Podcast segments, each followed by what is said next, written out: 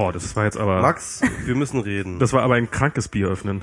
Ja, ich gib das mal besser weg, das Bier. Ich gebe das mal besser weg. Ich darf auch heute kein Bier trinken. Hat dir der Arzt verboten? Ich darf heute kein Bier trinken, weil ich bin krank. Immer noch. Wer trinkt dann ein Bier? Aber ich darf heute wieder raus. Hä? Genau. Kann man mich denn überhaupt hören? Ich höre mich irgendwie selber kaum. Warte, ich mach dich. Hallo? Du hast dein Mikro mal wieder total falsch. Wie denn? So, jetzt Mann, besser. Ich hab's so gerade erklärt.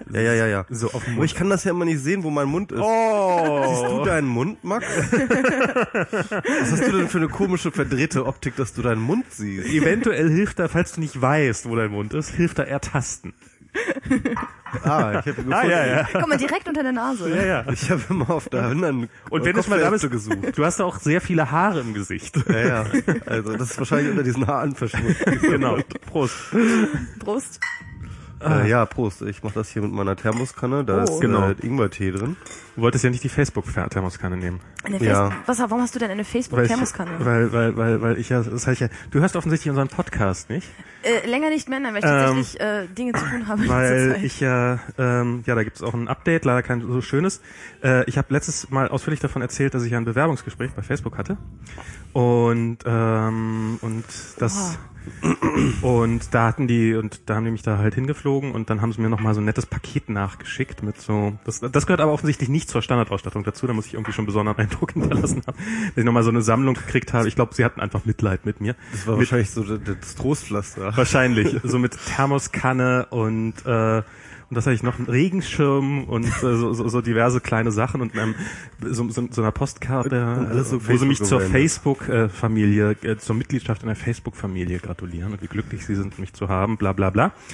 Aber es sieht so aus, als ob ich jetzt in der Visa-Lotterie nicht gewonnen hätte und darum einfach kein Visum bekomme. Und das war mir überhaupt nicht klar vorher. Also das ist halt überhaupt so eine Lotteriephase bei diesem Visa-Prozedere gäbe. Ich dachte, das wäre wirklich nur noch irgendwie, jetzt muss der Anwalt daran und klärt das jetzt, dass du da irgendwie das Visum kriegst. Ich hätte auch gedacht, warum läuft das? Ich hätte jetzt gedacht, wenn du den Job kriegst, dann kriegst du einfach auch das Visum. Nein, das ist natürlich genauso wie hier in Europa auch so. Die bösen Ausländer kommen ja nur, um unsere Arbeitsplätze wegzunehmen. Darum gibt es da eine hart limitierte Regelung, wie viele Leute da pro Jahr rein dürfen.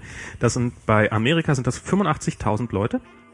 Das hat vor ein paar Jahren noch relativ lange gereicht. Also es sind die Bedingungen, die daran geknüpft sind relativ hart. Also da kann nicht jeder kommen, sondern der Arbeitgeber muss ich sollte fällt mir gerade auf, mal die Musik hier hinten ausmachen. Scheiße, ich glaube, die kriege ich jetzt nicht mehr. Na, mal gucken. Und ich habe mich die ganze Zeit gewundert, was hier so die ganze Zeit so gute Stimmung macht. Ja, ich habe noch nicht mal gesagt, wie du heißt eigentlich. Ach so, ja, genau. Unsere Gästin ist übrigens Whitey Chan alias Katharine Day. Ja, Katharine Tai tatsächlich. Tai? Tai ist die chinesische Version des Namens, also die eigentliche Version. Ja. Und als die Familie nach Deutschland gekommen ist, wurde der Name geändert. Okay, also ja, du bist also mit Migrationshintergrund, wie man das so schön sagt. Ja, das ist also nach Definition der Konrad-Adenauer-Stiftung, ja. Wie, was ist denn die Definition? Alles, was 2000 Jahre rückwirkend irgendwie mal nicht auf deutschem Boden war? Alles, was keine blauen Augen und blonde Haare hat. Nein, die Definition ist, dass, glaube ich, mindestens ein Großelternteil nicht in Deutschland geboren wurde, was halt schon...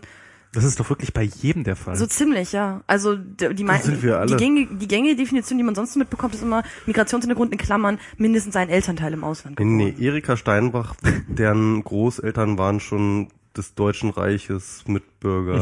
Ja, es kommt halt darauf an, wie man Deutschland definiert. Ja, also wenn man Deutschland einfach als ganz Europa definiert, dann ist... Ja, das sind die Grenzen von, was war das, von 33. Aber das Problem ist doch, von meinen Großeltern irgendjemand in den Grenzen von 45 geboren ist. Ich weiß mindestens 3 nicht, also könnte sein, dass ich quasi sozusagen... Also es macht mich ja quasi dazu jemand mit Migrationshintergrund, das ist echt lustig. Ich hatte das immer schon im Verdacht. Wie du aussiehst. Aber das Problem ist schon, du hast immer so was Fremdländisches, hast du schon immer hier so die Hackennase reingesprüht. Das Problem ist ja, wenn du dir Deutschland zu groß vorstellst, dann hast du irgendwann keine Migranten mehr übrig. Das ist halt auch für konservative Parteien so ein bisschen. Das stimmt. Man muss ja immer noch irgendwas haben, wo man die anderen hinschicken kann. Ja. Genau. Und wo die Bösen herkommen können. Wo die gefälligst bleiben sollen. Konservativ sein und recht sein ist schwierig, merken wir. Ich weiß nicht. Ich habe manchmal das Gefühl, dass es eher so, dass es doch relativ leicht ist. Also das ist im Wesentlichen so ein bisschen den Hass, so ein bisschen gut schüren und dann. Achso, jetzt erzähle ich nochmal kurz fertig und auf jeden Fall bla bla bla. Übrigens, Master Volume ist zu leise, sagt hier irgendjemand. Master Volume ist zu leise, okay. Machen wir hier nochmal den Master Volume ein bisschen lauter. Klar. Das höre ich mich auch besser. Schön. Ja. Okay. Mhm. Und dann nur um das kurz fertig zu erzählen, und dann haben die halt, gibt's halt diese Visa, die da speziell für Leute, also sozusagen die nur für Firmen, die Mitarbeiter nicht in Amerika finden, und davon gibt's 85.000 pro Jahr, und früher hat das so auch wohl relativ problemlos und fast so ein Jahr gereicht. Mittlerweile ist es so, dass am 1. April ist so die Deadline, wo alle eingereicht werden müssen, alle diese Anträge, weil es werden halt an diesem 1. April waren 170.000 Anträge da. Oh Gott. Und ja, und dann losen die halt aus. Und es besteht jetzt, also ich habe noch keine explizite Absage, die werde ich wahrscheinlich auch noch sehr lange nicht kriegen, also frühestens zu Ende Juni oder sowas. Aber die Tatsache, dass ich bisher noch keinen Hinweis drauf habe, so hey, du hast übrigens die Nummer so und so, ist ein deutlicher Hinweis darauf, dass ich Pech gehabt habe. Und das ist jetzt so 3:1, hast du gesagt, ne? Irgendwie, naja, vielleicht nicht ganz, also 500, also die Aufteilung ist die folgende, es sind insgesamt 85.000 Visa, davon sind 20.000 exklusiv nur für Leute mit Masterabschluss oder höher, also ich nicht, und 65.000 für den ganzen Rest. Jetzt ist das so, wenn du einen Master hast, dann wirst du einmal mit in die 20.000 Lostrommel gepackt, und wenn du da dann kein Glück hattest, dann wirst du nochmal mit in die 65.000. Also du hast mit einem Masterabschluss hast du einfach wesentlich höhere Chancen. Ich war halt von vornherein im zweiten Topf drinne sozusagen ausschließlich, weil ich ja keinen Hochschulabschluss habe, und 1:2, 1:3 ist die Chance, keine Ahnung, also wird sich zeigen. Also ich hätte auch nicht gedacht, dass es hängt halt immer davon ab, wie viel Bewerbung da ist. 50-50 ist immer noch, hast du halt 50% Chance, dass du nicht dabei bist. Genau. Ne? Also selbst wenn's, das war mir gar nicht klar im Vorhinein. Ich dachte tatsächlich, das wäre jetzt halt nur noch so ein formaler Akt so. Das ist jetzt auch, also was da gewonnen wird sozusagen, das Los, was da gewonnen wird, ist nicht, dass du dann rein darfst, sondern es ist das, dass dein Antrag geprüft wird. Das heißt, es kann danach immer noch schief gehen, theoretisch. Aber das ist doch irgendwie jetzt komisch, weil wenn sie 85.000 Leute ins Land lassen, und jetzt 85.000 zur Prüfung überhaupt erst zulassen, dann musst du doch davon rechnen, dass vielleicht 10% davon gar nicht genommen werden. Ich vermute, das ist der Grund, warum ich es erst Ende Juni erfahre, weil es ja immer noch passieren könnte, dass ich quasi auf der Nachrückerliste drauf bin. Das ist vielleicht dann auch nochmal eine Chance. Aber also die das sind irgendwelche. Du hast doch da diesen Anwalt, Ansprechpartner, da der dir das für dich macht. Warum hast du dir bei dem mal nachgefragt, was das jetzt bedeutet konkret? Bei dem, die haben halt so FAQs und sowas, und Diana hat sich da mal reingelesen jetzt ein bisschen und hat auch auf diversen Webseiten und so ein bisschen was hat er uns auch im Vorfeld gesagt. Aber so irre viel. Also jetzt kommt man vielleicht mal nachfragen. Als ich damals mit dem zu tun hatte, da stand der immer unter Superstress, weil halt das war kurz vor Abgabe von diesem ganzen Zeug. Die Deadline, Und keine Ahnung. Also ich frage jetzt mal nach. Also das ist dann natürlich dann irgendwann auch die Frage, was passiert dann als nächstes? Nehmen die mich dann irgendwo anders hin? Also irgendwie, was ja wohl gerne gemacht wird, dass dann, dass die Hightech, also die Tech-Firmen dann irgendwie in Kanada die Leute in Vancouver oder sowas absetzen. Vancouver soll ja auch eine sehr schöne Stadt sein. Insofern können wir. Egal. Auf jeden Fall sieht's erstmal, also Kalifornien für Oktober wäre sehr, sehr unwahrscheinlich. Ist düster geworden, die Aussichten. Schade, ich habe mich so gefreut, irgendwie einen Freund im Valley zu haben. Du kennst doch Bang Pow. Ja, aber mit der bin ich ja nicht befreundet. Ach so. Auch im Valley jetzt? Oder? Die zieht gerade rüber. Oha, das deren Freund hat bei einer amerikanischen Tech-Firma angeheuert. Offensichtlich hat sie mehr Glück gehabt. Ich kenne jetzt zwei, also sie und noch zwei Leute, die rübergehen. Also zwei ehemalige Kollegen von mir, die gehen auch zu Facebook und die haben beide schon quasi auch bekommen sozusagen ihre Nummer. Daher weiß ich auch schon, wann die ungefähr bekommen haben. Und die haben die halt innerhalb von 24 Stunden bekommen. Und bei mir ist dann 3 Wochen später immer noch nichts da insofern. Und wird sich alles zeigen. Ich habe gerade einen neuen Netzcast gehört von Marcel Weiß und da gab es diesen schönen Spruch mit, wie ist eigentlich der Stand der Startups in Berlin? Alle warten auf gepackten Koffern und auf ihr Visum ins Valley. So. Mhm. Ja, naja, so. Ja, alle wollen aus Berlin weg und ich komme hierher. Also genau. Du könntest ja hier mal ein Unternehmen gründen, wie das sich hier gehört, ja. Ja, mal diesen Leerstand hier wieder. Bevor du nicht ein Startup gegründet hast, kriegst du keine Wohnung in Berlin. Wobei neulich bei Nerds FM hatten wir als Gast Lindsay, die gerade aus San Francisco für eine Zeit lang in Berlin ist. Aber nur auf Zeit. Erstmal nur auf Zeit, vielleicht auch auf länger. Ja. Mal gucken. Also es gibt auch Leute wollen einfach manchmal gerne weg. Und es gibt auch viele. Ich finde, wir waren noch gar nicht fertig, ja, auf jeden Fall. Mit der Vorstellung. Wir haben noch nicht mal angefangen. Weil die wollen wir nämlich gar nicht machen. Denn die Vorstellung hat unser Vorstell-Podcast, wir haben ja so eine Auskopplung, ein Spin-off. Spin-off, so ein Vorstell-Podcast, weil wir haben uns gedacht, dieses ständige, wir laden uns Gäste ein, dann reden wir die ganze Zeit nur über die Gäste. Das ist halt irgendwie nicht unter unserer Würde so, ja. Wir wollen halt mit Gästen einfach reden, einfach direkt in die Themen einsteigen und deswegen habe ich jetzt Leitmedium gebeten, halt auch einen Podcast aufzumachen, okay, bei dem er unsere Gäste vorher interviewt, okay, nach ihrem Werdegang, okay, damit die Leute das so einordnen. Also dieser Podcast, der nennt sich Leitmotiv.cc, genau. .cc ist die URL und da könnt ihr dann nochmal nachhören, was Katharine so alles Tolles, Spannendes in ihrem Leben schon gemacht hat und wie sie so ist und so und Leitmedium macht das auch ganz gut in unserem Sinne, finde ich. Schade, dass ich den Podcast jetzt nicht gehört habe, ansonsten wüsste ich jetzt, wer du bist. Ja, so werde ich es auch in diesem Podcast nicht erfahren. Schade, aber egal. So ein paar Eckdaten können wir nochmal sozusagen, was bisher geschah, ja. Also Previously in my life. Previously WMR ist / Leitmotiv CC. Katharine Day kommt aus kommt aus Frankreich, beziehungsweise du wohnst in Frankreich, genau, du studierst in Frankreich. Exakt. An so einer Elite-Uni oder sowas? Ja, das ist die Sciences Po Paris, das ist so eine der französischen Elite-Unis, die haben ein ganz interessantes akademisches System, wo es sowas tatsächlich gibt. Und ich studiere quasi an einem Spin-off dieser Uni, der in der Normandie, in der regnerischen Normandie liegt. Und wo wir interdisziplinär Geisteswissenschaften, Politikwissenschaften studieren, mit Schwerpunkt auf Asien. Und in meinem Fall dann noch Völkerrecht als Schwerpunkt, als inhaltlicher Schwerpunkt. Und regional ist halt alles Asien und ich habe mich so ein bisschen spezialisiert auf China und Japan. Oder den chinesischsprachigen Raum so. Also China, Taiwan, Hongkong. Und ich habe dich kennengelernt, da warst du irgendwie gerade in Berlin und hast ein Praktikum bei der taz gemacht. Genau. Das heißt, du bist in diesem journalistischen Feld tätig. Man hat auch gemerkt, dass du halt über dieses Praktikum schnell hinausgewachsen bist, hast während des Praktikums dann angefangen für Zeit Online zu schreiben und für andere Medien und so. Wir haben uns da ja auch viel ausgetauscht und irgendwie hast du so eine journalistische Rocket-Karriere gemacht so mit deinen 19. Bist du 19 oder bist du? Nee, mittlerweile bin ich tatsächlich 20. Habe ich dir zum Geburtstag gratuliert? Ich weiß nicht, wahrscheinlich nicht. Ne. Wann war denn das? Vor einem halben Jahr. Ach du Scheiße. Herzlichen Glückwunsch zum nachträglichen. Boah, bist du? Nein. 20, okay. Das Gute ist, wenn du 20 bist, du kannst dich über alle lustig machen und ihnen sagen, dass sie so alt wären. Außer über die 18-Jährigen. Also bei mir macht das halt aber tatsächlich hier in Berlin gibt es tatsächlich anscheinend kaum Menschen, die jünger sind als ich. Also das wage ich zu bezweifeln. Eben gerade standen ein Haufen davon auf dem Hof, die so aber diese Art von Beleidigung die wird jetzt bei mir nur noch ein Schulterzucken hervorrufen. Also das mit der einen so Schulter, mit der du noch zucken kannst. Ja. Mit der einen Schulter, mit der ich gerade noch so. Jetzt lass mich in Ruhe.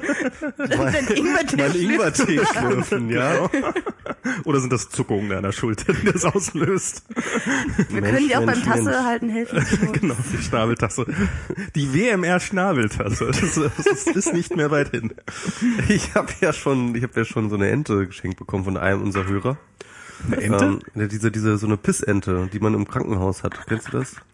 Oh Gott, sowas hast du. Ja. Das hat mir ein Hörer geschickt.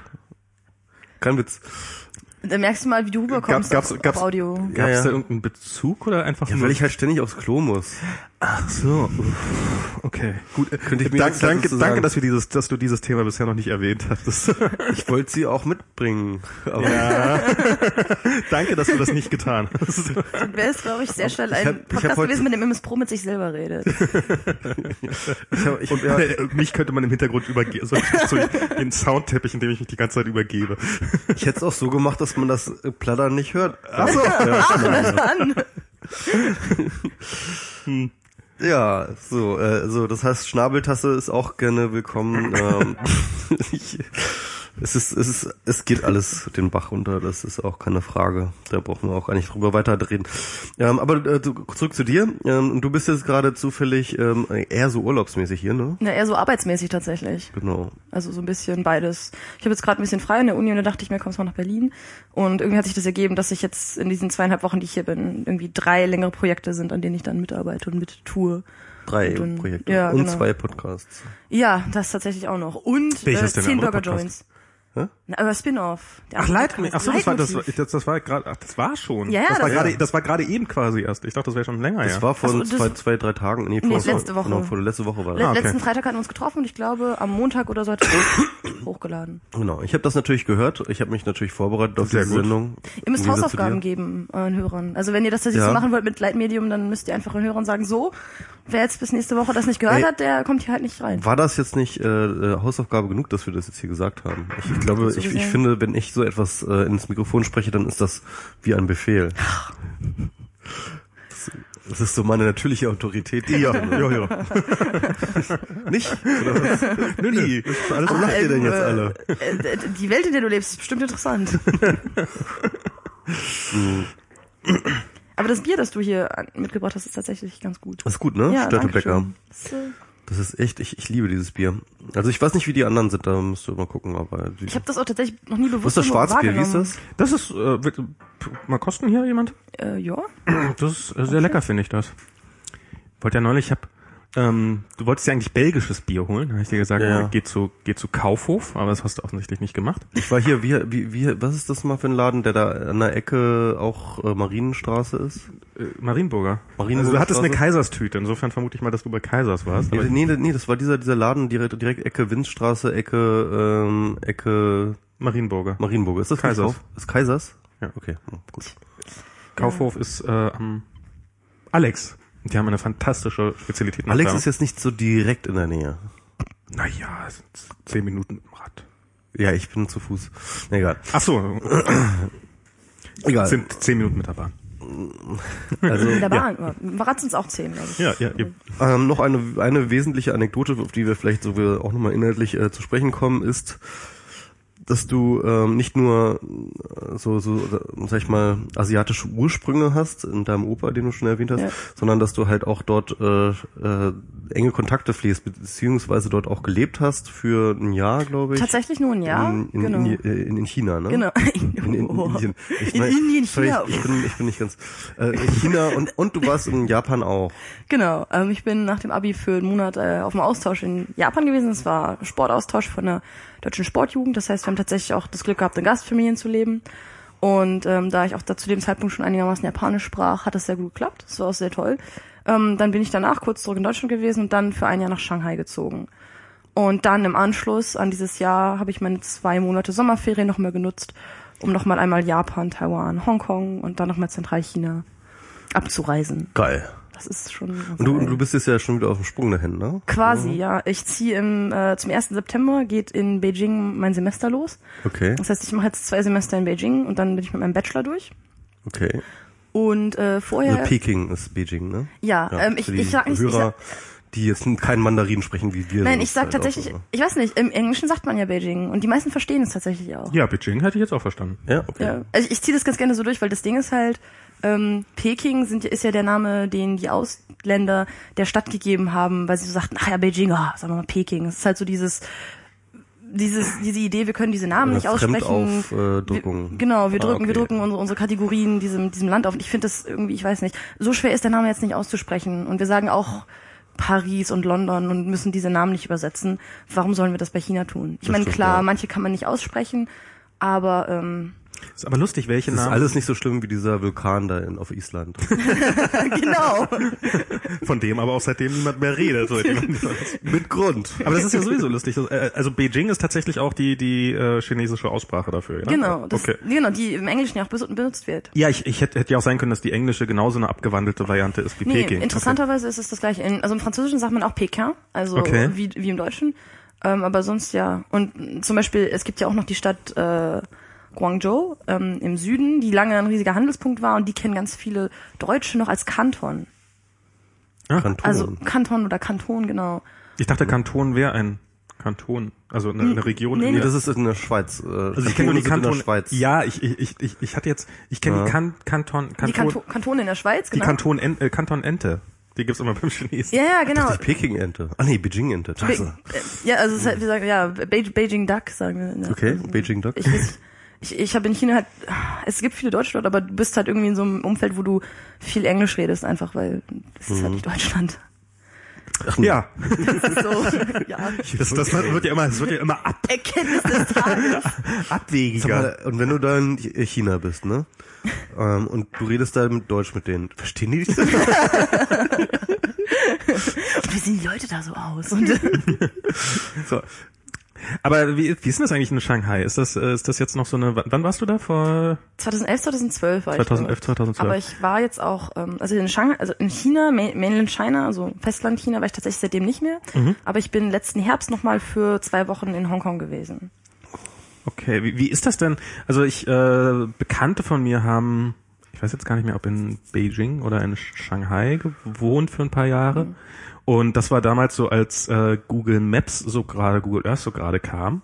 Und dann habe ich mal mit einem von denen so irgendwie so dagestanden und meint uns so, ja, zeig mal hier, zeig mal.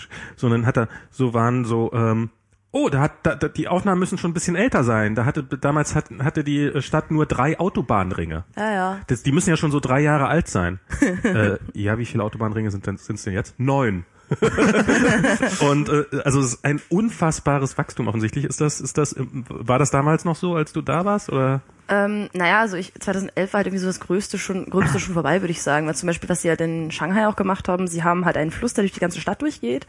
Und lange war nur westlich vom Fluss wirklich Stadt. Und dann haben sie immer gemerkt, diese Stadt wächst so schnell. Und dann haben sie halt gesagt, wir legen einfach diese ganzen Sümpfe und dieses ganze Marschland, was wir eben östlich vom Fluss noch haben, einfach trocken und bauen da. Das heißt, innerhalb von, ich glaube, das muss Anfang der 90er gewesen sein. Da haben sie wirklich innerhalb von 20 Jahren einen zweiten Stadtteil, also die zweite Stadthälfte einfach hochgezogen. Das war schon ziemlich krass. Es gibt ja so irgendwie dieses Foto von ich glaube, es ist von Shanghai, wo du es 1990 so siehst und dann halt heute oder ich weiß nicht, vor 4-5 Jahren, ja, genau, im Vergleich dazu, wo wirklich einfach so die damals höchsten Gebäude, die Skyline, also, ja, stimmt, die Skyline siehst und die damals höchsten Gebäude, die sind heute so irgendwo weit unten. Also es sind wirklich kleine Gebäude, die du kaum noch siehst und sowas. Das ist wahrscheinlich der Stadtteil tatsächlich, weil das ist auch der Stadtteil, wo man jetzt die krassesten Wolkenkratzer hat, weil da auch der Financial District ist. Quasi das Liga, also Börse und die ganzen wichtigen Firmen und so. Ach so, also diese ganze Insel, wo man heute vermuten würde, das ist Shanghai, das gab's einfach bis vor 20 Jahren noch. Genau. Und da waren halt einfach nur Bauern und Felder und da war einfach nichts. Das ist halt das Krasse. Krass. Und mittlerweile, ich weiß nicht, also da, wo ich halt hingezogen bin, seitdem hat sich, glaube ich, haben sich sicher noch Dinge verändert. In China werden halt andauernd irgendwelche Dinge abgerissen und dann neue Dinge hingebaut. Aber so wirklich so, ich glaube, die richtig krassen Entwicklungen sind im Wesentlichen durch. Aber zum Beispiel, was jetzt momentan in Shanghai noch ist, dass sie die U-Bahn immer noch weiter erweitern. Da haben sie halt auch vor 10, 20 Jahren irgendwie 3 Linien gehabt oder so. Und jetzt sind sie bei, ich weiß nicht, 15, 16 und wollen das halt nochmal ausweiten bis auf die ganzen Distrikte, die dort ganz weit außen rum noch sind. Und auch jetzt ist es halt schon unheimlich weitläufig. Ich war total überrascht, als ich zuerst mal in Paris Metro gefahren bin und zwischen 2 Stationen nur ein paar Sekunden lagen teilweise. Yeah. Weil in Shanghai musst du so von einer Station zur nächsten 2 Minuten rechnen. Okay. Das ist echt praktisch, weil du kannst immer, wenn du auf die Metro schaust, auf den Plan schaust, kannst du sehen, okay, so und so viele Stationen, 2 mal 2 und so lange brauchst du ungefähr. Mhm. Und in Paris ist halt auf einmal war alles so nah. Das ist total krass. Das macht man sich eigentlich, habe ich mir gar nicht bewusst gemacht, als ich in Shanghai war. Wie viele Leute wohnen in Shanghai? Das müsste ich auch nachgucken. So. Können wir doch einfach mal hinschicken. Wie ist denn das da so zu leben? Also man kann ja vielleicht Michi machen, aber wie ist total okay da zu leben? Nee, ja genau. Michi antwortet du. Ich guck mal in Wikipedia. Genau. Wie ist das? Also erstmal so ganz banal. 23 Millionen. 23, okay. Genau, und dieser Stadtteil im Osten, in dem ich halt auch gewohnt habe, hat alleine schon 5 Millionen Einwohner. Okay, und also der ist überhaupt erst das Anfang der größer als Berlin ist dieser scheiß Stadtteil. Ja, genau. Okay. 1993 ist er tatsächlich 1993 offiziell ist da das die Stadtteilregierung eingesetzt worden. Also der ist jetzt 21 Jahre alt, also das ist mit anderen Worten, man wohnt da, wenn man da wohnt man ausschließlich in Neubauten offensichtlich. Ja, genau, aber Neubauten ist halt auch relativ dann, weil die nicht immer unbedingt super in Stand gehalten sind und okay, aber so relativ, also modern, also eben keine schönen Altbauten oder nicht irgendwie was Historisches, nee, sondern eben, nicht. Ich sag jetzt mal Plattenbauten oder sowas, was so sehr danach aussieht. Du hast halt riesige Distrikte, die einfach alle identisch sind. Okay, und das ist, wie sind die Mieten so? Ich habe damals in einer WG gewohnt. Mhm. Da war es echt okay. Ich glaube, ich habe irgendwie 150 € im Monat gezahlt. Das war wirklich sehr billig. Die Lage war aber auch nicht so geil. Und wenn du halt wirklich in Shanghai tatsächlich zentral wohnst, also direkt am People Square, das ist wirklich das Zentrum, da zahlst du auch dann so bis zu 500 € im Monat, würde ich sagen. Für was? Für so eine... Also ich weiß es halt immer, ich kenne es halt vor anderen von Freunden, die dann immer, die hatten dann teilweise aber auch richtig schöne Wohnungen. Also sie sind dann schon recht groß, so WGs mit 3-4 Leuten. Dann hatten sie selber so ein Zimmer mit 20 Quadratmetern und riesigen Wohnzimmer und Küche. Also kann man machen. Schon so jetzt eher billiger als hier, sag ich. Ja, aber das Ding ist halt, die Preise steigen halt auch. Okay. Also gerade in Beijing muss es unheimlich extrem sein. Ich weiß nicht, wie es mittlerweile ist. Mhm. Ich weiß auch nicht, wie in Shanghai jetzt die Mietsituation gerade ist. Also ich könnte, weil das ist jetzt genau die Frage, die ich mir so stelle, weil ich hätte mir auch problemlos vorstellen können, totaler Wahnsinn, unter 5.000 € im Monat kriegst du da gar nichts oder sowas, hätte mich jetzt auch nicht, ehrlich gesagt, nicht überrascht, zumindest im Stadtzentrum oder sowas. Nee, noch ist es nicht so schlimm, aber die Frage ist halt, wie es sich, es war noch nicht so schlimm, ich weiß nicht, wie es sich entwickelt hat. In Beijing, da habe ich ja selber bisher noch nie Wohnungen gesucht, aber als ich dort war für ein paar Wochen, waren halt ein paar Freunde von mir gerade auf Wohnungssuche und das war echt schwierig. Okay. In Shanghai ich hatte innerhalb von einer Woche was gefunden und der Wohnungsmarkt in Beijing ist wohl noch mal ein bisschen krasser. Und die waren echt lange unterwegs und waren da immer hin und her überlegen und so. Und das ist auch von den Preisen her noch mal teurer, glaube ich sogar. Aber Japan ist sauteuer, oder? Japan ganz vergessen. Ich glaube, da zahlst du teilweise, wenn du Glück hast, kriegst du eine kleine Wohnung mit 18 Quadratmeter oder so für 1.000 € im Monat in Tokio, aber trotzdem. Okay, das ist jetzt aber durchaus vergleichbar mit Manhattan und mit London auch. Ja, Paris ist auch ziemlich übel, tatsächlich. Ja. Wir haben es echt ziemlich gut, also was so Großstädte angeht, ist in Berlin immer noch echt entspannt, trotz allem. Ich habe gestern gerade gehört, also Diana hat irgendwas gelesen, dass der Wohnungspreisanstieg in Berlin wohl im letzten Jahr 30% war bei einer Vermietung. Also es ist, das explodiert hier gerade auch. Das ist echt irre. Also das ist. Es kann sein, dass wir tatsächlich in wenigen Jahren dann auch irgendwie so weit sind. Ne? Also ich kriege das auch so mit von Leuten, wenn das so weitergeht, Und ich fürchte, ich werde nie wieder aus meiner Wohnung ausziehen können. Ja, das fürchtet dein Vermieter vermutlich auch und wird dann irgendwann mal anfangen, wahrscheinlich ein bisschen Druck aufzubauen. Mit so Maschinengewehren auf mich zu schießen. Ja, ich weiß nicht, ob das direkte, ob direkt diese Variante gewählt wird. Was dir als erstes einfällt. Also ist doch logisch. Ja, und wie lebt, also ich habe keine Vorstellung, wie man in Shanghai lebt. Also es kommt ganz stark darauf an, wer du bist, was du bist. Wie hast du denn gelebt? Das war jetzt die, genau. Ich habe halt in dieser ich habe ja ein Freiwilligenjahr gemacht. Das heißt, ich habe einen kleinen Unkostenbeitrag gekriegt, der aber nicht besonders groß war. Was sind für ein Freiwilligenjahr erstmal? Ein FSJ über kulturweit. Das ist so ein Ding vom Auswärtigen Amt, vom Goethe-Institut und der UNESCO. Und das heißt, ich habe ein Jahr an einer Schule gearbeitet, an einer Berufsschule und sollte beim Deutschunterricht helfen. Genau, das Bild meinte ich. Genau, das ist Pudong. Also das ist der Stadtteil, in dem ich gewohnt habe. Also der hier. Genau. Die Insel, okay. Hm. Und da sind sie jetzt gerade, also da, wo sie riesigen Wolkenkratzer sind sie gerade dabei, noch einen größeren zu bauen. Der müsste jetzt demnächst auch fertig sein. Ja, stimmt, der gehört auch zu den, fünf größten Gebäuden der Welt hier. Jo, das sieht aus wie so ein Flaschenöffner, genau. Genau. Ja. Genau, und da bauen sie halt daneben irgendwie noch eins, das halt noch größer sein soll. Ja. Das wird ganz interessant. Chris. China ist einfach zu krass, finde ich. Ja, zum Raffen so. Aber es ist halt, ja, also ich würde nie sagen, dass ich irgendwie irgendwas verstanden, wirklich, dass ich dieses Land wirklich verstanden habe. Es ist halt einfach anzufangen, irgendwie Dinge zu verstehen und wie man sich das alles funktioniert. Ja, gut, ich lerne immer noch, ne? Also ich fahre ja wieder dahin, um mein Chinesisch dann auch nochmal zu perfektionieren irgendwie. Mal sehen. Nee, aber ich habe halt Freiwilligendienst gemacht, ein bisschen Deutsch unterrichtet, das war auch mehr so eine Farce. Und wieso? Das war ein bisschen so die Situation, dass die Schule mich nicht wirklich brauchte. Ah. Sie wollten halt irgendwie mehr so jemanden haben, wo sie sagen können, hier, wir haben eine Ausländerin. So als Prestigeobjekt. Das ist schon ziemlich krass, irgendwie das immer mitzumachen. Ich weiß nicht. Das heißt, es war dann mehr so, ja, ich saß dann halt hinten drin im Deutschunterricht, der über 80% auf Chinesisch ablief. Und hast du kein Wort verstanden? Als ich hingegangen bin, sprach ich kein Wort Chinesisch. Okay. Und das war schon krass. Und hieß eine Nummer zwischendurch so, ja, gehst halt durch und guckst so ein bisschen mit den Aufgaben, ob die alles richtig machen. Und das war halt so am Anfang, dann war ich da so und dachte, oh Gott, das soll jetzt fürs nächste Jahr mein Vollzeitjob sein, ne? Das ist halt schon nicht so geil. Aber letztendlich haben die halt auch eigentlich schon so viele Lehrkräfte gehabt, glaube ich, für die Deutschen, die sie hatten. Und ich habe dann recht viel Freizeit gehabt. Ich habe angefangen, vor allem bei dem Magazin dort zu schreiben und habe dann nachher nochmal Chinesischkurse an der Uni belegt, um einfach tatsächlich an meinem Chinesisch zu arbeiten, weil die meiste Zeit habe ich mir halt einfach Dinge dann selber beigebracht und so geguckt, boah, was kannst du jetzt sprechen und so. Und halt einfach, ja, dadurch, dass ich mit Menschen gesprochen habe, gelernt und die Zeichen so ein bisschen nebenher gemacht. Und dann habe ich tatsächlich an der Uni angefangen, erstmal so richtig auch strukturiert irgendwie Vokabeln zu lernen und Hörverstehen und Leseverstehen und solche Dinge zu machen. Wie ist das denn so von Klischee her? Denkt man ja immer, dass so Chinesen, also dass die wesentlich autoritätshöriger sind als der Chinese an sich. Der Chinese an sich. Naja, man hat ja schon so ein der gemeine Chinese. So ein Bild von der Kultur. Erzähl doch mal vom gemeinen Chinesen. Ja, mich würde es tatsächlich wieder interessieren. Also ich glaube gerade bei so Unterrichtssituationen merkt man ja sehr stark. Also ich weiß, ich habe ja als Kind in Russland gelebt und ich habe hier in Deutschland gelebt und der Unterricht ist komplett anders. Also es war in Russland sehr sehr geordnet. Ich probiere es jetzt gerade vorzumachen. Man hat so die Hände so übereinander gelegt auf den Tisch gehabt vor sich in Russland und wenn man sich gemeldet hat, hat man den Arm 90 Grad nach oben gedreht sozusagen. Also dass der dann so und so habe ich mich gemeldet.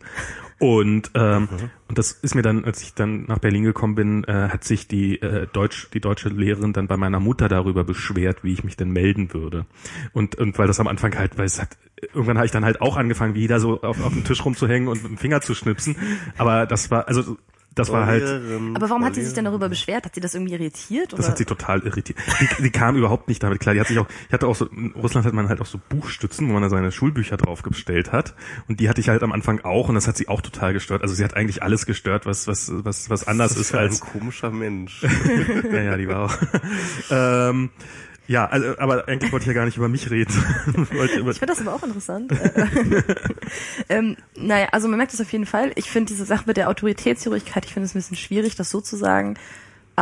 Es ist schon so, glaube ich, dass, was halt sehr wichtig ist, ist dieses Weisung von oben, dass man das halt so ein bisschen befolgt wird, sage ich jetzt mal. Das ist halt schon...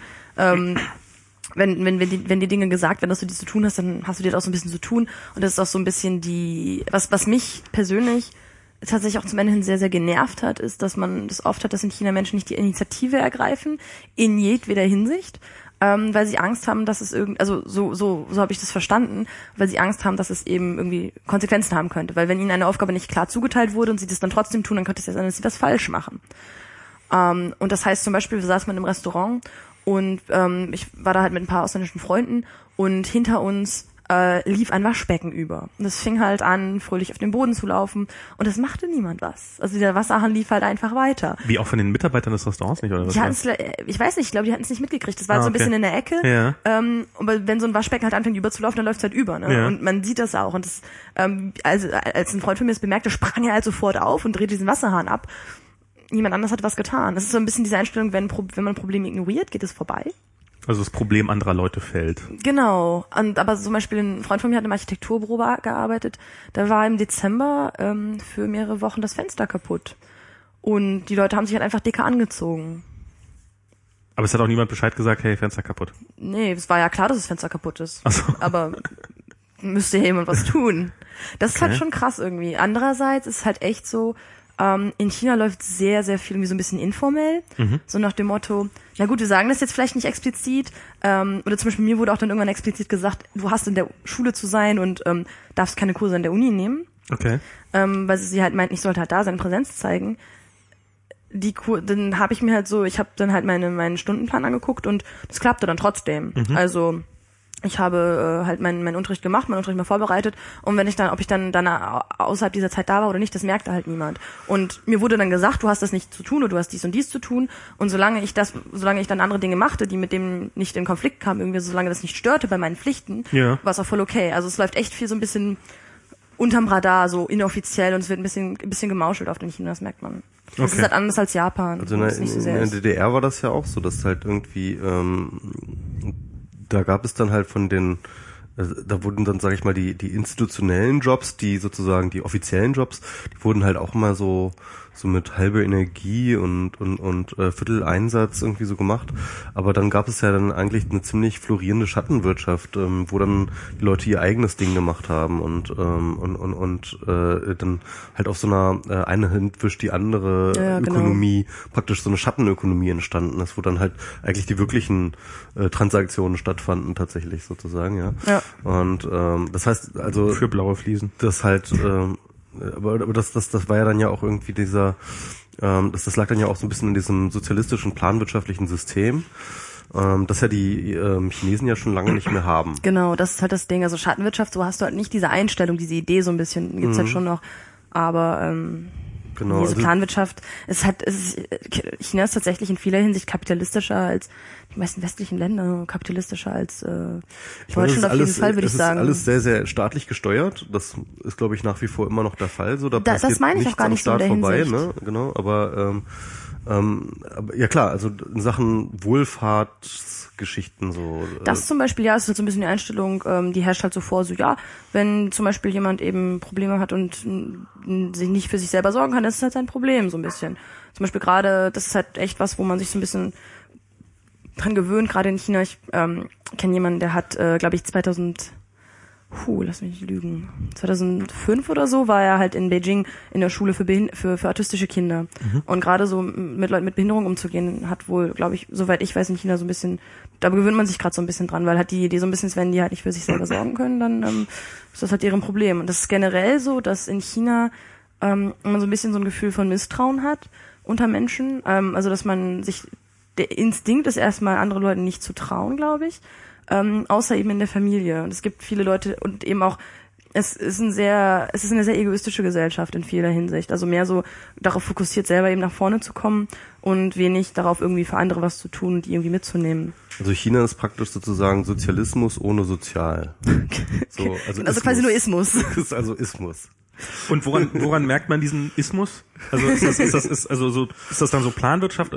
Kommt das dann irgendwie durch, dass dann, also merkst du das im Alltag? Also hast du das da im Alltag bemerkt? Also ich finde, diesen Egoismus finde ich halt schon krass. Den merkt man tatsächlich in der Art, einfach wie mit Menschen umgegangen wird. Also sind keine sehr netten Menschen.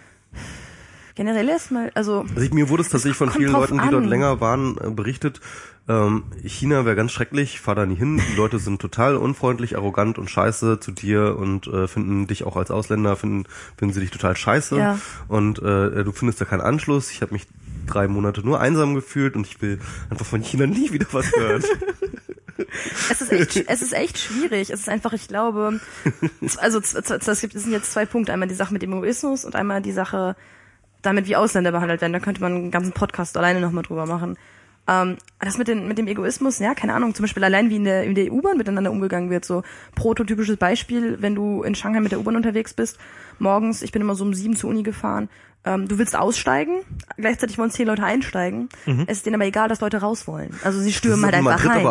Das ist in Madrid aber auch total abgefahren. Es gibt in vielen Ländern, in denen genau das ist, was wirklich nichts mit Freundlichkeit zu tun hat. Es ist einfach unlogisch.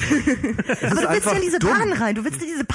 Nein, da stehen Leute im Weg. Es ist dumm für jeden Menschen, der schon mal irgendwie bis zu seinen Schnürsenkeln drüber hinaus gedacht hat, ja, der weiß, dass das dumm ist, in eine U-Bahn reinzurennen, wo Leute raus wollen, so. Es macht in jedem Fall Sinn, erst die Leute aussteigen zu lassen und dann reinzugehen. Das hat nichts mit Freundlichkeit zu tun. Es hat wirklich mit ganz einfacher, logischer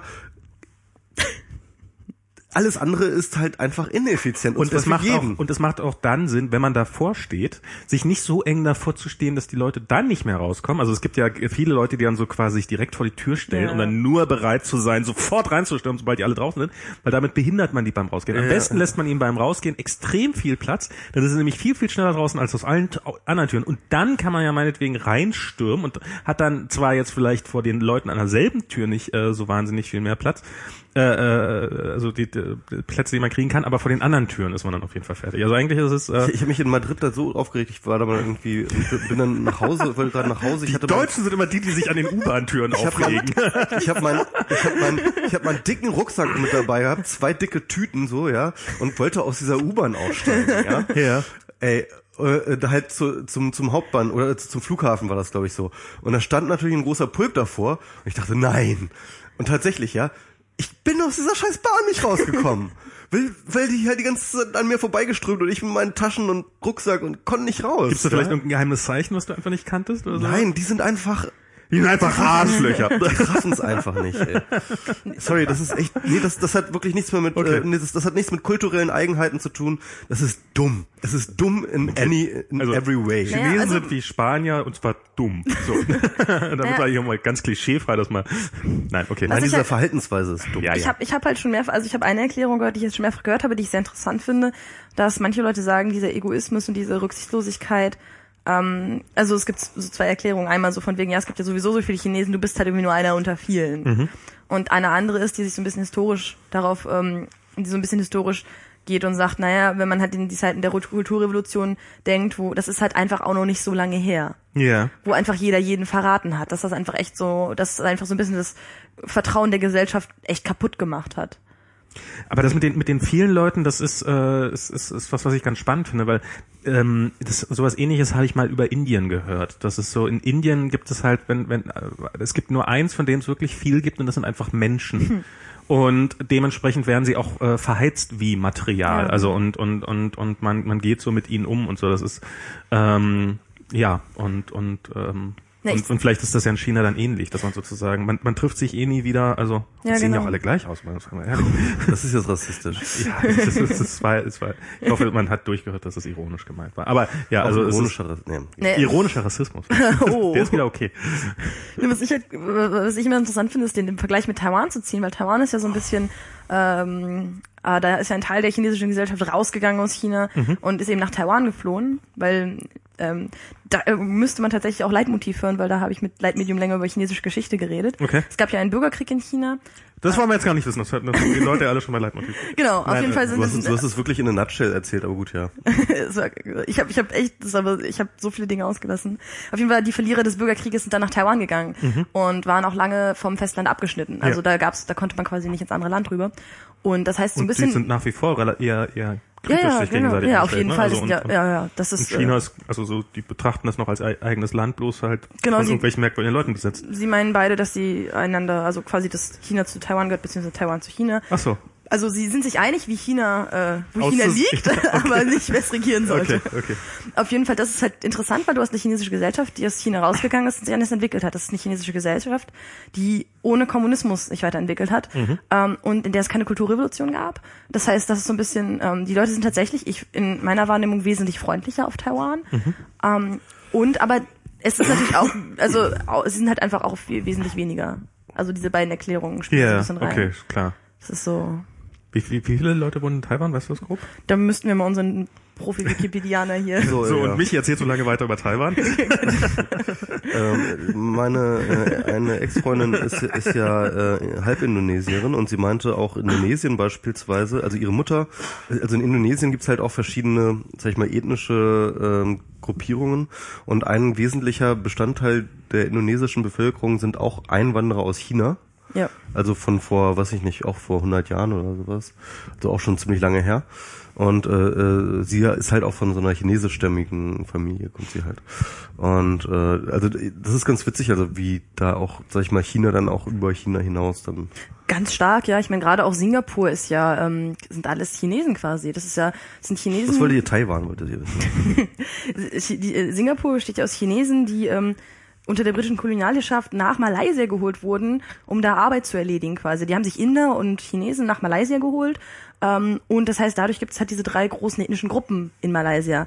Und dann hat sich eben Singapur so ein bisschen als Zentrum chinesischer Wirtschaftskraft so entwickelt. Ja. Und da waren dann die ganzen Chinesen, das ist halt wirtschaftlich unheimlich stark gewesen und hat sich dann nach der malaysischen Unabhängigkeit, ich glaube, oder fast direkt im Unabhängigkeitsprozess sehr schnell dann abgespalten als eigener Staat.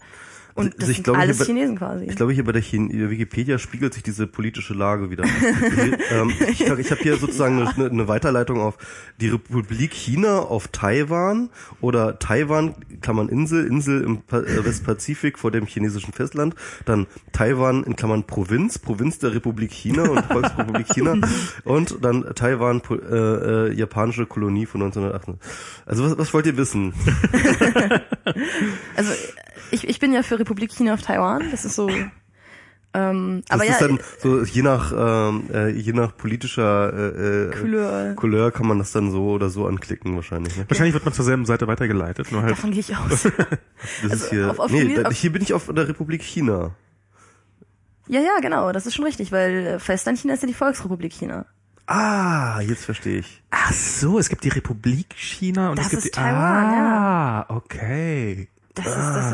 Also sie haben einfach das Volk weggelassen. Genau. Haben sie auch nicht. Also haben Republik ohne Volk. Republik ohne Volk. Ja, und die Regierung, die auf Taiwan regiert, war auch tatsächlich bis ziemlich spät. Ich glaube bis in die 60er die Regierung, die Chinas Sitz im Sicherheitsrat innehatte bei der UN. Bei den Vereinten Nationen. Weil die Volksrepublik einfach nicht anerkannt haben. Lange hatten die USA eben diese Chinas, die sagten, naja, Taiwan sind halt die Rechtmäßigen, weil sie auch mit der Regierung, das sind halt die Nationalisten, mit denen hatten sie halt vorher auch immer Kontakt, haben mit denen zusammengearbeitet. Mhm. Und die waren auch oft auf Staatsbesuch in Amerika und so. Das heißt, für die war das offiziell China. Und als sie dann angefangen haben, sich ein bisschen an China, also an die Volksrepublik anzunähern, ist das dann irgendwann gekippt. Ah, okay. Ich weiß auch gar nicht genau, wie das passiert ist, dass der Sitz dann übergegangen ist an die Volksrepublik, aber die Volksrepublik... Rutscht mal kurz. Holt doch mal was zu trinken, wir halten euch hier den Platz warm. Das muss man mal bringen, dann gehst du dann so nach Taiwan und sagst so, wo gehst denn hier nach Beijing? Ich bin noch hier in der Republik China.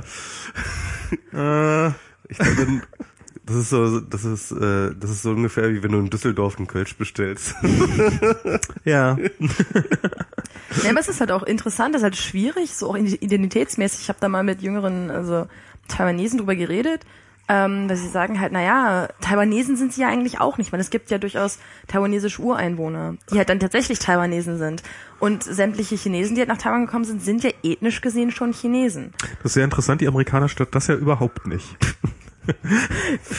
Amerikaner, da sind wir ja auch alle Europäer, also so gesehen. Ja. Dann gibt es also sozusagen Native-Taiwanesen. Genau. Und China-Taiwanesen. Chinesisch-Taiwanesen. Und da sind dann auch quasi relativ viele sozusagen, die ganz woanders gelebt haben als in China. Die sind dann einfach dahin quasi geflüchtet. Nach Taiwan? Nach Taiwan. Nö, das waren schon vor allem die Nationalisten, die halt den Bürgerkrieg verloren hatten. Die sind dann mit allen hohen Generälen, also wenn man Militär war, dann ist man definitiv raus aus der Volksrepublik und direkt nach Taiwan einfach. Was mich irgendwie an China mal ganz doll... An der Republik China oder an der Volksrepublik? An der Volksrepublik China. Was mich da so aus meiner Internet-Mensch-Perspektive immer so extrem irritiert, sag ich mal, ist halt tatsächlich diese, auch in diesem internationalistischen Medium Internet, in sich abgeschlossene Kultur. Also die Chinesen sind nicht auf Facebook, sie sind nicht auf Twitter, sie benutzen kein Google, sondern sie haben halt für alles ihre eigenen Substitute gebaut. Ja. Und geben sich auch damit zufrieden. Also es ist jetzt gar nicht so, dass also es gibt natürlich, ich glaube, Google ist da geblockt irgendwie, nachdem sie dann nicht mehr mit der Regierung zusammenarbeiten wollten. Nee, Google ist raus aus China, also die haben jetzt ihr Hauptquartier in Hongkong. Genau. Aber du kannst Google noch benutzen, du kannst halt nur nicht unbedingt alle Suchbegriffe alle Suchergebnisse anklicken und öffnen. Du kannst sie anklicken, aber nicht alle öffnen sich dann unbedingt, glaube ich. Ich glaube, so rum ist es. Ja, jedenfalls, genau, und auch, ich glaube auch Facebook und Twitter sind da gar nicht gesperrt oder so etwas. Doch, Facebook ist gesperrt. Und zwar sowas von, ja. Echt? Okay, aber Twitter nicht? Twitter weiß ich gar nicht. Ich glaube, Twitter ist auch gesperrt. Ich glaube, Twitter ist gesperrt. Twitter ist auch gesperrt, okay. Ziemlich sicher, ja. Doch, ja, Hannah Arendt ist doch gerade da. Stimmt, ja, genau, ja, sie kann nicht twittern. Stimmt, sie twittert nur über ihren Instagram-Account gerade, ne? Genau, also definitive Follow-Empfehlung. Wer jetzt so ein bisschen China mal ein bisschen sehen möchte, sollte auf jeden Fall Hannah Arendt auf Instagram folgen. Hannah Arendt. Also genau. H-A-N-H-A-I-W-E-N. Das ist Helga, die hatten wir auch schon im Podcast. Ja, ich weiß, ich wollte ihr bloß gerade auf Instagram folgen. Genau, die macht da mal ganz schöne Bilder. Die war jetzt in Hongkong, was mir auch sehr am Herzen liegt. Ist jetzt, glaube ich, gerade tatsächlich in Shanghai. Also ist schon so ein bisschen, ich habe jetzt die Bilder auch gesehen heute und das... Da wird man schon so ein bisschen nostalgisch. Das sind halt alles Orte, die man kennt. Helga Hansen war eine der ersten unserer Gästinnen. Gästinnen, tatsächlich. Jedenfalls, der sollte man sowieso immer folgen, die ist toll. Oh ja, definitiv. Wo waren wir gerade nochmal? Du wolltest darüber reden, wie China komisch ist. Also das irritiert mich, weil ich da halt immer das geil fand an diesem Internet, halt dieses Internationalistische und dieses über das also selbst wenn ich jetzt nicht die ganze Zeit nur mit Amerikanern oder Australiern oder Chinesen ja nicht, aber Japanern, ja, zum Beispiel Japaner sind ja ganz doll auf Twitter beispielsweise, selbst wenn ich nicht mit denen interagiere jetzt konkret, ja. Irgendwie ist das ein geiles Gefühl, dass wir irgendwie so auf einer Plattform sind und dass das irgendwie so geht, so aneinander vorbei, aber irgendwie doch gemeinsam so. Und das ist irgendwie grundsätzlich bei mir so, bei diesem Internet so ein wichtiges Ding einfach, ja, so dieses wir alle zusammen. Ja, aber Internet. Ja, und ich meine, das ist etwas, wo ich mir habe auch sagen lassen, dass das auch gar nicht so als so etwas Schlimmes empfunden wird, dass die Chinesen da jetzt irgendwie da aus diesen ganzen Sachen rausgeblockt sind, sondern ihr eigenes Ding machen, sondern die das auch echt gut finden, dass sie halt so ihr eigenes Ding haben, so, ja, und also das, worüber wir gerade so mal die ganze Zeit sprechen, ne? Dieses, wir brauchen unsere eigene Infrastruktur, Schlandnet, dies und jenes, wir brauchen unsere eigene Suchmaschine und unser eigenes... Genau, eigentlich ist Schlandnet ja nur nach dem Vorbild der Chinesen, was die haben. Das ist ja auch, das Wort kommt ja von ChinaNet, ne? Also das ist ja ChinaNet, gibt's ja diesen Begriff, ja. ChinaNet gibt's ja, der dann halt tatsächlich genau diesen Umstand beschreibt, also dass China da ihre eigene Infrastruktur hat und die Leute finden das auch ganz cool so. Und ich weiß auch noch, das war noch bevor diese ganze Schlandnet-Debatte anfing, da war ein Morozov-Text in der FAZ, wo denn sonst, wo er schon davon sprach, ja, die Chinesen, die wissen ja schon länger, warum sie sich da hier aus diesem bösen amerikanischen Internet rausgekoppelt haben, ja, und die wissen ja schon auch so. Und ich fand das empörend, so, also als ich das gelesen habe, habe ich mich aufgeregt, so, wie kann er denn so eine total unfreie, so eine total engstirnige, nationalistische und dann auch staatlich aufoktroyierte, überwachungsgesättigte, zensurgesättigte Lösung irgendwie so als ein positives Alternativmodell hinstellen, so, ja. Und dann fing dann aber tatsächlich hier in Deutschland auch diese Schlandnet-Debatte an, weswegen ich dann auch tatsächlich irgendwie total die Krise gekriegt habe, ja, also egal, auf jeden Fall so großer Bogen, ja, also dieser ganze Diskurs von Schlandnet, ne, das kommt ja aus ChinaNet. Ja. Und The Great Firewall, ja, und kannst du das erklären? Was jetzt? Alles? Nein, ich meine, wie die Chinesen, wieso die Chinesen das nicht nur tolerieren, sondern vielleicht auch gutheißen oder okay finden. Das mit dem Gutheißen, das finde ich tatsächlich interessant, das habe ich so noch nie gehört. Ich glaube einfach, das ist so egal, weil ich meine, auch wenn du dir anschaust, wer jetzt hier auch in Deutschland das Internet einfach, also genau, sagen wir es mal so, wer benutzt denn groß ein Internet über seinen sozialen Freundeskreis, also über seinen recht kleinen sozialen Kreis hinaus? Also mein Twitter auf jeden Fall die ganze Zeit dauernd. Ja, aber das kannst du ja in China auch. Also es ist halt dann nur auf Chinesisch, halt mit den Chinesen da. Ja, du kannst dann halt aber keine Ausländer, die über Weibo twittern.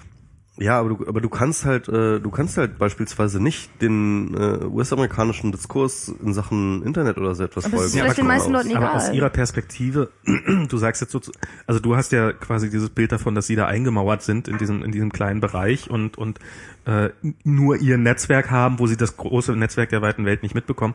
Rein schon von der Masse an Menschen her könnten sie es genau genug umgekehrt betrachten. Genau. Aber nicht an der Vielfalt. Das ist das, was ich meine. Also ich vermute mal, dass es da auch eine große Vielfalt gibt. Und, ja, definitiv. Ich meine, meinst China, du, die Vielfalt China hat der Welt? 60 verschiedene Minderheiten. Nein, ich will nicht sagen, dass irgendwie das Gleiche ist, aber das Ding ist halt auch, wenn du konkret dir anschaust, was die meisten Leute mit dem Internet machen, ich denke auch, ich würde mal sagen, dass es vielen Leuten auch zum Beispiel gar nicht, also nicht groß auffallen würde, wenn jetzt zum Beispiel Facebook, wenn sie nur deutsche Freunde hätten haben können. Ich meine, klar, wenn du ins Ausland gehst, dann sind mal ein paar andere so dabei, aber Facebook wird zum Beispiel auch vor allem genutzt, um eben mit dem unmittelbaren Freundeskreis zu kommunizieren. Und wenn das halt plötzlich irgendwas Soziales ist, in China ist auch gerade so zum Beispiel, die chatten auch unheimlich viel. Also meine Schülerinnen, die ich halt hatte, und auch die Schüler waren immer ganz viel mit dem Handy am Gang. Es gibt halt auch eine chinesische Version von WhatsApp, die tatsächlich wesentlich besser als nur ein WhatsApp-Klon irgendwie ist. Das wird unheimlich viel benutzt. Das ist WeChat oder Weixin. Ah, okay. Das ist auch ganz interessant, weil in Asien hat quasi jedes Land seinen eigenen Messenger. Das ist ganz witzig. Na, das ist ja sowieso. Das ist ja nicht nur in Asien. Also, dass hier WhatsApp sich so durchgesetzt hat und so, das ist ja auch alles keine sichere Sache. Also, es gibt ja durchaus noch ein paar andere Anbieter. In den USA ist das auch übrigens gar nicht so groß, WhatsApp. Das ist ganz witzig. Also, das ist in Europa ist das sehr, sehr stark. Aber das Interessante ist halt, dass tatsächlich China, Japan und Korea jeweils ihren eigenen Messenger haben, der tatsächlich komplett den Markt dominiert. Also, komplett. Und die irgendwie aber im Endeffekt alle identisch sind und sich zum Beispiel darin unterscheiden. Eine Freundin von mir meinte mal, Kakao Talk hat die besseren Sticker.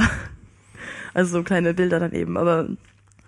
Das ist, dass diese großartige Kommunikationsinfrastruktur eines Tages zu irgendwas wird, wo man im Wesentlichen chatten kann und hin und wieder mal das Geschäftsmodell sein wird, dass man Sticker kauft. Das hätte ich auch nicht vermutet, so ändern sich die Dinge. Nee, aber das Ding ist eben, ich meine, wenn man das eben dafür nutzt, dann ist erstmal egal, ob du jetzt Leute hast, die halt aus dem Ausland auch da wie mit reinspielen. Und tatsächlich ist es auch so, dass man, wenn man sich Weibo anguckt, immer mehr zum Beispiel Amerikaner... Suchmaschine, ne? Nee, Weibo ist das chinesische Twitter. Ach so, genau. Immer mehr amerikanische Stars zum Beispiel und...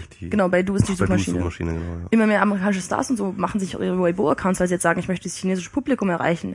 Und sagen sie eben, gehe ich eben in dieses System rein. Ist es möglich, das problemlos als Europäer sich so einen Account anzulegen? Problemlos. Okay. Ich habe auch einen. Okay. Also können wir alle dahin gehen, wenn es Twitter auf uns ist. Genau, also das ist ja die Sache. Auf jeden Fall. Das ist so ein bisschen App.net hier.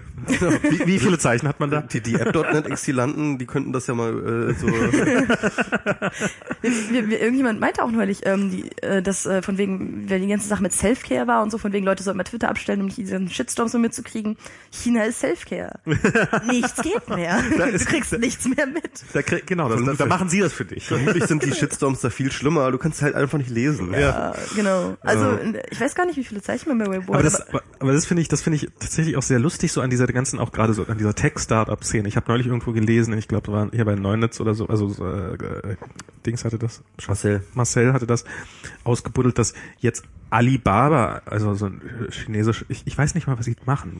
Amazon-Art. Ja, es ist so Amazon, Ebay-mäßig so ein bisschen. Okay. Also so ein riesiger Online-Retailer, aber die, glaube ich, mittlerweile einfach alles verkaufen. Und dass die jetzt wahrscheinlich den größten Börsengang der Geschichte der Menschheit hinlegen werden. Also es ist, expandieren wie blöde. Und wir kriegen das halt nicht mal mit. Und wir kriegen es nicht mal mit. Das ist dann sozusagen die Kehrseite davon. Ne? Also es ist ja nicht nur so, dass die Leute sozusagen, die Chinesen sozusagen in ihrem China-Net so selbstzufrieden vor sich hin chatten, sondern es hat dann ja auch zur Folge, dass dass das für uns auch so hermetisch wirkt, ja, also weil wir halt nicht irgendwie auf Baidu oder Dingsbums sind, ne? Weil es ist halt alles auf Chinesisch, ne? Und auf Chinesen ausgerichtet, auf chinesisches Publikum gemacht. Und das heißt also mit anderen Worten, da gibt's dann plötzlich so einen riesen Gap, so, ja, den ich beispielsweise jetzt zu anderen Ländern nicht so empfinde wie zu China so. Also nicht mal zu Indien oder sowas und nicht mal zu irgendwie arabischen Ländern oder... Na gut, aber weißt du, was in Indien die meistgesuchte Suchmaschine ist? Weißt du, was in Indien der wichtigste Messenger ist? Weißt du, was in Indien das heißeste Tech-Startup ist? Stimmt, das weiß ich auch nicht. Also das Ding ist halt, ich glaube, es ist tatsächlich oft eingebildet, einfach weil man weiß, dass diese Abregelung da ist bei China. Es gibt auch immer wieder dieses... China wird unheimlich gerne, es ist so ein bisschen dieser Nordkorea-Effekt. Bei Nordkorea ist es noch ganz viel stärker, aber man neigt dazu, wirklich sehr, sehr absurde Dinge zu glauben, weil man eben weiß, dass das irgendwie so ein bisschen abgeschlossen ist. Es ist auch so ein... Ja, man interpretiert dann gerne viele Dinge rein, die gar nicht mehr unbedingt da sind. Und zum Beispiel auch das mit Alibaba, es ist tatsächlich so, es ist einfach etwas, was für den chinesischen Markt gemacht ist. Es hat sich dort entwickelt und vielleicht setzt es sich ja auch außerhalb des chinesischen Marktes durch. Das ist nicht unbedingt so. Aber ich denke einfach, dass wir solche Dinge nicht wissen, das, also da kommt jetzt wieder so meine Medienperspektive so ein bisschen mit rein. Ich merke es ja auch, wenn man Text über China anbietet, dann scheint es echt viele Redakteure zu geben, die auch nicht unbedingt glauben, dass da ein großes Interesse an China besteht. Also oft habe ich schon das gehabt, dass dann hieß, ja, dieser Text ist ein bisschen zu spezifisch, das müssen wir jetzt über China nicht schreiben. Das war, glaube ich, konkret zum Beispiel über eine Entwicklung in den chinesischen sozialen Medien, wo die Leute eben anfingen von dem chinesischen Twitter zum chinesischen WhatsApp, also von Weibo zu Weixin zu migrieren, aus Zensurgründen, weil sie der Zensur ausweichen wollten, dass politische Meinungsbildung und politische Diskussionen sich eben auf diese andere Plattform verlagerten. Und dann kam dann als Antwort, dass ich den Text anbieten wollte, ja, nee, das ist ein bisschen zu chinesisch, das ist jetzt für uns nicht so interessant. Aber das ist interessant, weil das, ich meine, das mit diesem Börsengang habe ich zum Beispiel auch nicht mitgekriegt. Aber ich krieg ja auch nicht mit, also du könntest mir wahrscheinlich irgendwie 12 Millionen Städte aus China vorlesen und ich hätte von denen noch nie was gehört, ja. So, ja, ich meine, ich bin in einer Zeit aufgewachsen, wo so eine Millionenstadt, da gab's 5, die konnte man aufzählen, so, ja, irgendwie. Und so auf der Welt. Nee, Quatsch, es ist, ich übertreibe jetzt gerade so gefühlt, ja. Aber da kannte man zumindest alle Millionenstädte, so, ja. Da wusste man irgendwie von Mexico City, die sind ganz groß, und da wusste man von irgendwie und so. Tokio und so. Also so Metropolen. Und heutzutage, China ist ja die haben ja, weiß nicht, keine Ahnung, wie viele Millionen Städte, die, von denen der normale Europäer nie was gehört hat, so. Ja, klar. Und also, so langsam fängt das an, weil man hört irgendwie, okay, dort werden jetzt irgendwie die iPhones hergestellt und dort werden irgendwie, so ohne Scheiß. Man liest die halt in den Schildern. Genau. Ah, noch eine. Genau, also so langsam, gut, da drängt sich das auf. Und dann gibt es ja diesen Effekt, dass Informationen natürlich immer nur dann Informationen sein können, wenn sie anschlussfähig sind, ne? Also das heißt, keine Ahnung, wenn du irgendwas über den amerikanischen Präsidenten Barack Obama berichten willst, dann setzt du implizit voraus, dass die Leute wissen, dass es ein Land gibt, das Amerika heißt, in diesem Land gibt es einen Präsidenten und so weiter und so fort, und dieser Präsident hat eine bestimmte politische Funktion, und das ist alles sozusagen vorausgesetztes Wissen, dass du sozusagen als Journalist nutzt, indem du sagst, auf dem du aufpasst, wenn du sagst, Barack Obama hat XY, ja? Ganz klar, ja. Genau, und das ist dieses Anschlussding. Und bei China haben wir viel weniger solche Anschlüsse, so viel Anschlusswissen, ja? Also es gibt halt viel weniger Fundament, auf dem man aufbaut. Alle reden davon, wie unglaublich wichtig China ist und was für eine unglaublich wichtige globale Stellung dieses Land hat und wie unglaublich auch unsere Wirtschaft, unser Leben, unser Alltag eigentlich, ja, irgendwie total von diesem Land abhängig ist, ja, von dem wir praktisch nichts wissen, ja, so. Das ist wirklich so absurd. Es ist aber halt echt auch traurig, das ist wirklich absurd. Das merkt man aber einfach auch in der Berichterstattung, dass einfach diese Maske, was du eben sagst, dass wir mal sagen, China ist so wichtig für unsere Wirtschaft, China ist the next big thing, die werden die Amerikaner überholen wirtschaftlich. Falls sie es nicht schon haben. Ich glaube, sie haben noch nicht. Naja. Ja. Aber ja, es kommt drauf an. Andererseits sind die Chinesen diejenigen, die, ja.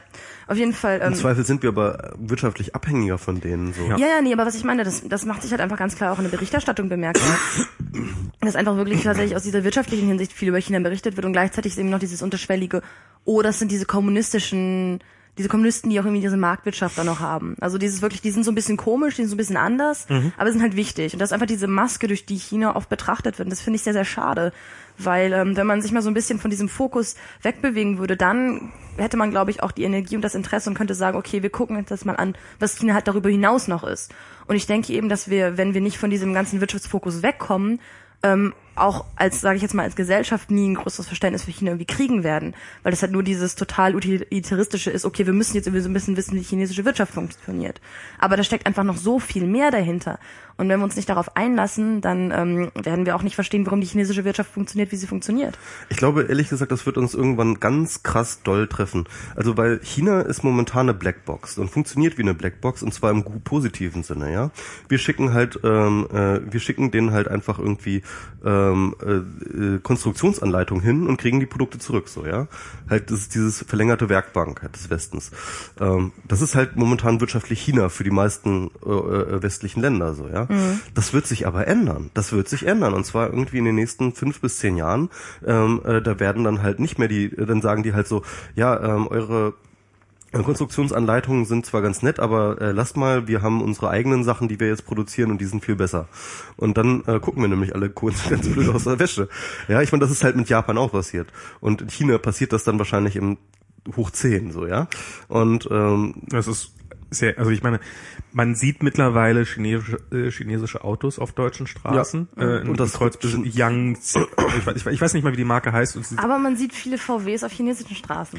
Ja, okay, aber es ist halt ein Prozess, der sich, also ja, dass VW überall auf der Welt präsent ist, das ist, haben wir als Deutsche wir haben ja nicht alles geschafft, was wir uns vorgenommen haben in unserer langen Geschichte, aber das haben wir geschafft, dass wenigstens die Autos überall sind. Und aber dass chinesische Autos hier so rumfahren, das sieht man ja doch eher, ist ja doch eher was Neues. Ja. Und was du halt meintest mit den, das kommt jetzt schnell, dass alle unsere Telefone selbstverständlich in China produziert werden, aber dass dann auch plötzlich chinesische Marken hinterstehen.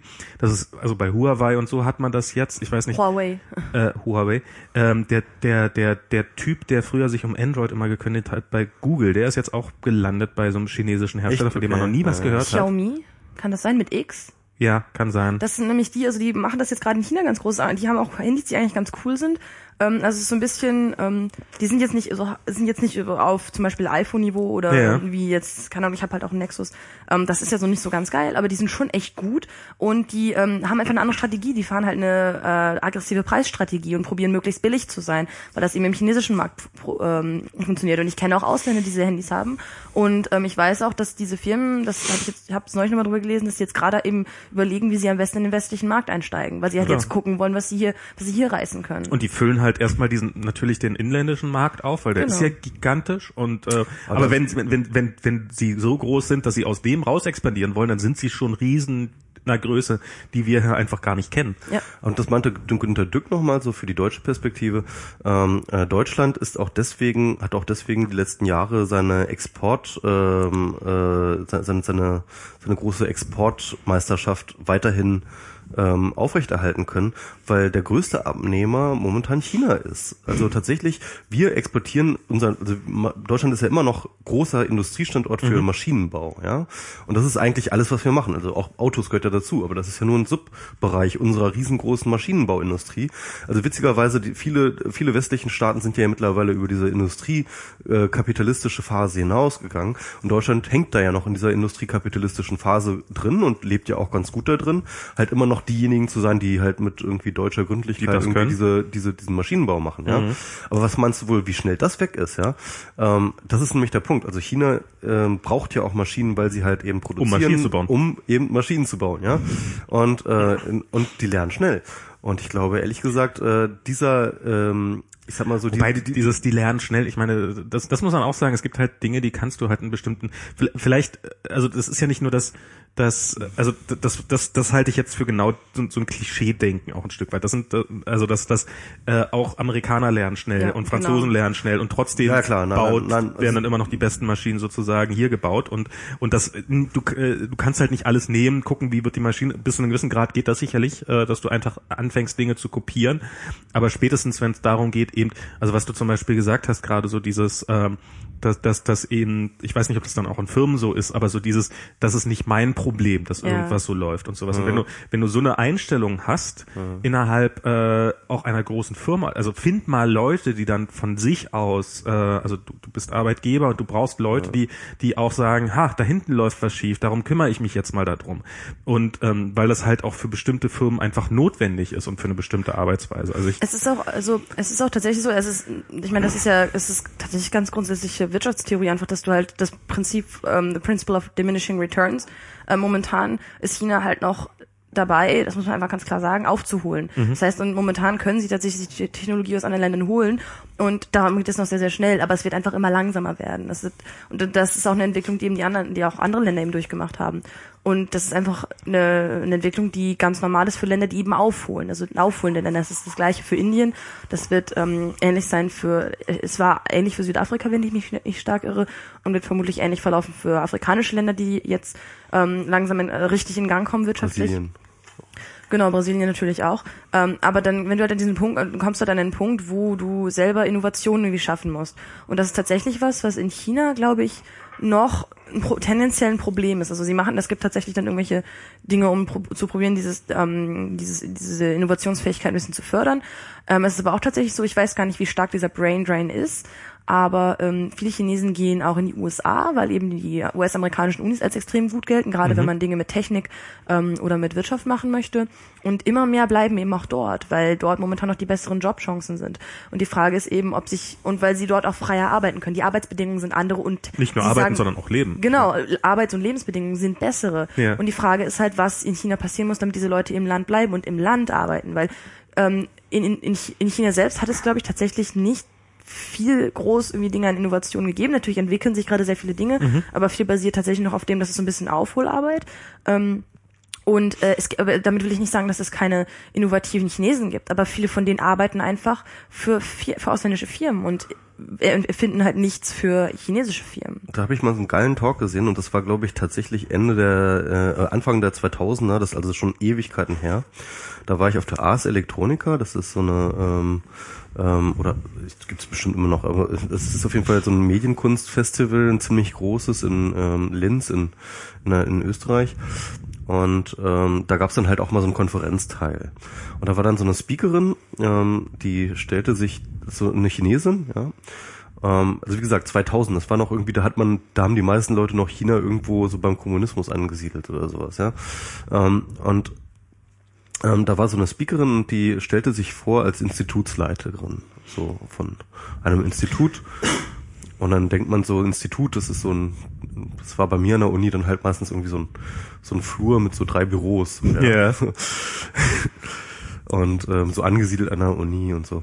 Dann meinte sie, ja, und hier sind so ein paar Bilder von unserem Institut, so bam, und dann ist das so ein riesen Komplex, also nur dieses Institut ist ein riesen Komplex, also so, keine Ahnung, ein Hochhaus, ja, irgendwie und super breit und also riesig so. Wir haben hier so irgendwie 10.000 Lehrende, ja, Lehrende. Die Dimensionen in China sind einfach auch ganz anders so auf. Aber das Geilste war jetzt, pass auf, das Institut war das Institut für Kreativität. Ah ja, die Geschichte ist, ja. Das Institut für Kreativität. Okay. Das haben sie halt gebaut, weil sie halt sich dieser Entwicklung durchaus, also sag ich mal, die große Partei, ja, oder wie nennt man das da? Irgendwie die weise Partei hat bereits gesehen, dass sie dort irgendwann dieses Problem haben, dass sie irgendwann innovativ sein müssen. Und innovativ ist man, wenn man kreativ ist, das haben sie auch irgendwo gelesen.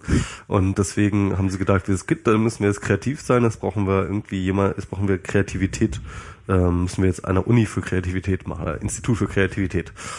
Und dann haben sie dieses Ding dahingestellt, so für ganz viel Geld, und dann haben sie sich auch ganz viele ausländische Künstler und so weiter und so fort eingeladen und mit den Konzepte gemacht, wie man da jetzt irgendwie Kreativität reinbringt.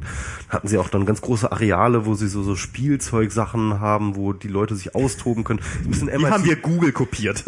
Nee, so MIT, ja. MIT Media Lab, so, ne? Wer das kennt, so, das ist halt so. So ein du warst da mal, ne? Ja, das ist auch recht berühmt. Also der Rest der Welt kennt es nicht, aber okay, ja. Das ist schon so sehr spielerisch, technikspielerisch, also so ein Nerd-Universum eigentlich, ne? Und auf jeden Fall gleich, sorry. Ja.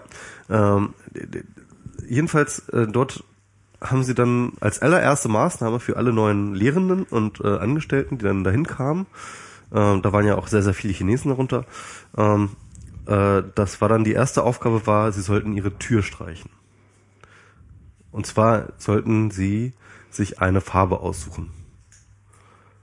Und das hat die total überfordert. Das war ein Riesenproblem. Das hat wohl irgendwie wochenlange Diskussionen und Probleme gegeben, weil diesen Schritt zu sagen. Also jeder hatte das Recht, eine eigene Farbe zu wählen, sozusagen. Also nicht ein Recht, sondern Pflicht. Also die Pflicht, okay, ja. Aber es war jetzt nicht so, sie mussten sich auf eine Farbe einigen. Nee. Sondern du solltest halt deine Tür gestalten, wie du wolltest. Sie waren aber alle struck, so, ja, weil sie einfach nicht wussten, in welcher Farbe sie jetzt sind. So, ja, also dieses auf sich allein gestellt sein und alleine eine Entscheidung treffen zu müssen. Das war wirklich ein ganz, ganz großes Problem. Und diese Universität hat das so, oder dieses Institut hat sich so als Aufgabe gesetzt, genau diese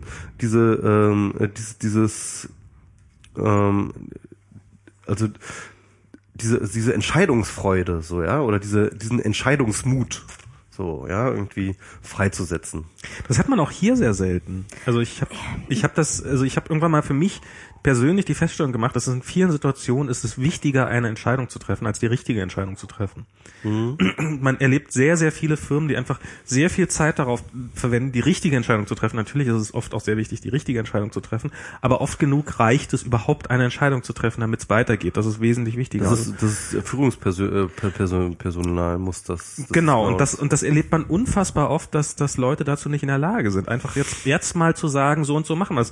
Sondern es ist meistens, also das, was man sehr oft erlebt, ist, wenn man, guck mal hier, Chef, ich habe hier diese Möglichkeit, welche soll ich denn davon wählen? Und dann kriegt man keine Antwort, sondern dann vertagen wir das noch um eine Woche, so nach dem Motto. Also irgendwie durch die Gegend formuliert. Okay. Also ich finde es sehr interessant, weil ich wollte nämlich auch sagen, das Ding ist, also ich glaube, dieses Kreativitätsproblem, das gibt's gegebenenfalls durchaus in China. Ich glaube aber, dass es einfach sehr stark mit dem System so ein bisschen zusammenhängt und wie mit Leuten umgegangen wird, wie auch mit Leuten geredet wird, weil ich weiß halt auch nicht, denke, die Art, wie man jetzt sowas formuliert, wie ihr dürft eure Tür jetzt anmalen, wie ihr wollt, wie man das jetzt vermittelt, wie das gesagt wird, das macht halt einfach auch schon, das hat auch schon einen gewissen Effekt. Und ich wollte einfach nur ganz kurz ein Erlebnis zum Beispiel von mir einbringen, was ich halt hatte, als ich mit meinen Schülern gearbeitet habe. Ja. Ich habe dann halt den Lehrern vorgeschlagen, die den Unterricht eigentlich gestaltet haben, wir können doch im Dezember so kleine Teehauslichter bauen. Also einfach so kleine Häuser aus Pappe mit Buntpapier, wo man halt ein Teelicht reinstellen kann. Und wir haben dann halt den Schülern gesagt, ihr könnt, ich habe halt so eins vorgemacht mit Tür und Fenstern, einfach ganz simpel gesagt, so was in der Art könnt ihr machen, macht es wie ihr wollt. Und die Ergebnisse, die kamen, war total krass. Das hätte ich nicht erwartet. Ich habe halt auch nur gesagt, macht was ihr wollt, ich gebe euch nichts vor. Aber das war bei weitem nicht irgendwie so eine Ratlosigkeit, wie jetzt von dir beschrieben wurde, sondern das eine Ergebnis, was ich total cool fand, war ein Mädchen, das dann ein Rentier reingeschnitten hatte, dieses wirklich 5x5 Zentimeter große Pappquadrat und hat ein Rentier da reingeschnitten, hat da mit allen möglichen Details und total schön ausgeschnitten und dann dieses Papier dahinter. Also die haben wirklich kleine Kunstwerke da gemacht und jeder wirklich was komplett anderes. Und das ist halt die Sache, also da ist auf jeden Fall Potenzial da. Und ich denke, Kindern ist das vielleicht auch irgendwie noch da, so das wird dann vielleicht abtrainiert. Das mag sein, aber es ist halt tatsächlich so, ich glaube, wenn wir halt immer so über China reden, dass wir sagen, das mit den Kreativitätsproblemen, solche Geschichten, das mag sein. Ich finde es auch sehr bezeichnend teilweise, aber ich finde es ein bisschen gefährlich, weil wenn wir solche Sachen halt immer wieder erzählen, dann bringt es das ein bisschen in diese Ecke, die Chinesen. Ist auch eine angenehme Position. Genau, auf jeden Fall. Aber ich meine, es ist, also dass die Menschen, glaube ich, durchaus in der Lage sind, wären kreativ zu sein. Es hat ja auch eine Menge mit, also es erlebt man ja auch, kann ich auch wiederum mit hier vergleichen, bei Facebook ist ja dieses berühmte Motto, move fast and break things. Also dieses mach schnell, aber mach dabei auch Dinge kaputt. Also es ist regelrecht die Aufgabe. Mach Dinge kaputt, mach Fehler. Und es gibt sehr, sehr viele deutsche Firmen, die sich dieses Motto einfach übernommen haben. Aber wenn dann ein Fehler passiert, dann wird halt nicht gesagt, jetzt hast du einen Fehler gemacht, sehr gut, gibt eine Gehaltserhöhung, sondern dann kriegst du halt trotzdem. Sondern schreibt Fefe über dich. Sondern schreibt, stimmt, genau, diese, darüber kann man noch erzählen. Aber, und das muss ja auch erstmal, also das muss ja die ganze Kultur da sein, dass auch dieses Vertrauen da ist. Wenn ich jetzt kreativ bin, genau, dann kriege ich dafür nicht auf die Fresse gehauen und sowas. Das ist ja wahrscheinlich eher das, was verlernt wird. So dieses, oder was nie da ist. Und ich kann mir vorstellen, dass das fast schwerer herzustellen ist und dass das sozusagen erstmal in der Gesellschaft und drin steht. Genau, und ich glaube, das ist auch hier nicht sonderlich weit verbreitet. Also ich sehe Deutschland da jetzt nicht ganz weit vorne an dieser Front. Nee, auf jeden Fall nicht.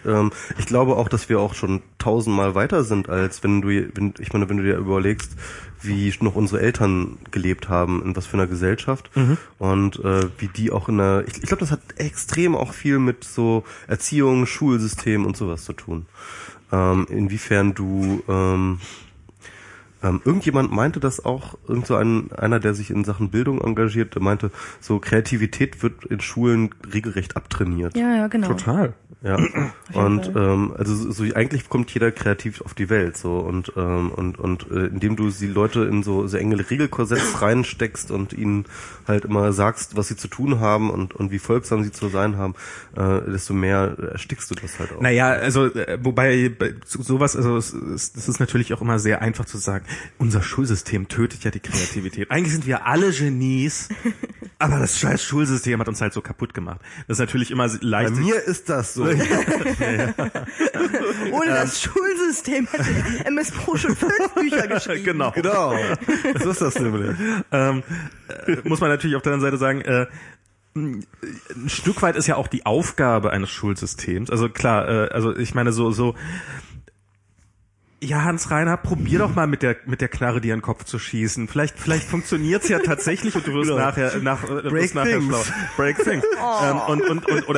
Also ich meine, manche Dinge werden ja auch, also die Schule hat ja auch durchaus die Aufgabe, oder Lehrer hat ja durchaus auch die Aufgabe, bestimmte Varianten von vornherein auszuschließen und zu sagen, nein, das haben wir schon mal probiert, brauchst du nicht nochmal zu machen. Das ist wo wir bei den Montagsdemos waren. Ja, genau. Und insofern, also ich oh Gott, habe ich gerade das Schulsystem verteidigt? Nein, also das war nicht... ich weiß, was du meinst. Es ist natürlich ziemlich radikal und zugespitzt zu sagen, wir diese ganze Erziehung tötet ja nur die Kreativität, also brauchen wir niemanden mehr erziehen. Das ist ja auch Quatsch. Ja? Also genau. Ich denke, da muss man irgendwie einen guten Mittelweg finden. Aber ich würde dir zum Beispiel auch recht geben in dem Punkt, wo du sagst, okay, die Deutschen sind jetzt auch nicht die Meister darin, irgendwie in Sachen Kreativität, Fehlertoleranz etc. Sich auszuleben. Und ich glaube, das liegt auch ein bisschen daran, dass auch unser Schulsystem immer noch ein ziemlich, sag ich mal, starr hierarchisches ist im Gegensatz zu anderen Ländern. Darf ich gerade noch mal was einwerfen? Du darfst gar keinen Fall. Deswegen muss ich... Du bist hier unser Gast, du darfst hier, wenn du willst, darfst du alles vollreden. Aber das Richtige sagen, sonst du fliegst raus. Genau. So. Ja, mit deutscher Fehlerkultur. Genau. Damit wir das geklärt haben, so Max. Mit dir wollte ich noch mal... Ich gehe da mal, ich nehme das Bier mit. Ha, ist ja nur noch eins da. Stimmt, verdammt. Ich habe auch welches getrunken. Siehst du, kaum ist das... Ja, erzähl. Auf jeden Fall, genau. Ich musste eben lachen, weil der Ningwi meinte noch im Chat auch, ich sollte mal eine Ausspracheübung zu Huawei machen. Das hätte noch kein deutscher Podcaster richtig ausgesprochen. Okay, dann Übung mit H vorne oder mit Huawei? Huawei. Huawei. Also nicht die, also schon ein H, aber es ist ein bisschen härter irgendwie. Huawei. Okay. Aber wichtig ist, dass es nicht irgendwie, es ist halt Way, also nicht Y oder so, weil... Huawei. Guter Einwurf im Chat auch. Schulen erziehen für den Arbeitstypus, der gerade für die jeweilige Arbeitswelt gebraucht wird. Der fordistische Arbeiter ist ein anderer als der postfordistische. Jetzt weiß ich nicht, was fordistisch bedeutet. Also Ford ist doch derjenige, der Henry Ford, der nicht nur das Auto, das populär machte in den USA, sondern auch die Assembly Line als so das Paradigma der Industrie, die Produktionsstraße. Genau, die Produktionsstraße. Ja. Als Paradigma. Das ist halt auch was ich sehr spannend finde, und das ist was in amerikanischen Firmen ja angeblich, wer weiß, wie es nach einer Praxis aussieht, aber relativ weit verbreitet ist, so gerade in diesen Tech-Firmen, flache Hierarchien. Mhm. Und wir in Deutschland und wahrscheinlich noch viel stärker in China ja eher so hierarchische Systeme sehr stark haben. Und ich glaube auch, dass das auch daher kommt, in einer Wissensindustrie sozusagen ist die Wahrscheinlichkeit, dass dein unterster Mitarbeiter mindestens ähnlich intelligent ist wie weiter oben. Also ich meine, ich kann mir vorstellen, dass früher, als noch die Leute noch keine Ausbildung hatten und keine Schulbildung hatten etc. pp., dass da wirklich da machst du Schraube, nimmst du, drückst du hier, dann drehst du dreimal und dann haust du einen Hammer drauf und dann zum nächsten. Genau, und da brauchst du auch die entsprechenden Hierarchien, damit die dann halt irgendwie... Ja, du brauchst auch nur Hierarchie, weil du brauchst kein Feedback mehr nach hinten, so, ja. Außer die Schrauben sind leer. Aber in dem Moment, in dem die Arbeitsanforderungen so hoch werden, dass du die ganze Zeit halt arbeiten musst, hat sich das ja mit den vielen Hierarchien erledigt, weil in dem Moment, in dem der ganz unten in der Linie sagt, Moment mal, der da 2 Ebenen über mir ist eigentlich auch nicht schlauer als ich, wofür braucht man den dann überhaupt noch? Also das ist ja, das ist ja... Das ist dann im Kommunismus. Was? Da kommen wir dann zum Kommunismus. Ja. Nee, Kommunismus ist das gehört mir auch. Aber das ist dann wieder auch wieder, das rückkoppelt dann auch wieder, warum Deutschland auch noch so tendenziell hierarchischer ist als andere Länder, weil wir eben noch so einen starken Industriestandort haben, wo natürlich das fordistische Paradigma immer noch wenn nicht mehr so total hundertprozentig, aber immer noch sehr, sehr, sehr viel präsenter sind als in den postindustriellen. Wo du ja sowas auch nicht erlauben kannst. Du kannst ja nicht erlauben, okay, wir produzieren jetzt mal 100.000 Geräte einfach, die dann kaputt sind, und dann schmeißen wir die halt weg, um zu gucken, ob es funktioniert, sondern naja, da muss halt auch, wenn du so, je länger deine Planungszyklen sind, etc. pp., desto mehr brauchst du das auch. Also man muss ja sagen, so Thatcher hat ja im Endeffekt in England in den 80er Jahren, halt 70er, 80er Jahren, halt diesen radikalen Schritt weg von der industriellen Gesellschaft gemacht, ne? Und dann sehr stark aufs Bankensystem gesetzt. Ja, unter anderem, ne? Mhm. Also, die Banken sind die Zukunft. Genau, also sie hat halt, aber vor allem hat sie halt gesagt, okay, wir machen jetzt hier einfach diesen Cut zum Industrialismus, und das, obwohl jetzt England ja die Industrienation, also die Proto-Industrienation schlechthin war, so, ja. Und Deutschland hat das ja nicht gemacht, sondern Deutschland war dann ja sozusagen, es ist ja eigentlich fast so der Überbleibsel der europäischen Industriegeschichte. Aber ich glaube, das wird uns so auf die Füße fallen, ohne Scheiß, weil eben, wie gesagt, also ich glaube, dass halt diese Industriegeschichte wird halt, ich glaube schon, dass das halt etwas ist, was China, was durchaus in greifbarer Nähe ist für China, ja, und was halt auch sehr wichtig ist für sie, gerade in dieser Zeit jetzt gerade. Das heißt, ich glaube, da wird halt uns einiges runtergefallen, und wir haben uns zu lange darauf ausgeruht, sodass wir halt auch deswegen nie in Richtung Informationstechnologie großartige Schritte hingekriegt haben und auch nie wirklich uns Mühe gegeben haben, da Schritte hinzumachen. Andere Länder mussten das machen, und wir haben uns auf unserem Industriereichtum halt ausgeruht. Na gut, China hat sich halt auch ein bisschen ausgeruht, und jetzt merken sie halt einfach, dass die ganzen... China hat sich ausgeruht? Teilweise ja, ich meine, viele... Das ist ausruhen. Billig, ja. Das ist chinesisches Ausruhen. Ganz ehrlich, also chinesische Wirtschaft, die hat auch große Probleme. Es gibt auch Wirtschaftswissenschaftler, die sagen, Moment, du hast auch in China eine riesige Housing-Bubble, die irgendwie explodieren könnte in den nächsten Jahren. Was dann passiert, da bin ich gespannt. Mhm. Und was auch tatsächlich so, dass zum Beispiel die ganzen Firmen, die billig produzieren in China und China als verlängerte Werkbank benutzten, das ist eine absteigende Tendenz. Die wandern ab in andere asiatische Länder, in denen es billiger ist, weil in China die Löhne steigen und das wird ihnen zu teuer. Mhm. Und dann kommt die Automatisierung hinzu. Ich frage mich auch wirklich, also beispielsweise, wenn du sowas nimmst wie, wie heißt nochmal wo auch Apple gebaut wird, das iPhone. Nein, Foxconn.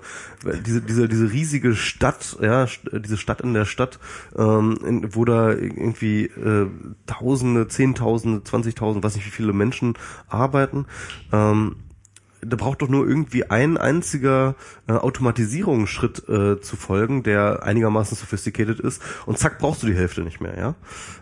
Und ich meine, wir stehen halt auch gerade vor so einer Revolution, so, also vor so einer Automatisierungsrevolution. Da sind sich ja ziemlich viele einig, ja. Also ich habe ja dieses von Frank Rieger und Konstanze Kurz gelesen, dieses okay. Das ist schon krass, also was die dort auch teilweise für Prognosen machen. Dieses was? Das Arbeitsfrei, das Buch. Ah, okay, muss ich mir mal aufschreiben. Arbeitsfrei. Ich kann mir gut vorstellen, dass halt auch solche Sachen wie irgendwie iPhone-Produktion, die kannst du irgendwann automatisieren. Und was macht dann Apple? Die gehen dann natürlich nach Amerika, ja. Also die sind ja nur in China, weil die könnten, das ist ja der Witz immer, es wird ihnen mal vorgeworfen, dass sie in China produzieren, aber sie hätten ja gar nicht genug Arbeitskräfte in den USA, um das scheiß iPhone zu produzieren. Es geht auch gar nicht so sehr um die, das ist ja, Apple produziert ja mittlerweile tatsächlich relativ viel in Amerika, und Motorola zum Beispiel macht das ja auch, das haben sie ja mit dieses total individuell anpassbare Telefon, was sie in Amerika verkauft haben, Moto X war es, glaube ich, da wurde auch, also wo du auf eine Webseite gehen konntest, sagen, ich hätte gern das und das und das und das Telefon. Das ging dann bis hin, dass du dich auch auf der Seite mit deinem Google-Account anmelden kannst und hast das Telefon bekommen, genauso gebaut, wie du das haben wolltest, und dann hast du es eingeschaltet, und dann warst du mit deinem Account eingeloggt und brauchtest gar nicht mehr machen, konntest auch Wallpaper vorher aussuchen, also Software-Sachen. Und das würden die so in China gar nicht hinbekommen, weil ich meine, bis das Schiff mit deinem Telefon hier ist, vergeht so viel Zeit, dass du so lange nicht bereit wärst zu warten. Also muss das ja relativ nah vor Ort. Also je mehr du so eine Sache individualisierst, Das hat aber, glaube ich, viel auch mit Automatisierung zu tun. Ja, nee, je mehr du individualisierst, desto höher ist der Anreiz, das irgendwo in der Nähe zu machen. Dann spielt es nicht mehr so eine große Rolle, dass das ein bisschen teurer ist. Und Apple baut jetzt den Mac Pro, bauen sie in also in Amerika mittlerweile wieder den, ich glaube, den iMac bauen sie auch. Also die holen auch immer mehr Sachen wieder rüber. Ja. Erstens, weil die Preisunterschiede nicht mehr so irre groß sind. Und dann, weil es halt auch immer einen kleinen Imagegewinn hat natürlich. Das ist ja auch immer nicht zu verachten. Und was aber deren Hauptproblem ist in erster Linie erstmal die Flexibilität, also dieses unmenschliche System, das halt in China existiert. Du kannst halt heute die Leute anheuern und kannst dann, wenn dann die Weihnachtssaison wieder vorbei ist, setzt du alle wieder auf die Straße. Das ist halt in Amerika doch nicht ganz so leicht möglich und sowas, und das alles hinzukriegen, also dass da irgendein Hersteller kommt und sagt, okay, wir stampfen dir innerhalb von 2 Monaten eine Fabrik aus dem Boden, wenn du die nur 2 Jahre brauchst, dann ist die danach wieder weg, gar kein Problem, es soll nicht dein Problem sein. Sowas geht halt einfach, das gesamte System ist halt in China einfach viel, es geht einfach schneller, solche Dinge, weil wenn du halt so diese Evaluierungen hast für irgendwelche Government Officials, wenn halt entschieden wird, wie gut sie performt haben das Jahr über, dann ist auch einer der wichtigsten Kategorien ist einfach Wirtschaftswachstum. Das heißt, es ist in deren Interesse, solche Dinge zum Beispiel in ihren Distrikten dann, für die sie verantwortlich sind, solche Firmen, also solche Fabriken einfach zu bauen. Das ist in ihrem Interesse und sowas wird einfach stark gefördert. Und sowas wie Stuttgart 21, wo sich nämlich Leute da hinstellen und sagen, hey, ihr könnt unsere Bäume hier nicht wegmachen, hast du in China nicht. Also du hast schon zunehmend Demonstrationen gerade in Umweltfragen. Mhm. Das ist auch, ich würde mal sagen, die Regierung toleriert das eben eher, weil es halt nicht politisch ist. Also es ist in gewisser Weise politisch, aber es geht halt nicht gegen die Regierung. Es ist halt das sind jetzt die bösen Firmen, die wollen ihre Dinger hier hinbauen und wir protestieren mal dagegen, dass die Natur kaputt machen. Aber im Zweifel ist es halt schon noch so, dass einfach in China gesagt wird, wird jetzt gebaut, Punkt. Es gibt keine Diskussion. Und ich denke, das ist auch einfach bestimmt auch für Firmen toll, so zu arbeiten. Keine Ahnung, also ich meine, wenn du in Deutschland jetzt irgendwo was hinbauen wollen würdest, wo du Naturschutzgebiet hast, ist halt scheiße, weil dann kriegst du Stress. Und in China, wenn du da mit der Regierung, wenn das alles passt und du dann die richtigen Leute kennst, ja, dann funktioniert sowas halt eher. Das ist natürlich auch für Apple dann noch total praktisch. Also ich kann das auch nachvollziehen. Wenn ich da Manager wäre, würde ich es wahrscheinlich auch machen. Ja, machen sie ja alle im Endeffekt. Eben. Aber wie ist es denn mit also man hört ja immer so viel gerade aus Shanghai, dass da das ist mir jetzt auch bei den Fotos von Han Hai-wen aufgefallen, das könnte jetzt vielleicht auch ein bisschen daran liegen, dass ihre Kamera nicht so die allerbeste ist, die sie in ihrem Telefon hat, aber es sieht trotzdem irgendwie alles so ein bisschen smoggig aus. Das wahrscheinlich ist das gerade Fragen. Ich meine, Umweltprobleme, da geht's ja nicht darum irgendwie, oh, rettet den Wald, sondern da geht's halt so, ich kann nicht mehr atmen. Halt so Umweltprobleme. Sind die Umweltprobleme so schlimm mittlerweile? Ja, ist schon ziemlich krass. Ich habe auch echt ein bisschen Schiss, weil ich jetzt wieder nach Beijing ziehe und einfach die Feinstaublevel, die du da hast in der Stadt, sind einfach weit über dem, was auch zum Beispiel von der wie heißt es auf Deutsch, Weltgesundheitsorganisation empfohlen. Die sind ja sowieso nur von den Amerikanern gekauft. Nee, genau. Ja, okay. Nein, es ist einfach echt nicht mehr gesund. Und also bemerkt man das im Alltag sozusagen, also, oder hört man davon, dass man nur 60 wird? Als ich dort war, war es in Shanghai echt okay, yeah. Weil da war ja auch im Jahr vorher die Expo gewesen, das ist ganz interessant. Ein Freund von mir, ein Kommilitone von mir hat halt in Shanghai gewohnt seit 2000 oder so und er erzählte halt so, ja, in Shanghai war das mit dem Smog auch schlimmer vor der Expo und dann kam die Expo und auf einmal war der Himmel blau und keiner weiß so genau warum. Haben sie ihn angemalt. Ja, es gab neulich so einen schönen Artikel, wo sie meinten, ja, sie wollten irgendwelche Chemikalien in die Luft pusten in Beijing, um den ganzen Feinstaub also den ganzen Dreck irgendwie wegzupusten. Das hört sich etwas gruselig an. Ich weiß nicht, was sie da gemacht haben. Ich denke, vielleicht haben sie auch einfach gesagt, so jetzt werden halt die Fabriken mal abgeschaltet für ein paar Tage. Ich habe echt keine Ahnung, was da passiert ist, aber mittlerweile ist es wohl wieder schlimmer geworden. Und man merkt es halt zum Beispiel in Beijing, als ich da war, ich war halt nur für 2 Wochen dort, da hatte ich echt Glück wohl. Man merkte halt einfach schon, dass du, keine Ahnung, wenn zum Beispiel, das ist jetzt ein ekliges Beispiel, wenn du Nase putzt, dann kommt einfach echt viel schwarzes Zeug raus. Also es ist einfach, man merkt es so ein bisschen. Was ich ganz interessant finde zu der Umweltsache nochmal, auch nur so eine kleine Anekdote am Rand, ich bin ja immer so ein bisschen relativierend, was so dieses China-Bashing angeht.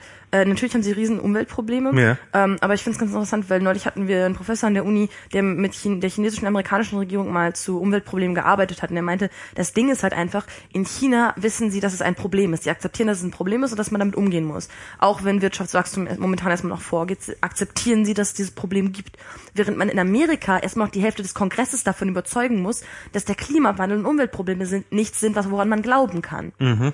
Das ist halt schon nochmal, also da ist auch diese westliche Überlegenheit bei weitem irgendwie, das ist schon eine Illusion irgendwo. Also bei sozusagen die offizielle China-Einstellung ist, wir wissen, dass ein Problem ist, wir ignorieren das bloß erstmal. Naja, nein, nicht unbedingt. Sie probieren ja durch das Ding und sie arbeiten daran, aber das Problem ist einfach, dass das System momentan noch so gebaut ist, dass Wirtschaft Priorität hat. Mhm. Wenn wir uns um die Umwelt kümmern können, solange es nicht auf Kosten der Wirtschaft geht, ist es okay, aber sobald es auf Kosten der Wirtschaft geht, ist es so, Und das ist halt einfach ein Problem. Und das ist wieder so ein Ding, was sich systemisch einfach ändern muss. Da muss sich im Großen und Ganzen was ändern.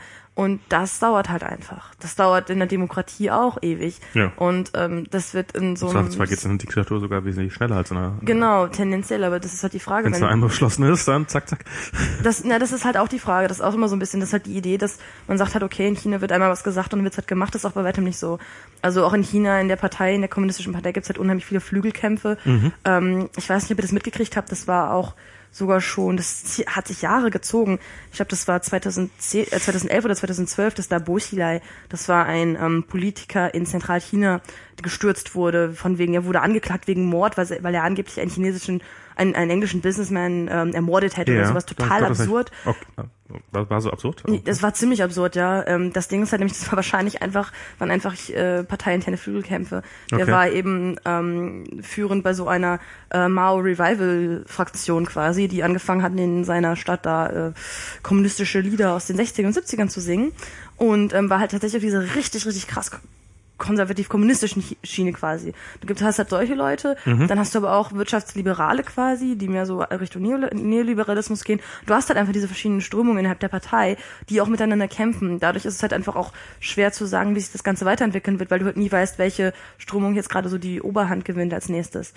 Also ich habe mal so eine ziemlich geile Infografik gefunden, wo so das chinesische politische System komplett aufgeschlüsselt war, also so irgendwie die ganzen Kader der Partei, vor allem die wichtigen Familien, das sind ja teilweise auch ganz, ganz lang tradierte, wichtige Familien, die das halt sozusagen dominieren. Naja, halt lang tradiert, Leute, die in der kommunistischen Partei lang wichtig waren. Genau, irgendwie so, auf jeden Fall ist das dann auch schon irgendwie so eine Dynastie ist da auf jeden Fall auch immer drin. So ein dynastisches Prinzip auch. Und jedenfalls dann diese Flügel, und das wurde dann total aufdifferenziert und du konntest dann irgendwie auf die einzelnen Leute klicken und gucken, was so für welche Positionen sie stehen oder wer mit wem Clinch hat. Das war total das mega komplexe Ding. Ich habe natürlich überhaupt nichts verstanden und hatte überhaupt keinen Zugangspunkt dazu. So, es war nur einfach sehr beeindruckend. Ich dachte mir so, also wenn man vielleicht mal irgendwann sich dafür interessiert für das politische System in China, dann wäre das die richtige Anlaufstelle, und habe es mir nicht gebookmarkt. Ich suche das gerade. Ich habe das nämlich, glaube ich, mal verblockt letztes Jahr. Okay.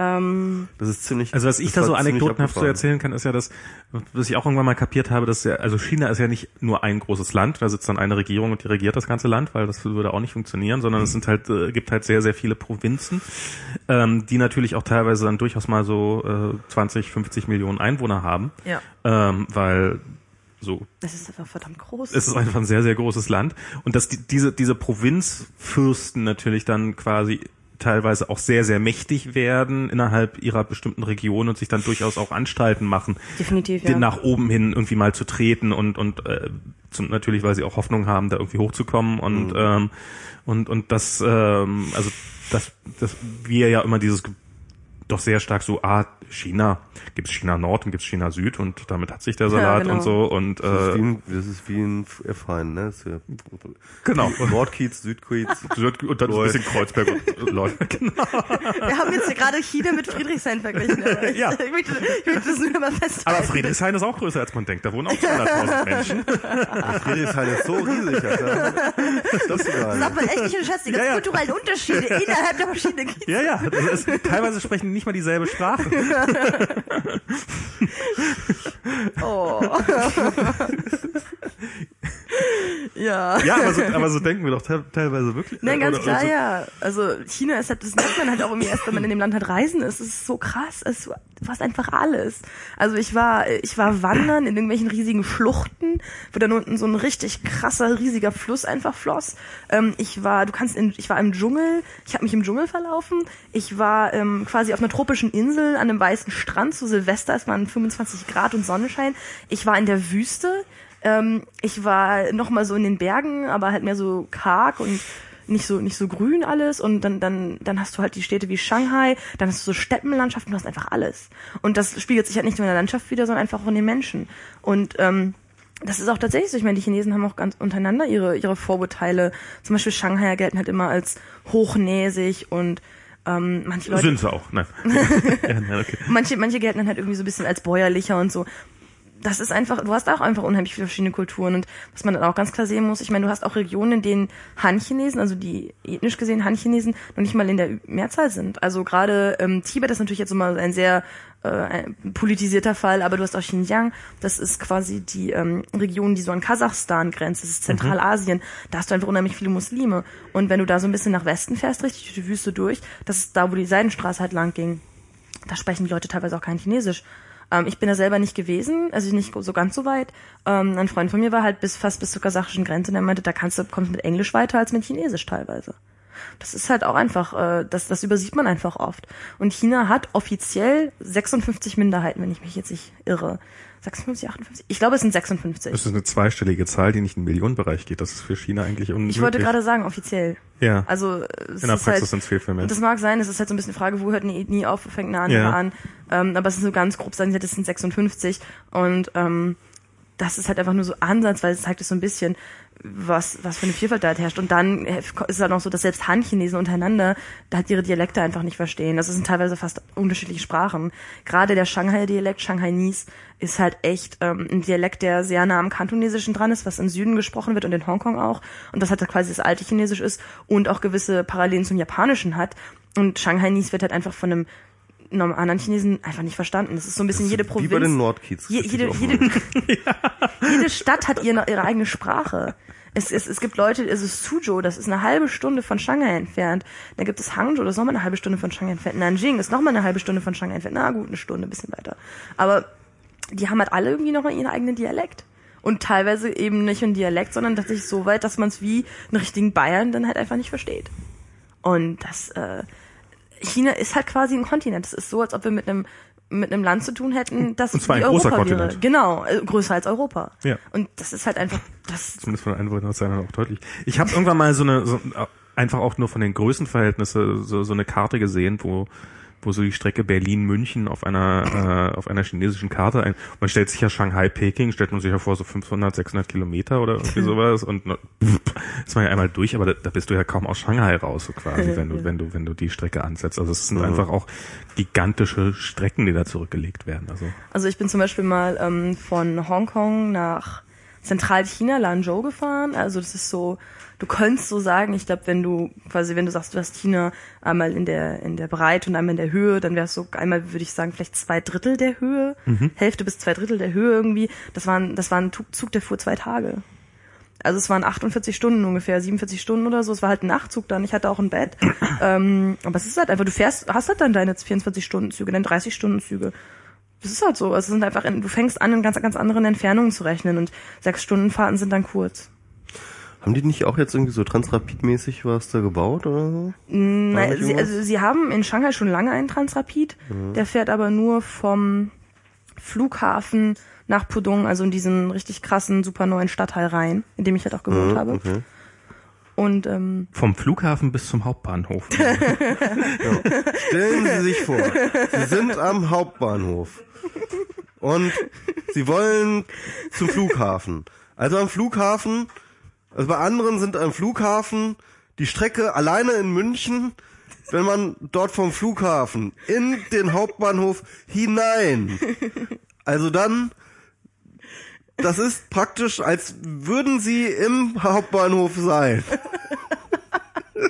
Das war jetzt aber nur aus dem Kopf wiedergegeben. Stoiber. Ich frage mich ja auch, ob diese Rede in bayerischen Schulen so im Rhetorikunterricht dann durchgenommen wird. Cicero und Stoiber, das ist immer so das Zweier-Trio, glaube ich. Genau, diese 7-Minuten-Rede müssen sie halt auswendig lernen, genau. Wahrscheinlich. Nee, genau, aber sie haben ja tatsächlich einen Transrapid in Shanghai. Also ich bin Transrapid gefahren. Und ist gut? Das ist ganz geil, ja. Also deutsche Ingenieurskunst, ich könnte sagen, von meiner Haustür bis zum Flughafen habe ich tatsächlich 25 Minuten gebraucht, glaube ich. Aha, und das heißt? Das war ganz geil. Halt Fahrrad fahren 10 Minuten oder so und dann nochmal Also ich meine, wie lange hättest du sonst gebraucht mit anderen alternativen Verkehrsmitteln? Wenn du mit der normalen U-Bahn fährst, brauchst du, glaube ich, über eine Stunde. Okay, ja, das ist dann schon eine signifikante Zeitersparnis. Das Ding fährt halt auch super schnell. Ich glaube, tagsüber gegen Mittag wird's einmal gedrosselt. Da wird es ein bisschen langsamer, aber ich bin halt irgendwie immer zu den Peak-Times gefahren. Was macht natürlich trotzdem Sinn, das Ding irgendwie auf lange Strecken fahren zu lassen, weil ich meine, je länger die Strecke ist, desto mehr hast du Zeitersparnis, ne? Also, und da frage ich mich dann halt schon... Das war nur ein Probelauf, glaube ich. Ich weiß halt nicht, wie lange der da schon ist. Ist schon... Das müssen wir mal nachgucken. Aber ich glaube, ist es die einzige... aktive Transrapid-Strecke jetzt in der Welt, oder gibt es da noch andere? Ich habe keine Ahnung, ich weiß es nicht. Ich habe auch von Transrapid nichts mehr gehört, so... Construction of the line began in March 2001 and public commercial service commenced on January 1st, 2004. Gibt's jetzt seit 10 Jahren. Transrapid. Ich glaube, 2001 war noch die Zeit, als sie uns alles abgekauft haben. So. Oh ja. Ja, nee, aber keine Ahnung, das ist halt auch super praktisch, aber es ist so ein bisschen so, die Chinesen fragen, ich hatte das, aber da fragt mich Chinesen so, ja, es kommt ja auch aus Deutschland. Ich so, ja, in Deutschland benutzen wir es nicht mehr, wir haben jetzt Angst. Das war nicht, ich glaube, das waren bei uns ja nicht wegen Angst, sondern es war einfach zu teuer. Nee, da war doch dieser krasse Unfall. Ein Transrapid? Es gab einen Transrapid-Unfall, ja. Genau, es gab eine Teststrecke und da war irgendwie, da konnte man halt dann immer, das war halt nur so zum Ausprobieren erstmal noch, da konnte man das dann ausprobieren. Stimmt, und so. Da gab's einen Unfall. Und dann war irgendein so ein Testwagen oder so ein irgendein Putzwagen, irgendein Servicewagen war auf diesem Gleis drauf, als dieser Transrapid halt ankam. Es gab unheimlich viele Tote. Okay, aber das ist ja jetzt kein Grund, also finde ich. Doch, ich glaube schon. Ich glaube, das ist nicht der eigentliche Grund. Also ich glaube, ich weiß nur, dass es immer viel zu teuer war. Also. Aber das ist das, was mir so, also das ist halt schon also lange her, das ist mir so richtig krass in Erinnerung geblieben. Da war ich noch echt klein, als das halt durch die Medien ging. Ich glaube, das war schon so ein Schock, der irgendwie so ein bisschen dann die Leuten echt Angst gemacht hat. Also ich glaube, dass das eigentliche waren tatsächlich die Kosten. Also du musst halt unfassbar viel Geld ausgeben, um diese komplett neue Infrastruktur zu schaffen, die nur für diesen einen Zug taugt und der dann halt mit 300 fährt und jetzt fährt so ein ICE in Spitzenzeiten auch durchaus mal 250, was jetzt nicht so ein irrer Unterschied ist und das dann lieber gesagt wurde, dann bauen wir da lieber, also ich glaube, das ist durchaus keine ganz dumme Entscheidung. Im Gespräch war ja die ganze Zeit immer der Hamburg-Berlin-Track so, ja, als Transrapid-Strecke und dann haben sie einfach vorgerechnet, guck mal, wenn ihr hier eine Hochgeschwindigkeitsstrecke, also eine normale Hochgeschwindigkeitsstrecke für ein ICE macht, dann seid ihr auch, die ja übrigens mittlerweile steht und wo man ja auch tatsächlich nur noch 2 Stunden braucht und der Transrapid hätte es halt in 1,5 Stunden gemacht, so. Und dafür, dass du es halt die halbe Stunde Zeitersparnis, ja, hättest du halt irgendwie das 20-fache an Geld ausgegeben, so. Ja gut, aber das ist das Ding, irgendwie da ist halt auch Deutschland einfach nicht so groß, also. Ja, genau. Das war schon nicht so groß. Aber deswegen hätte ich es auch gesagt, dass so China, so, weißt du, wenn du jetzt irgendwie, keine Ahnung, Hongkong und Shanghai irgendwie miteinander verknüpft, so, ja, dann hättest du wahrscheinlich halt schon irgendwie einen Schnack, so. Ja, du hast auch in China hast du natürlich wirklich Unterschiede. Da war diese Zuckelzüge, in denen du halt auch schläfst, in denen kommst du, und du hast halt richtig schnelle Züge. In so schnellen Zügen kommst du von Shanghai nach Beijing hin. Ich glaube, das ist dann schnell. Ich glaube, das waren 4 oder 5 Stunden, als ich die Strecke gefahren bin. Du kannst die Strecke auch in 12 Stunden mit dem Nachtzug fahren. Ja, oder tagsüber kannst du das auch fahren. Es kommt einfach darauf an, welche du hast. Und das kommt darauf an, so ein bisschen, wo gerade ausgebaut wird. Jetzt wird momentan zum Beispiel in den fernen Westen, so ein bisschen in den wilden Westen in China gebaut, weil da halt einfach politisch gesehen eine sensible Zone ist und die Regierung dann da gerne auch eine strukturelle Anbindung so ein bisschen hätte. Was ich mir auch nochmal frage, also das kommt nochmal zurück auf diese in sich Geschlossenheit und dass wir auf jeden Fall, dass China uns so hermetisch vorkommt, ja. Also momentan finde ich ja irgendwie, hat man es immer dann noch irgendwie bequem. Irgendwie weiß man, China ist total wichtig und irgendwie weiß man, dass man eigentlich viel zu wenig weiß über China und dass man es irgendwie viel zu wenig versteht. Aber irgendwie mokelt man ja noch so nebeneinander hin. Das meinte ich ja auch mit dieser Blackbox. Ja. Aber dann gibt es ja nicht nur den wirtschaftlichen Bereich, sondern gibt es natürlich auch solche Sachen wie geostrategische, militärische Geschichten so. Ja gut, aber ich meine, also ich glaube, Merkel hat schon ihre Leute, die einigermaßen verstehen, was in China los ist. Na klar, aber also, ich weiß nicht, ob das ist. Ich weiß nicht, ob das ausreicht halt so, ja. Weil ich meine, wenn also wir haben jetzt ja gerade wieder eine total unerwartete Krise, ja. Also man sah ja gerade an der Ukraine auch, wie unglaublich unvermittelt plötzlich so etwas aus dem Nichts heraus entstehen kann. Ja, also plötzlich irgendwie, man denkt sich noch so, okay, ja, die Leute da in Kiew sind unzufrieden und auf einmal hast du eine internationale Krise so, ja, weil plötzlich da irgendwie russische Freischärler gegen irgendwelche...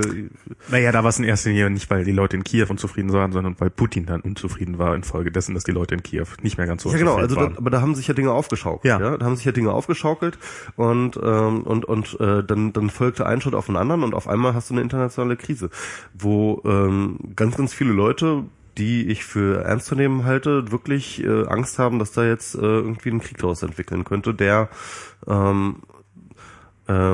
uns irgendwie auf die eine oder andere Art affekten könnte. Und ich sag mal so, China steht, glaube ich, Russland auch so militärisch nichts nach, so.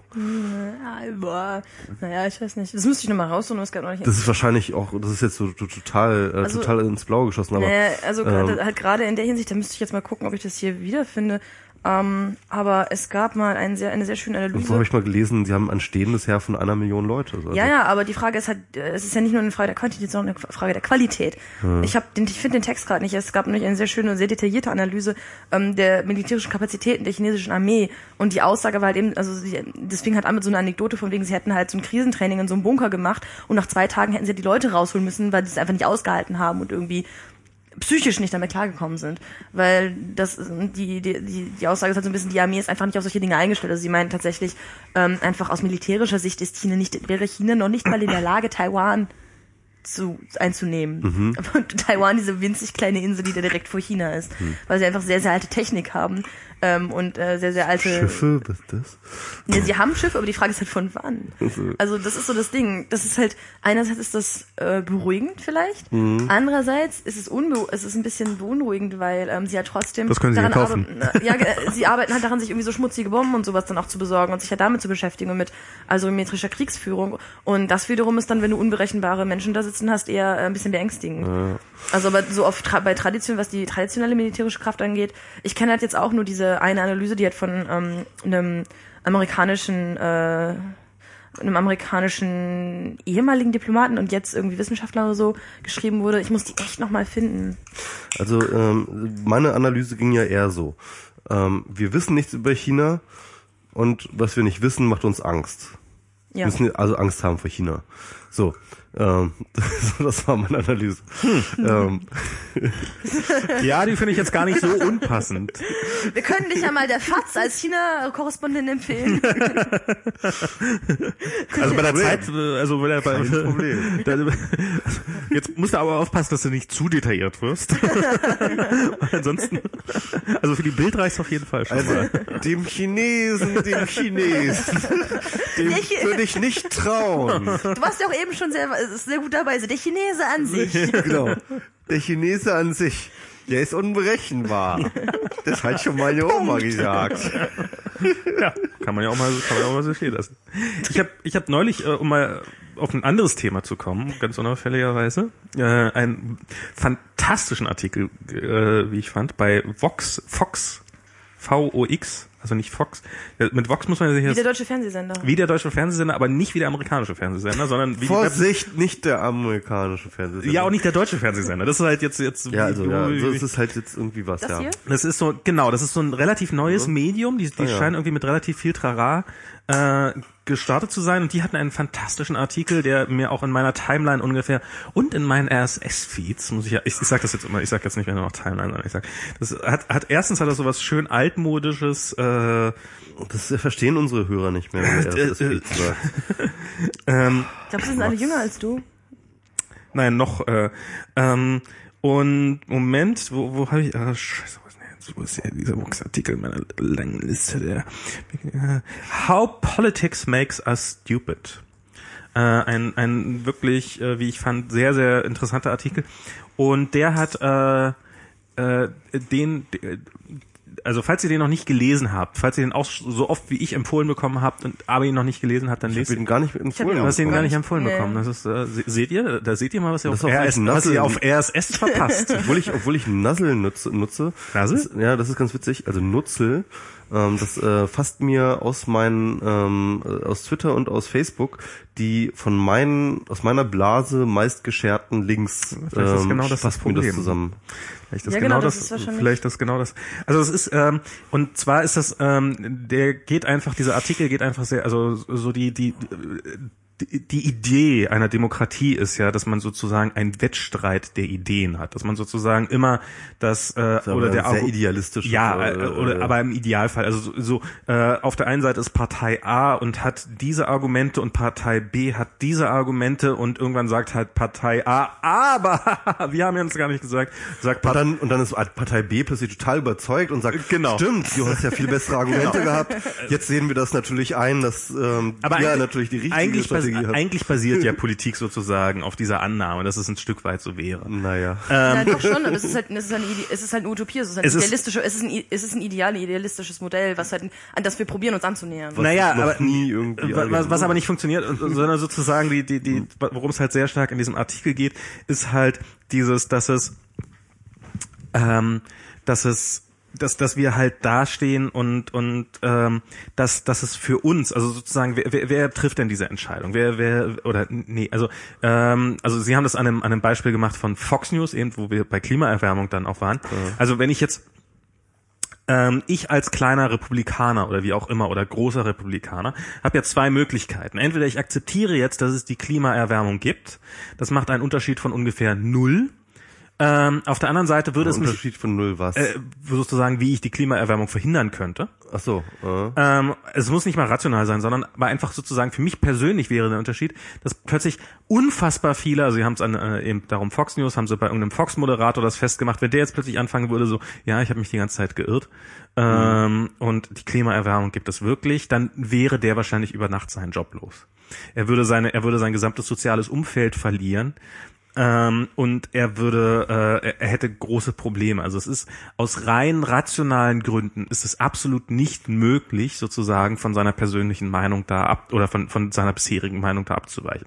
Man ist Teil einer Gruppe und diese Gruppe hat halt eine Meinung, die, also wir nennen es Meinung, eine Einstellung zu einem bestimmten Thema, und jede Abweichung von diesem Thema ist halt, damit läufst du Gefahr, plötzlich nicht mehr Teil dieser Gruppe zu sein. Und natürlich ist es unfassbar wichtig, Teil eines sozialen Geflechts zu sein, das einem am Leben hält.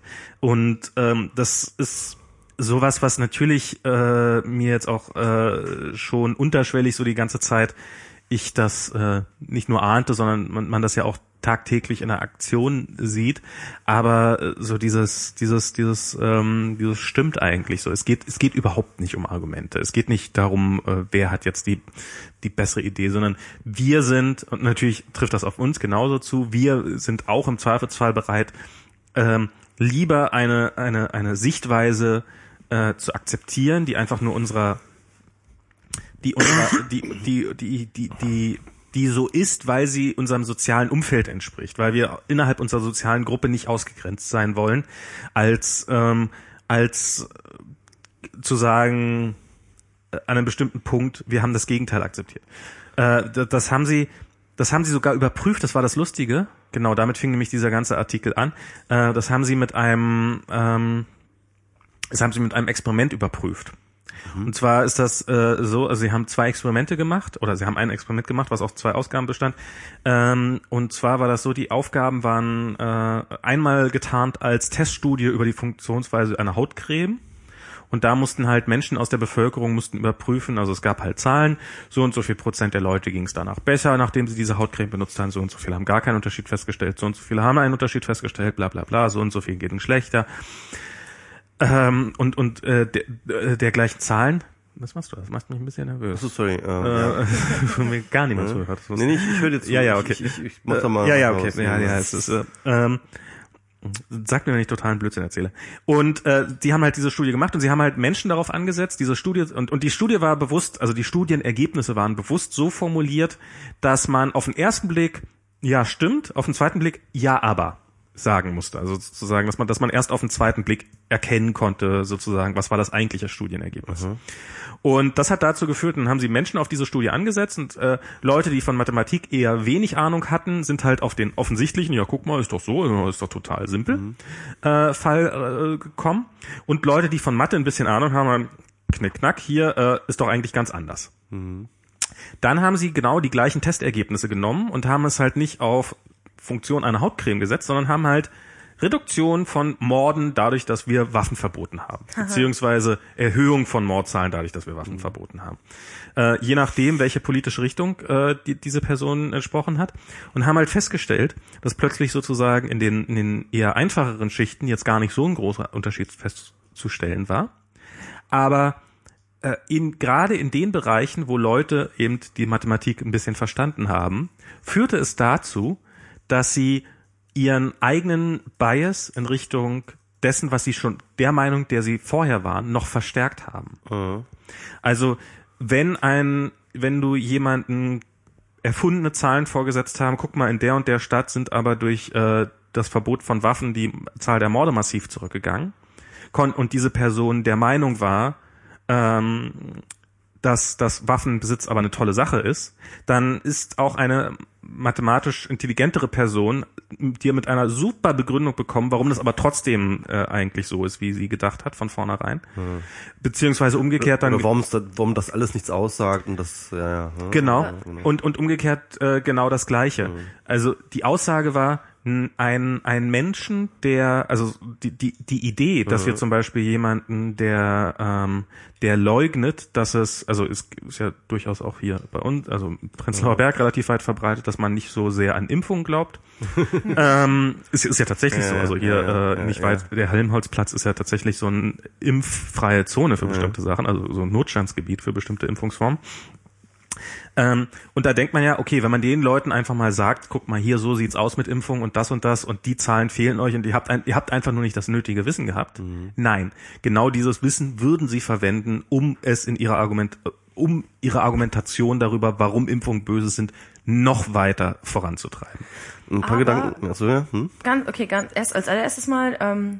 Ich war jetzt auch ganz kurz raus, aber du hast ja gesagt, der Titel ist ja, warum Demokratie uns dumm macht, oder? Warum Politik uns dumm macht. Warum Politik, aber Demokratie ist das denn nur Politik bloß, weil wir Meinungen haben? Weil wir könnten ja auch theoretisch, ich weiß nicht, weil was Politik ist ja auch immer so eine Ansichtssache. Und ich meine, wenn jetzt jemand Hautcremes könnten ja auch ein total politisches Thema sein. Ich glaube, klar. Also sie haben halt probiert ein Thema, wo also meine Vermutung ist, sie haben ein Thema genommen, wo die wenigsten Leute eine vorformulierte Meinung zu nehmen und dann das in einem, und Politik ist natürlich schon, was ist in deinem sozialen Bereich gut abgehangen. Ja, klar. Nee, aber dann heißt im Endeffekt ist die Aussage ja vor allem, dass wir, wenn wir zu einem Thema eine Meinung haben, dann alle Informationen, die wir zu diesem Thema kriegen, tendenziell erstmal zugunsten unserer eigenen Meinung interpretieren werden. Genau. Und der Gruppe, in der wir uns bewegen. Ja, das ist aber, ist das jetzt so neu? Für mich war es relativ neu. Also für mich ist es tatsächlich so, ich bin ja großer Fan von Veep, hier diese Serie. Ich weiß nicht, ob ihr die mittlerweile mal gesehen habt. Ich fand sie unheimlich schlecht. Ernsthaft? Ich bin da überhaupt nicht reingekommen irgendwie. Ich fand die so großartig. Bei mir heißt, wenn ich was schlecht finde, dann heißt es, dass ich die erste Staffel schaffe und dann sage, okay, jetzt ist auch gut. Aber irgendwie, nee. Ich fand die echt, ist eine meiner großartigsten Sendungen. Und da ist jetzt halt, ich bin jetzt in der 3. Staffel, also die sind alle unfassbar, eine Staffel hat da nur 8 Folgen. Da ist halt der schöne Fall, dass halt, sie müssen eine Aussage treffen zum Thema Abtreibung. Pro, Contra. Und jetzt hat halt irgendwie sie ist als Frau und sie ist pro Abtreibung eigentlich, aber dann ist natürlich, wie sehen die Wählerstimmen aus? Die Wählerstimmen sagen aber nicht, welcher Meinung sie sein sollte. Also muss sie halt irgendeiner Meinung sein. Also geht's halt nur noch darum, welche Zahl nimmt man sozusagen? Nach wie vielen Wochen ist eine Abtreibung noch okay? Mhm. Und jetzt hat sie halt mit irgendwelchen Ärzten gesprochen und 22 Wochen ist eine wirklich gute. So, jetzt hat aber ein anderer Kandidat schon 22 Wochen gewählt. Das heißt, man darf halt nicht, aber dann wird man ja nur als Kopierer und dann darf man natürlich auf gar keinen Fall diese die gleiche Meinung haben. Also muss sie jetzt irgendeine andere Zahl nehmen. Nimmt sie eine kleinere Zahl, nimmt sie eine größere Zahl. Das ist aber nochmal ein anderes Problem, finde ich. Aber gut, ja. Aber ich finde. Der Differenzierungszwang ist so ein bisschen die Kehrseite dieses Konformitätszwangs. Es spielt überhaupt gar keine Rolle, was sozusagen die Fakten sind, womit irgendwelchen Leuten geholfen sind oder wie auch immer, sondern es ist in dem Fall, und ich glaube, so geht es tatsächlich in der Politik relativ häufig, geht es einfach nur um rein innerhalb dieses kleinen Zirkels, von wem will ich mich abgrenzen, mit wem will ich verbunden sein, Dinge. Und da kannst du natürlich, auf die sie dann auch für alle Mal festgelegt sind. Also wenn sie dann 4 Jahre später plötzlich neue wissenschaftliche Erkenntnisse da ist und sie sagt, 22 Wochen waren doch nicht so gut, eher doch 23 Wochen, dann würde, oh mein Gott, sie hat ihre Meinung geändert. Und das ist ja, das erleben wir alle jeden Tag in der Politik, dass es genauso läuft. Und das fand ich da in dem Zusammenhang schon ganz gut. Also auch nochmal 2 Gedanken von mir. Der erste wäre... Lest den Vox-Artikel trotzdem nochmal, auch ohne. Danke. Hast du den schon in... Ningwi hat den hier gerade schon reingeschmissen, wenn ich das sehe. Also das erste ist halt, das ist echt der Grund, also ich spüre das auch mal die ganze Zeit und ich habe das auch mal gespürt, das ist der Grund, warum ich mich immer Abstand genommen habe von irgendwelchen, nicht nur Parteien, sondern auch allen möglichen anderen Organisationsformen. Weil das natürlich so institutionalisierte Sachen sind, die genau solche Effekte auch mit sich bringen. Ja? Also das muss nicht unbedingt nur irgendwie die Piraten sein oder die SPD oder so, sondern das ist auch sowas wie der CCC oder so. Ja, schon dort hast du halt so eine so einen Druck, sag ich mal, so einen Konformitätsdruck, so, ja. Also sobald du in irgendeiner Gemeinschaft bist, und du dich in diesen hineingibst, gibt es so einen Konformitätsdruck, was so bestimmte Narrative, bestimmte Meinungen und so weiter und so fort angeht, der auf dich ausgeübt wird, und du kannst dich nicht mehr frei äußern, so, weil du plötzlich immer deine Meinung und alles, was du so denkst und alles, was du so sagst, immer mit dieser größeren Gruppe irgendwo zumindest irgendwie intern abchecken musst, so für dich, ja, irgendwie falle ich damit aus der Gruppe raus, irgendwie muss ich da jetzt, das mache ich mich jetzt dazu zum Paria oder so etwas. Und ich habe das ja auch sehr lange gemacht, also dieses halt immer mal wieder irgendwie so diese abweichende Meinung zu vertreten und dann halt irgendwie auch den Shitstorm dafür einzustecken. Und das ist auch echt ziemlich, ziemlich anstrengend, so, wenn du das auf Dauer machst. Also das kannst du auch nicht lange durchhalten, so. Und ich bin mittlerweile, ich will nicht sagen, dass ich jetzt total angepasst bin, ne? Also das ist definitiv nicht der Fall. Aber ich suche mir, sag ich mal, meine Schlachtfelder, in denen ich öffentlich irgendwelchen Meinungen und so weiter und so fort widerspreche, schon mehr aus. Ja, also ich sag zu den bestimmten Dingen mittlerweile nichts mehr, weil ich weiß, dass es dann halt nur wieder irgendwie, dass ich mich dort wieder sozusagen irgendwo außerhalb stelle und dann halt irgendwie wieder aufs Maul kriege und lass es halt einfach, weil ich denke so, nö, ich habe ja eigentlich genug Schlachtfelder, so an denen ich jetzt irgendwie ackere. Das muss jetzt nicht auch noch sein. Und das war die eine Sache. Die andere Sache, ich habe die 100. Folge von Logbuch Netzpolitik. Da war Christian Ströbele da. Ah, die habe ich nicht gehört. Leckbuch Notzpolitik. Leckbuch Notzpolitik. Entschuldigung. Das ist super. Leckbuch Notzpolitik. Nee, da war auf jeden Fall Ströbele. Das war ziemlich interessant, weil Ströbele, da kam sie dann irgendwann auf so ein bisschen zu diese Metadebatte, eine Gesellschaft und wie sie sich politisch gewandelt hat, auch in dieser Lebenszeit und Aktivzeit von Ströbele, ja. Und er hat ja irgendwie am Anfang erzählt, wie das so gewesen ist, so in den 70er Jahren, in 60er, 70er Jahren. Das war ja eine unglaublich krasse, fast noch narzisstische Scheiße, so, durch die sie da gewartet sind, so, ja. Und was sie damit da für Repressionen an den Start gehen mussten. Das fand ich dann auch wieder interessant, also wie dann Linus und Tim so aus so einer ganz anderen Perspektive ihn befragt haben, so, ja, irgendwie so, ja, wie hast du das denn damals, hast du damals da nicht irgendwie auch den, genau, eine Frage fand ich so super geil naiv, weil sie das so diesen Gap so geil ausgedrückt hat. Sie haben ihn gefragt, ob er nicht da irgendwie sein Rechtsstaatsverständnis verloren hätte, so, ja. Als ob so jemand wie Ströbeles zu dieser damaligen Zeit jemals ein Rechtsstaatsverständnis in diesem emphatischen Sinne, wie wir es heute haben, ja, gehabt hat, so. Natürlich hat er nicht an den Rechtsstaat geglaubt. Dieser Rechtsstaat, den gab es gar nicht, ja. Da waren halt Richter und die haben einfach Willkür gemacht, so, ja. Und das war scheißegal, was in diesem Scheißgesetz steht, so. Und, da gab es überhaupt keinen Anlass daran, für irgendjemanden an einen Rechtsstaat zu glauben, so. Und, das fand ich irgendwie ganz witzig. Und dann aber auf jeden Fall haben sie dann irgendwie über diese Entwicklung geredet und dann war da irgendwie eine ganz interessante Frage, wo, Linus, glaube ich, fragte, ob er das Gefühl habe, dass die Gesellschaft sich, sozusagen innerhalb, dass das auch Individuum dazulernt, ja, sozusagen auch eine Gesellschaft als ein Kollektiv von Individuen dazulernt, ja. Mhm.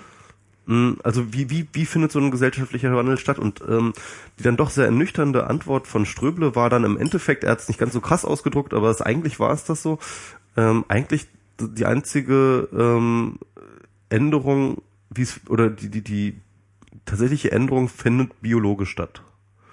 Die Leute sterben irgendwann. Genau. Also ja. Das heißt, irgendwann gehen halt die Leute mit dem alten Weltbild gehen aus ihren Ämtern raus und beziehungsweise nicht biologisch, sondern geht dann halt irgendwie über Verrentung und Pension. Ja.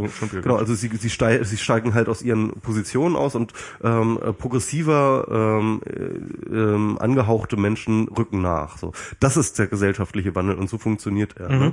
Was ja auch so ein bisschen desillusionierend ist und den Punkt stärkt, den du da irgendwie erzählt hast. Ja, das ist, ich meine, es macht natürlich besonders in dem Bereich, wenn wir in einer immer älter werdenden Gesellschaft leben und wir ja gerade in Europa sehr stark dieses Problem haben, dass die Gesellschaft halt immer älter wird und damit zwangsläufig immer mehr von diesen tendenziell eher konservativen Menschen nach wie vor großen Einfluss haben. Also wir werden schon aufgrund dessen vielleicht nicht ganz so fortschrittlich sein, wie wir es uns jetzt gerade noch wünschen, aber in 10 Jahren wird dann wahrscheinlich Du hast wahrscheinlich noch gute 20 Jahre vor dir, bis du nicht mehr ganz so fortschrittlich bist, aber das ist, oder wir sind ja vielleicht auch langsam schon angekommen in diesem System, aber also ich meine, wir leben in einer Welt, in der wir noch in 5 Jahren mit 40 als jung gelten werden, einfach weil es so unfassbar viele alte Menschen gibt. Das ist so. Ich finde das immer so krass. Ich habe recht früh angefangen, mich für Politik zu interessieren, und ich saß dann da halt als 15-Jährige oder so und hab Radio gehört, dann hieß es, ja, X, oh, so. Ja, viel besser, danke. Sorry. Genau, da war ich halt so 15, hab Radio gehört, dann hieß es halt, ja, XY ist jetzt Minister geworden, voll jung, ist erst 40. So, und ich so als 15-Jährige, so 40 ist halt echt so, bist du quasi schon tot. Also mit auf Twitter diese Debatte mit dem Hoodie-Journalismus, weißt du noch? Ja. Da war doch auch irgendwie so, hattest du noch nicht, ich hatte dann irgendwie, genau, das war doch dieser eine Journalist von wo war der nochmal? Wenn du mir sagst, was er gemacht hat, dann kann ich das sogar... Das war der Auslöser von diesem Hoodie-Journalismus-Debatte. Also der Auslöser war einmal was in der FAZ und dann die Diskussion, die es innerhalb... Es war so ein süddeutscher Redakteur, glaube ich. Selber gab, ja, genau, ja, das war ein süddeutscher Redakteur, der das gesagt hatte. Der Chefredakteur wurde, glaube ich, von der Süddeutsche Online oder was. Stimmt! Der jedenfalls im Hoodie rumlief und so weiter und so fort. Plöchinger sollte irgendwie da befördert werden. Und in der FAZ stand so ein säuerliches, aber viel schlimmer eigentlich war ja gar nicht, der schlimmste Artikel war ja gar nicht in der FAZ, der ging ja sogar noch so halbwegs, aber in der Zeit war ja so der eigentlich schlimm. Da waren auf jeden Fall verschiedene Artikel, wo sie sich innerhalb der SZ selber haben sie sich halt auch echt...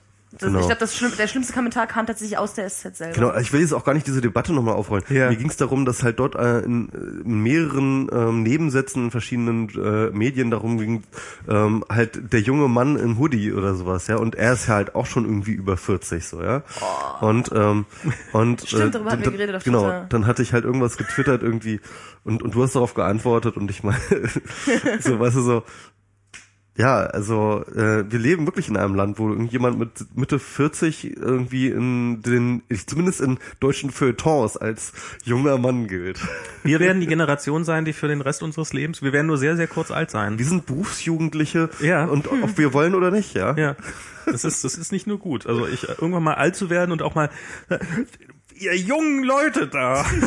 Ich hab mir vorhin, als wir aber dafür bin ich ja hier. Ja, stimmt. Ja, du junge Person, ich verstehe euch nicht mehr.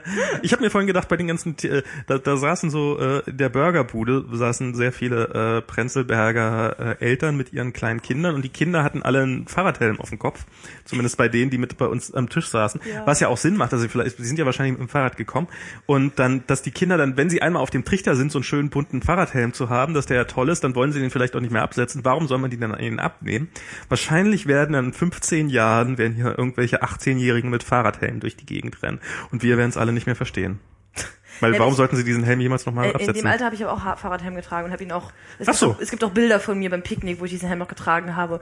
Und ich glaube, wenn du mittlerweile meinen Fahrstil sehen würdest in Berlin und sehen würdest, dass ich trotzdem keinen Helm trage, dann ist es trotzdem sehr grob fahrlässig. Okay, gut. Dann ist ja noch...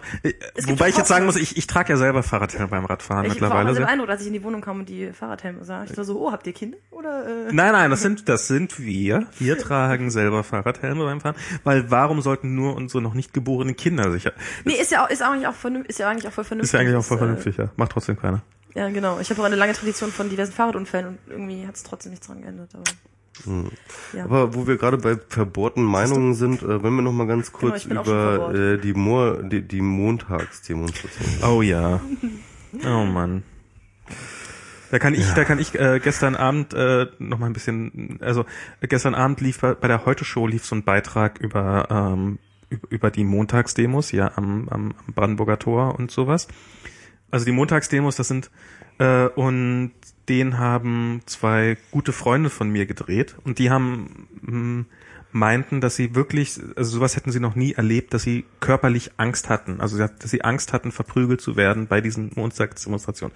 Ich finde, das kommt, wenn man den Beitrag sieht, quasi gar nicht rüber. Also da hat man halt so eher so ein, aber was halt schon rüberkommt, ist, dass wohl wirklich in dem Moment, in dem die da mit dem Kamerateam aufgetaucht sind, haben halt alle sofort ihre Handys rausgeholt und sofort zurückgefilmt und so.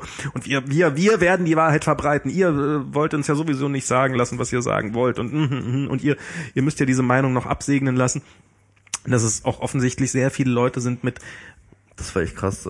Bis kleinen, bis nicht vorhandenen, also die haben dann wohl noch, also hier einer von den beiden hat dann diskutiert mit einem und hat dann so irgendwie gesagt, naja, aber man hat ja schon das Gefühl, dass hier viele Demonstranten der Meinung sind, dass wir das irgendwie nachher noch beim Kanzleramt diesen Beitrag absegnen lassen müssten, bevor wir den ausstrahlen dürfen. Woraufhin dieser, mit dem er diskutierte, wohl so wirklich so den Kopf senkte, so, und du mitkriegst, okay, das hat er bis eben gerade auch gedacht. Also, dass so diese Fallhöhe, die da ist, also, dass in diesem Land jetzt nicht alles möglich ist, was man für möglich, also, nicht alles ganz so, also, dass gerade im ZDF jetzt sicherlich auch nicht alle Entscheidungen total unpolitisch sind, sei ja mal dahingestellt, aber dass sozusagen der Eindruck davon,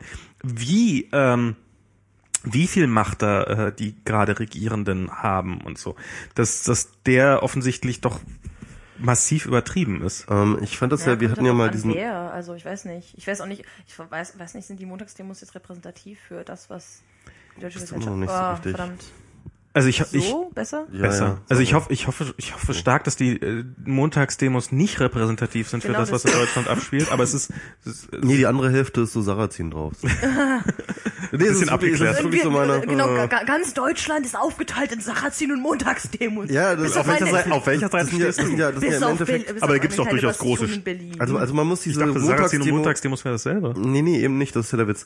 Also das sind zwei sehr sehr unterschiedliche Sachen, die aber beide sehr eklig sind. Also wir können eklig. Es gibt Deutschland. Halt, wir können eklig auf viele Arten. Ja, also ich sag mal so, diese Sarrazin, diese neurechte Bewegung, Piccinini, Sarrazin, diese ganzen Leute dort, das sind ja mehr oder weniger so ziemlich reasonable, also sozusagen schon auf dem Boden. Sie kommen aus dem Establishment. Sie stehen irgendwo auf so einer handfesten, die da draußen diese Islamisten, das ist alles gefährlich und so weiter und so fort. Und hier habe ich ganz viele Statistiken, die das belegen und so weiter und so fort. Also die glauben ja halt auf so einem ganz rationalen Boden zu stehen, ja, und da eine ganz... Ich glaube, das glauben die eben auch von der Montagsdemo. Nee, eben nicht, das ist der Punkt. Also das sind wirklich ganz, ganz viele ESO-Spinner dabei. Also das ist aber halt wirklich... Die glauben ja trotzdem auf einem rationalen Boden zu stehen. Und das sind Leute, die ganz offensiv auch tatsächlich so antirationale Thesen auch wieder propagieren so. Das sind wirklich so diese Loonies. Das sind wirklich so hier Mondverschwörungen, Chemtrails und der ganze Scheiß. Es sind auf jeden Fall, da sind viele davon sicherlich dabei, aber ich glaube jetzt, das sind nicht alle wieder so. Nein, die sind nicht alle so, aber die sind halt alle, zumindest haben die so einen ESO-Background so. Und das hast du einfach überall. Also ja, aber ohne Scheiß, das sind schon zwei Sachen. Und dann hast du halt beispielsweise, das sind auch teilweise ganz andere Feindbilder. Also was so Sarrazin und so weiter und so fort, für dieses ist das ja alles irgendwie Islam. Das ist ja das Böse, das sind ja irgendwie, die sind alle faul, dumm und wollen uns unterjochen, so, ja. Das ist so deren Feindbild. Während diese anderen, diese Montagsloonies, die sind halt so, irgendwie die Federal Reserve Bank, der amerikanische Satan und die jüdische Weltverschwörung und so weiter und so fort, ja. Das sind ganz andere Feindbilder, ja. Also das heißt, während die einen sozusagen halt einfach sozusagen konkrete soziale Missstände nehmen, die sie halt irgendwie versuchen auf ihrer Weise zu skandalisieren, ja, haben die anderen halt sozusagen so total diffuses, verschwörerisches Weltbild, so, ja, was gar nicht so konkret irgendwie mit der Realität irgendwo rückgekoppelt ist, so, ja. Wobei ich jetzt nicht sagen will, dass irgendwie Sarrazin jetzt irgendwie total in der Realität irgendwie verankert ist, aber wie gesagt, er bezieht sich dort auf halt irgendwie konkrete in der Gesellschaft existierende Prozesse so, ja. Ja, ich bin mir da ganz ehrlich bei Sarrazin, das mag manchmal so erscheinen, ich bin mir auch nicht ganz sicher, weil ich muss auch zugeben, dass ich ihn nie gelesen habe, aber nach allem, was ich so ein bisschen, also ich habe durchaus mehrmals Analysen von seinem Buch dann gelesen, wo dann auch so die Tendenz ein bisschen war, er nimmt halt diese ganzen Statistiken, biegt sie sich aber eben auch zurecht, das ist so ein bisschen das, worüber wir eben vorher geredet haben. Das will ich überhaupt nicht widersprechen, das ist absolut richtig. Aber die Frage ist halt, ob du da wirklich noch eine Trennlinie ziehen kannst, wenn da halt irgendwelche Luftschlossthesen aufgebaut werden, nur gesagt wird, okay, wir haben die Statistiken, die gehen so ein bisschen in die Richtung, ich weiß nicht ganz genau, wovon ich rede, aber ich glaube, das könnte so ein bisschen darstellen. Nein, es geht darum, dass halt beispielsweise Sarrazin halt irgendwie, er nimmt halt irgendwie den Arbeitsmarkt, er nimmt die Kriminalitätsstatistik, er nimmt halt irgendwie solche Sachen und interpretiert sie in seinem Sinne, das ist alles richtig so, ja. Aber was die anderen dort machen, ist halt irgendwie, ja, irgendwie ist alles irgendwie gesteuert über die Federal Reserve Bank, ja. Das ist eine ganz andere Ebene. So. Die eine Seite nimmt Zahlen, um ihre kruden Thesen drauf aufzubauen, die andere Seite nimmt die kruden Zahlen direkt aus der dünnen Luft. Ja, die andere hat gar keine Zahlen, sondern sie behauptet halt einfach, alle anderen würden lügen und die Welt hätte sich gegen sie verschworen. Aber so. Kann man denn nicht gleichzeitig halt total hermetisch? Aber das sagt Sarrazin doch auch. Nee, Sarrazin, ja stimmt. Ja. Jugendterror geht dann schon sehr stark. Aber Sarrazin würde nie davon ausgehen, dass es irgendwie eine zentralistische Verschwörung ist. Sarrazin auch in diesem Tugendterror sagt er halt, okay, das ist so ein strukturelles Problem, dass halt irgendwie die Medien sind alle links und so weiter und so fort. Und da würde niemals eine Verschwörung machen, dass irgendwie, keine Ahnung, die Echsenmenschen versuchen würden, seine Statistiken auseinanderzunehmen. Aber die Echsenmenschen Muslime sind schon. Ja. Ich wollte gerade sagen, kann man denn nicht sowohl Sarrazin als auch Montagsdemos toll finden? Kann man denn nicht sowohl gegen Islam als auch gegen die Fed sein? Das gibt es sicherlich auch, aber ich glaube ehrlich gesagt tatsächlich, diese Schnittmengen sind nicht besonders groß. Okay. Ich glaube wirklich, das ist eine ganz andere Richtung. Ich kann mich nicht entscheiden, welche ich ekliger finde und welche ich gefährlicher finde. Ich finde sie beide extrem eklig und gefährlich, aber ich glaube tatsächlich, sie sind zwei sehr, sehr unterschiedliche Strömungen. Ganz kurz Einwurf einfach nur, ich kann mich mit dem Montagsdemos jetzt ehrlich gesagt echt nicht so stark beschäftigt, weil ich einfach echt viel Stress hatte jetzt letzte Woche hier in Berlin und auch davor, aber... Es ist auch nicht appetitlich, sich damit zu beschäftigen. Ja, das ist auch das Ding, ich habe mir so zwei Texte durchgelesen und dachte so, irgendwie wird's auch eigentlich nicht mehr wissen. Ja.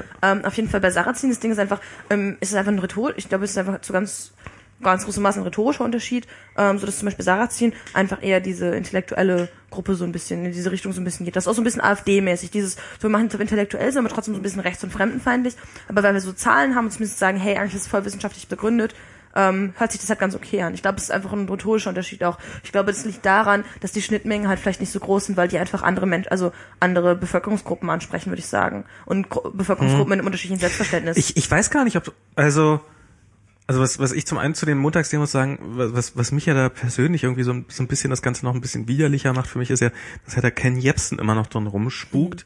Der in meiner Jugendzeit war der, glaube ich, also der war Radiomoderator bei Fritz. Und ich kann mich noch dran erinnern, dass der früher mal ein echt ganz okayer Radiomoderator war und dass ich so in meiner Jugendzeit den irgendwie doch eigentlich ganz cool fand und so. Und der hat dann ganz okaye Sachen gemacht. Wechsle ich den jetzt mit Tommy Bosch? Aber ich glaube, Ken Jebsen war damals auch ganz okay. Es geht ja auch vielen so, also. Und dass der dann so plötzlich in so eine wirklich irre Richtung abkippt und ich meine, am Anfang war das nicht auch so, dass der wegen Dings hier, wie war denn das? War das nicht noch was, dass der so angegriffen worden ist oder dass er so einen Krampf hatte mit Broder. Mit Broder? Da ist er dann ja auch geflogen. Genau, also, gegen das Broder hatte dann auch eine E-Mail von ihm veröffentlicht, die hatten sie bei Achse des Guten, wo er tatsächlich, ich weiß nicht, das war irgendwie auf jeden Fall was Holocaust-Relativierendes oder sowas irgendwie. Wo ich damals ja noch dachte, ach so, Ken Jebsen, ach Mensch, da kann man auch eine Menge rein, wo man jetzt ja fast an dem Punkt ist, wo man sagen muss, Broder hatte recht. Broder hatte bei Jebsen absolut recht. Aber also, wenn er irgendwo recht gehabt hat, dann auf jeden Fall bei Jebsen. Guck mal, wenn du an einem Punkt bist, wo Broder und Jebsen argumentieren, dann willst du halt auch einfach nicht Stellung beziehen. Ja. Das ist halt Im Nachhinein ist das doch klar. Da würde ich mich dann relativ schnell für Broder im Zweifel Mittlerweile. Aber das ist, der hat so eine Entwicklung durchgemacht Jebsen von hey, ist doch wirklich jetzt keine dumme Meinung über, hey, eben wie du gerade sagst, wenn Broder und Jebsen diskutieren, bin ich automatisch bei Broder und mittlerweile hast du das dann so, bist du A für Jebsen oder BP? Ja. Das ist auf jeden Fall so, aber also das ist halt irgendwie hier im Chat wurde das auch schon mal nochmal gesagt. Also es gibt halt in der linken Strömung das Problem ist halt, diese Diskurse haben ja teilweise ziemlich viele Anknüpfungspunkte an linke Diskurse, ne? Also die Linke hatte ja lange Zeit diese antiimperialistische Attitüde zu sagen, so ja irgendwie, das ging ja auch sozusagen damals los mit diesen Protesten gegen den Vietnamkrieg und so, wo sich alle sozusagen, wo so auch die 68er sich politisiert haben und gegen den Krieg waren und das war natürlich vor allem gegen den Krieg der Amerikaner, ne? Mhm. Und da ging es natürlich auch immer darum, irgendwie, wir sind auf der Seite der Schwächeren und der Stärkere ist halt der Aggressor und deswegen sind wir gegen den Stärkeren und gegen imperiale Politik. Ne? Und das war halt, das ging halt mit dem Vietnamkrieg los, das ging dann halt weiter, dann auch eben auf diese, auf die israelischen Kriege dann, wurde dann eben sich schnell mit den Palästinensern solidarisiert und auf einmal schwappte dann halt auch immer wieder irgendwie in der linken Szene halt irgendwie so Antisemitismus hoch, ne? Mhm. Zu sagen, weil du hattest dann halt schnell diese Verschwörungstheorien, dass ja die USA sowieso nur von den Juden gelenkt ist und Israel will jetzt da irgendwie auch einen Holocaust an den an den Palästinensern verüben und wir Deutsche haben wir aus unserer Geschichte gelernt, ja, dass der Jude, ich meine, dass Krieg falsch ist, ja. Ja. Ich heute so ein schönes Bild auf Twitter rum, so von wegen wir Deutschen können den Dritten Weltkrieg stoppen und jemand kommentierte, ja, weil wir Deutsche so eine tolle Geschichte haben, darin Weltkriege zu stoppen. Das war, genau. Bei Gott, ich habe so einen Büso-Werbespot gestern gesehen. Oh nein. Ja, Büso ist irgendwie, ich bin mir ziemlich sicher, die haben ihren Stand auf der Montagsdemo, da bin ich mir sicher. Und das ist plötzlich so, ich meine, diese Büso, die gibt's, ich kenne die nur daher früher, dass Kalkofe sich über die lustig gemacht hat. Ich wollte gerade fragen, wer oder was ist das? Das ist so eine Partei. Das waren die wollten den Transrapid bis Novosibirsk, damit wir alle Arbeitsplätze haben. Und das ist wirklich so deren komplett durchgeknallte, irre Welt. Einstellung. Und mittlerweile, die machen immer noch genau den gleichen Scheiß. Und mittlerweile denkst du dir, oh Gott, und damit kriegen die jetzt wahrscheinlich mehr als 0,1% der Wählerstimmen. Weil das ist einfach, also die sind immer noch für Transrapid bis nach China. Was? Ja. Die neue Seidenstraße. Dick, ja, also. Die neue Seidenstraße. Warte mal, welche Länder? Also China, Indien natürlich, war die Türkei dabei? Ich weiß nicht, irgendwas, was man halt so noch mitnimmt. Was? Nee, Russland. Russland. Die haben doch auch so komische ESO-Spinner-Sachen. Ja, dabei, ja, oder? Total. Moment, ist es die Bürgerrechtsbewegung Solidarität? Ja, das ist wahrscheinlich. Kann durchaus hinkommen. Ja. Die Büso ist ja eine deutsche Kleinpartei. Sie bezeichnet sich selber als Teil der LaRouche-Bewegung. LaRouche, genau. Das ist die nach wie vor die Chefin von dieser Partei. Und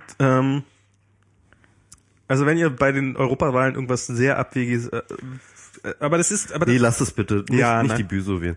Aber ich war noch nicht ganz fertig. Also, was ich damit erzählen wollte. Also, das heißt, das gibt halt so diese, es kommt eigentlich tatsächlich aus dieser linken Szene. Ja. Übrigens, aufgrund dieser Tendenzen haben sich dann eben in den 80er, 90ern dann halt tatsächlich die Antideutschen entwickelt, ne?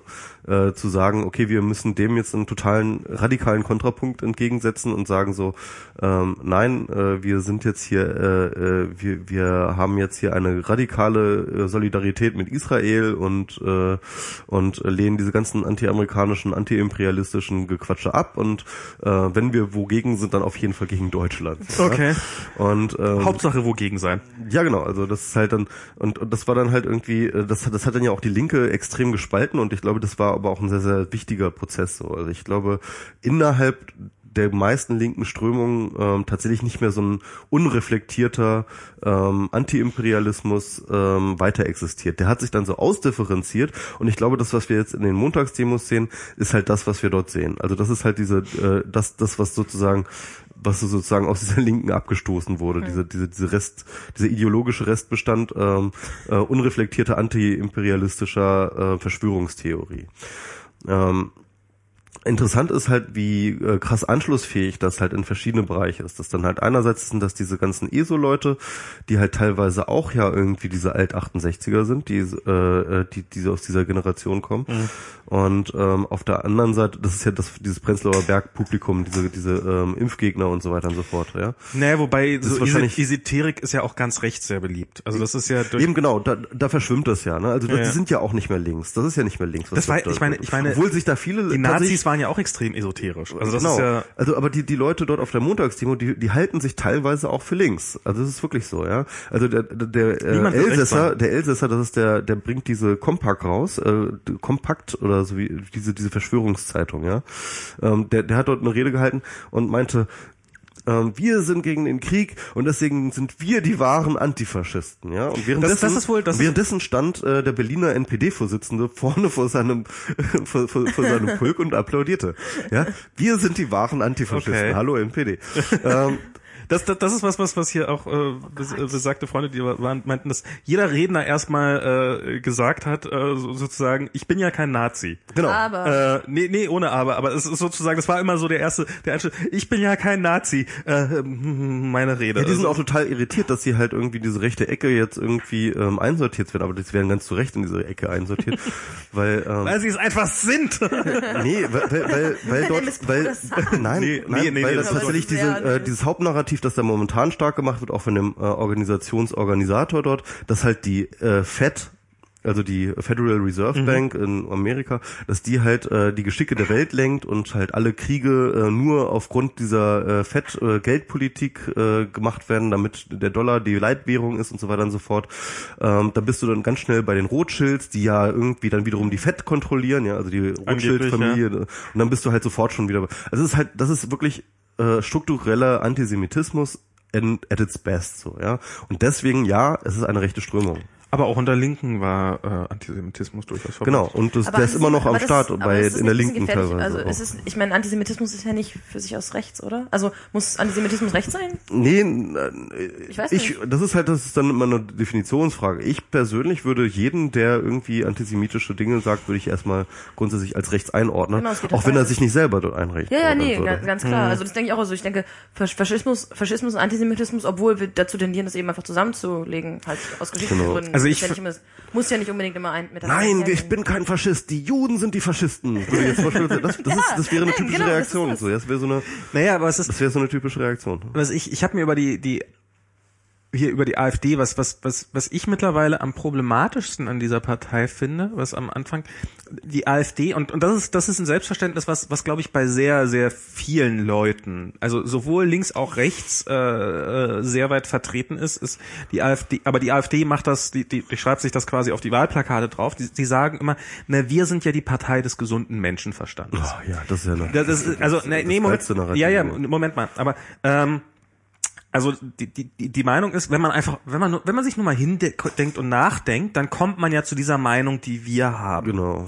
Das ist ja, so weit kann man ja noch gehen. Ich glaube, das würden indirekt sehr, sehr viele von sich behaupten. Ich glaube, da findest du in der Linken, findest du Leute, die das machen, da findest du in der CDU, in der SPD findest du Leute, die meinen, also wenn man einfach nur nachdenkt, dann kommt man ja zwangsläufig zu dem Ergebnis. Bei den Piraten erst, diese Nerdlogik, die wir immer haben. Genau, bei den Piraten ist das auch extrem weit ausgeprägt. Jetzt einfach nochmal ein Beispiel, aber was bedeutet das im Umkehrschluss? Das bedeutet ja, jeder, der nicht meine Meinung hat einfach keinen gesunden Menschenverstand oder ist irgendwie fremdgesteuert sozusagen. Also du sprichst jedem, der eine andere Meinung hat als du, die Fähigkeit abzudenken. Du bist nicht mehr bereit zu akzeptieren, dass es Meinungen gibt außer deiner eigenen, die aber vielleicht auf anderen Perspektiven beruhen oder auf anderen Erfahrungen oder die oder anderen Weltbildern oder Lebensidealen etc. Man lässt die Leute vorher aussteigen, Max.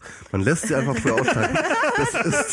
Das lasse ich mich nicht drüber reden. Das sagt einfach gesunder Menschenverstand. Und alles andere ist einfach dumm. Es ist dumm, die Leute nicht aussteigen zu lassen. Da bleibe ich bei. Und so dieses, und das muss ich sagen, das ist eine, diese Engstirnigkeit, über die man sich bei der AfD lustig machen kann, die sehe ich leider auch in meiner eigenen Timeline und auch im Netzwerk. In deinem eigenen Gästezimmer. In meinem eigenen Gästezimmer. Ohne jetzt hier irgendwelche Namen nennen zu wollen. Gerade bei BMR Classic. Aussteigen lassen. Und die sehe ich, also ich habe ja so irgendwann mal diese Hoffnung gehabt, dass dieses ganze Internet, also ich weiß nicht, vielleicht war das ja auch, also du bist zu jung, um dieses, du weißt ja, es gab mal eine Zeit vor dem Internet. Oh Gott. Ja. Jetzt müssen wir nochmal neu anfangen zu reden und irgendwie mein Weltbild hier. Genau. Aber Michi hat ja durchaus. Wusstest du, wie wir ins Internet gegangen sind, bevor es Computer gab? Man ist mal ins Internet gegangen. Ja, ich kenne die Geschichten. Hat immer dieses Opa erzählt vom Krieg gefühlt. Genau. Ja. Wir haben damals noch Planking gemacht. Das kenne ich sogar. Nee, aber wir hatten ja so also ich glaube, dir geht das ähnlich wie mir. Wir hatten ja so sehr hohe Erwartungen an dieses Netz und so ein bisschen war meine idealistische Hoffnung, dass in dem Moment, in dem die Menschen sich im Netz treffen und sie erstmal sehen, wie viele Meinungen es gibt, dass sie gar keine Möglichkeit mehr haben, den anderen zu vernichten oder zu hassen, weil sie sehen, da gibt es diese andere Meinung und dann werden sie halt sich mit dieser Meinung auseinandersetzen, werden feststellen, das ist auch eine Meinung und wir sind doch alle nur Menschen. Ich habe das Gefühl, dass eher das Gegenteil ist der Fall, sondern man sieht halt, oh, da sind Menschen, die minimal eine andere Meinung haben als ich. Gehe ich doch lieber zu den Menschen, die 100%ig meine Meinung haben, solange bis man wieder feststellt, dass auch diese 100%ige Übereinstimmung gar nicht so 100%ig, sondern nur 90%ig ist, weswegen man sich dann die ganze Zeit über dieses 1% aufregt.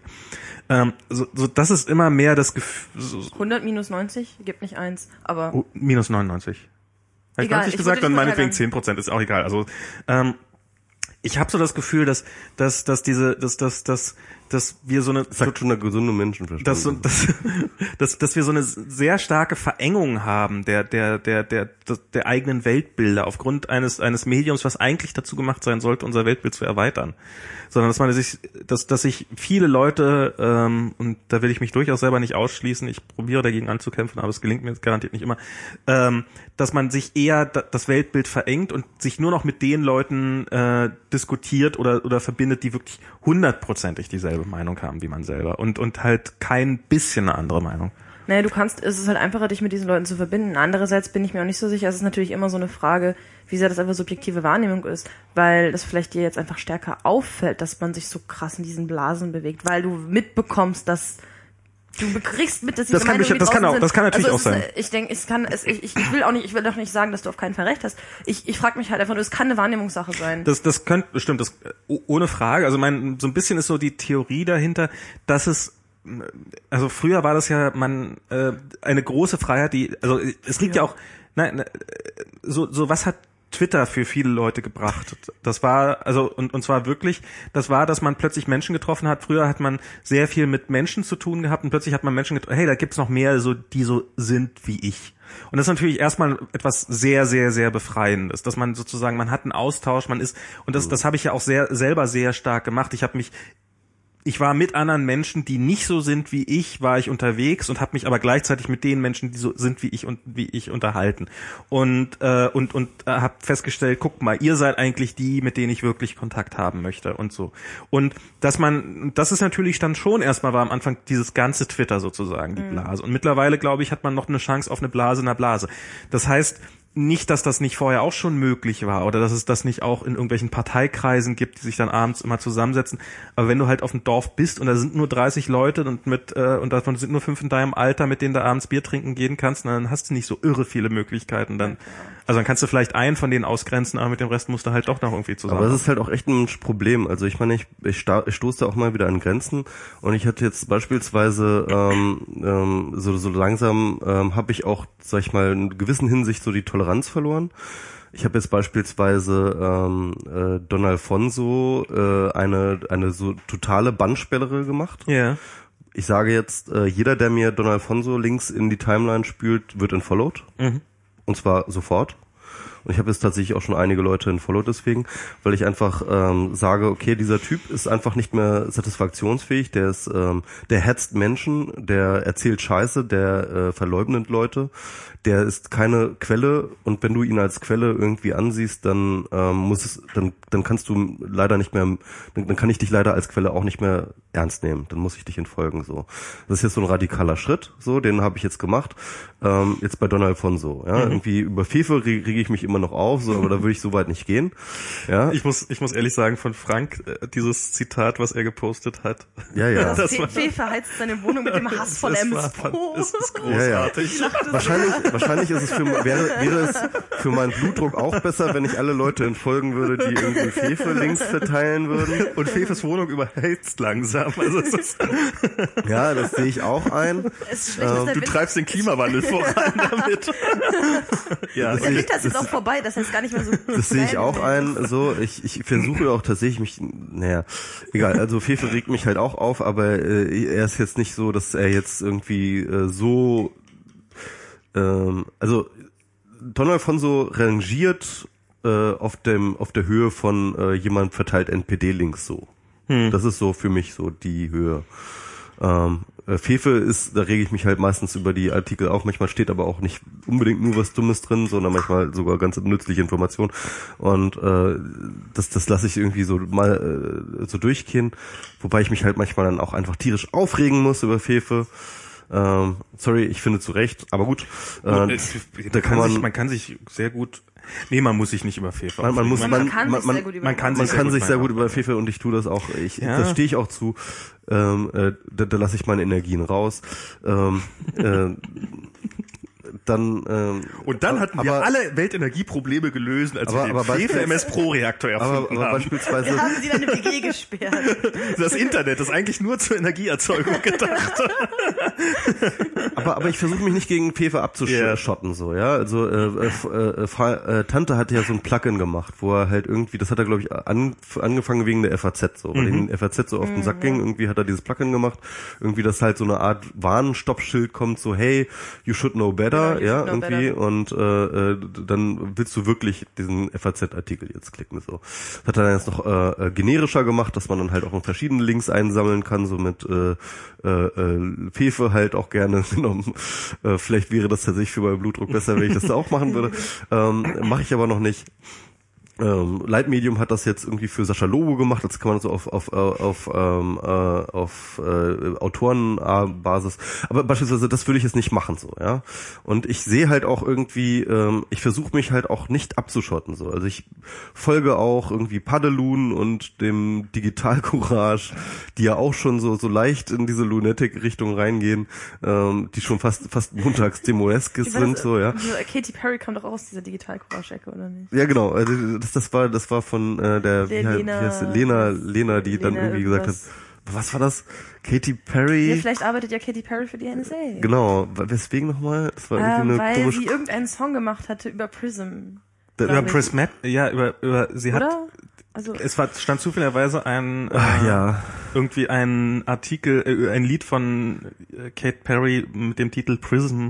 In den Charts, als der Prism-Skandal gerade kam, und dadurch konnte man auf Twitter nicht mehr vernünftig nach Prism suchen. Ah ja, genau, und deswegen wurde nämlich aus Digital-Courage-Kreisen gemutmaßt, dass die wahrscheinlich von der NSA gekauft war. Nee, sie meinte so... Seems legit. Nee, ich habe das Interview tatsächlich gelesen, sie hat wortwörtlich gesagt, man kann es nicht ausschließen. Das ist ja... Ja, also, na egal, also solchen Leuten folge ich sogar und Frank Schirmacher und so weiter und so fort und Frank Rieger und hast du nicht gesehen, einfach weil ich halt auch diese, auch wenn ich halt nicht in einer Meinung bin oder so, dass ich das aber trotzdem irgendwie mich nicht dagegen abschotte, sondern dass ich das halt mitkriege, so. Aber Spaß macht das nicht immer, ja. Also die Erderwärmung geht weiter. Hm? Die Erderwärmung geht weiter, ja.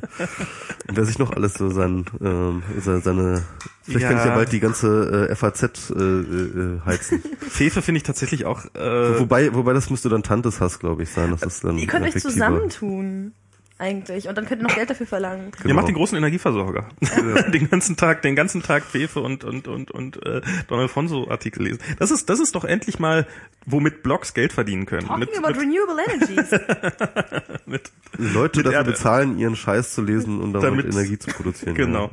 Ja. Ja, aber bei Fefe, da gab es ja jetzt auch diesen schönen mit Heartbleed. Fantastischen. Das war ja einer der Gründe, warum ich mich so über Fefe gerade. Das war, glaube ich, sogar der Anlass. Das war halt echt einfach auch aus, also keine Ahnung, so ein bisschen aus journalistischer Sicht muss ich da einfach mal sagen, ich meine, was für ein Scheiß. Also Heartbleed haben jetzt wahrscheinlich alle gehört, ein Fehler in OpenSSL, der dazu geführt hat, dass man Daten abgreifen konnte, und jemand hat sozusagen, wer hat denn diesen Bug eigentlich eingebaut? Woher kam der denn eigentlich, dieser Fehler in der Software?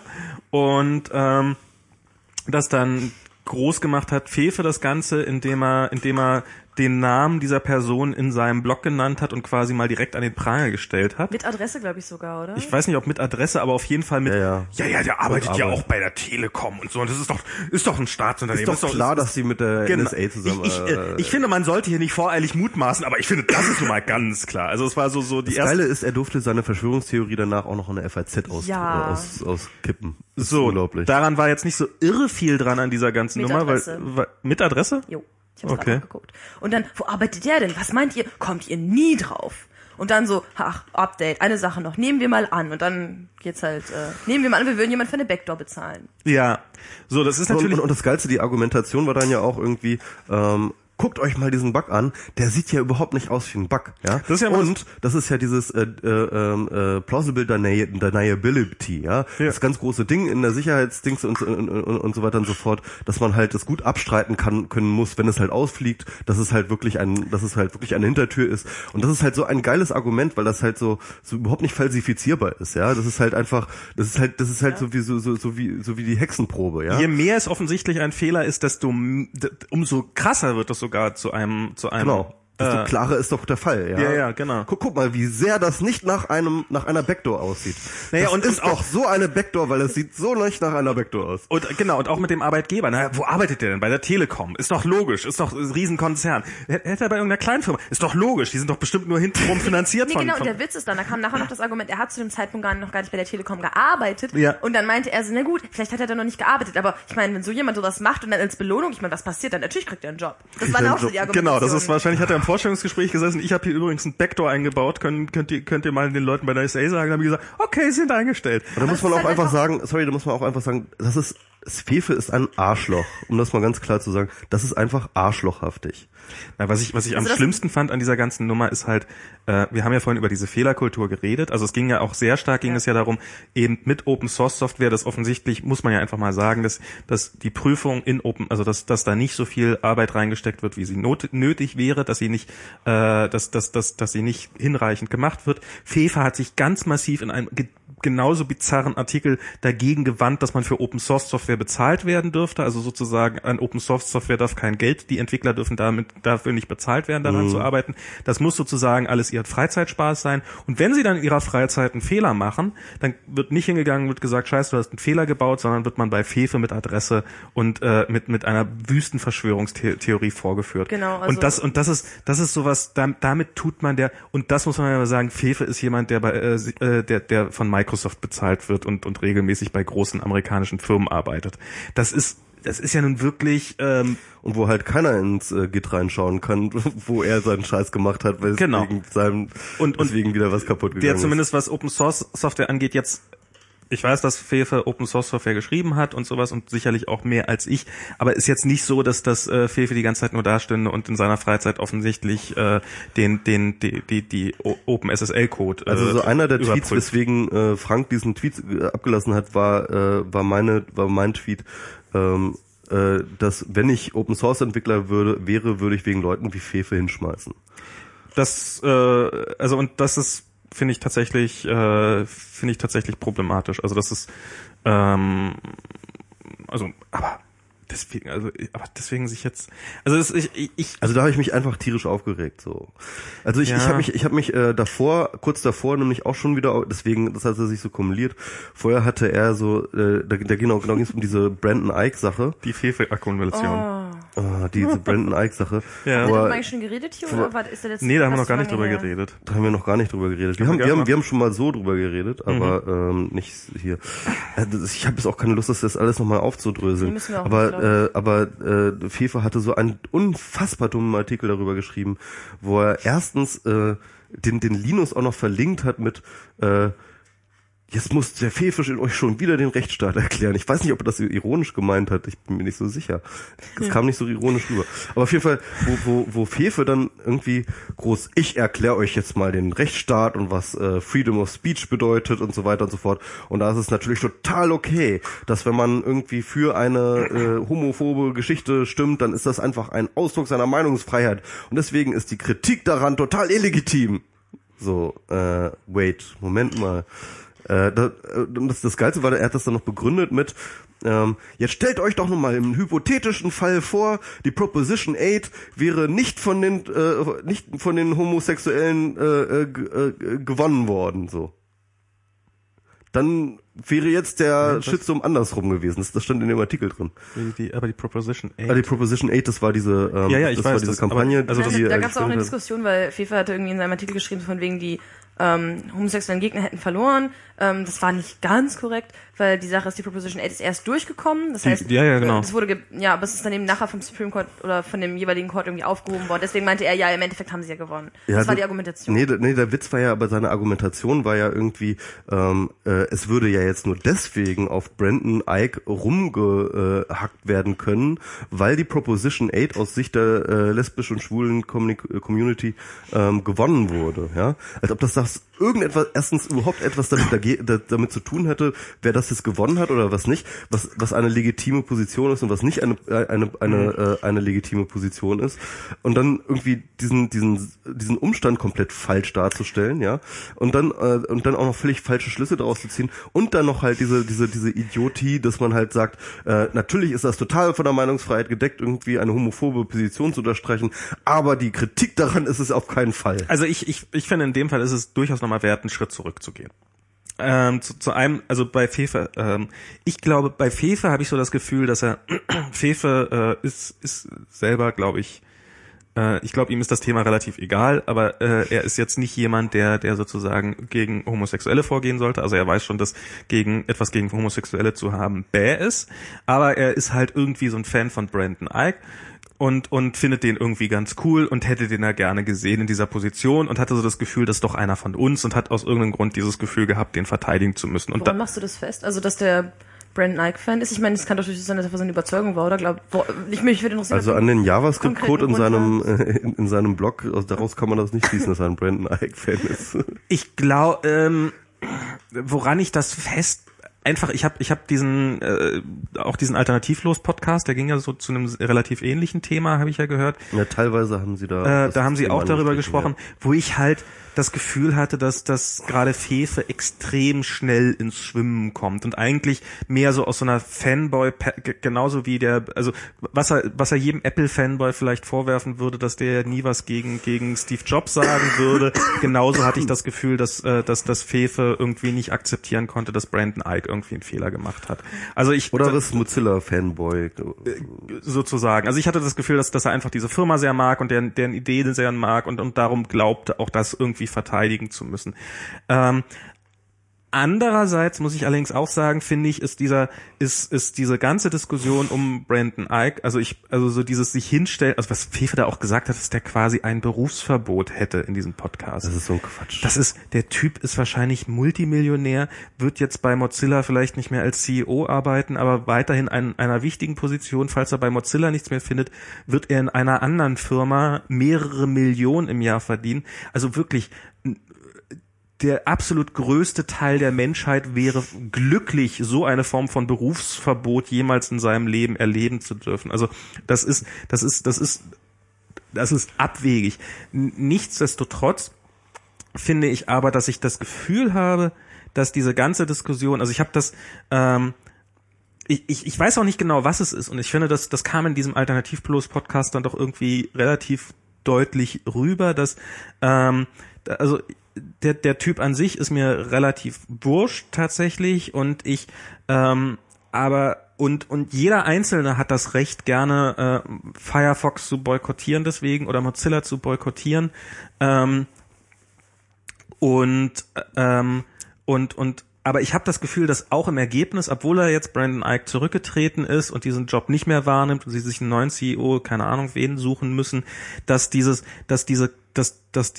ganze Episode mehr Schaden angerichtet hat, als sie beseitigt hat. Also ich glaube, wenn Brandon Eich Mozilla CEO gewesen wäre, dass es weniger Schaden für die Schwulenbewegung oder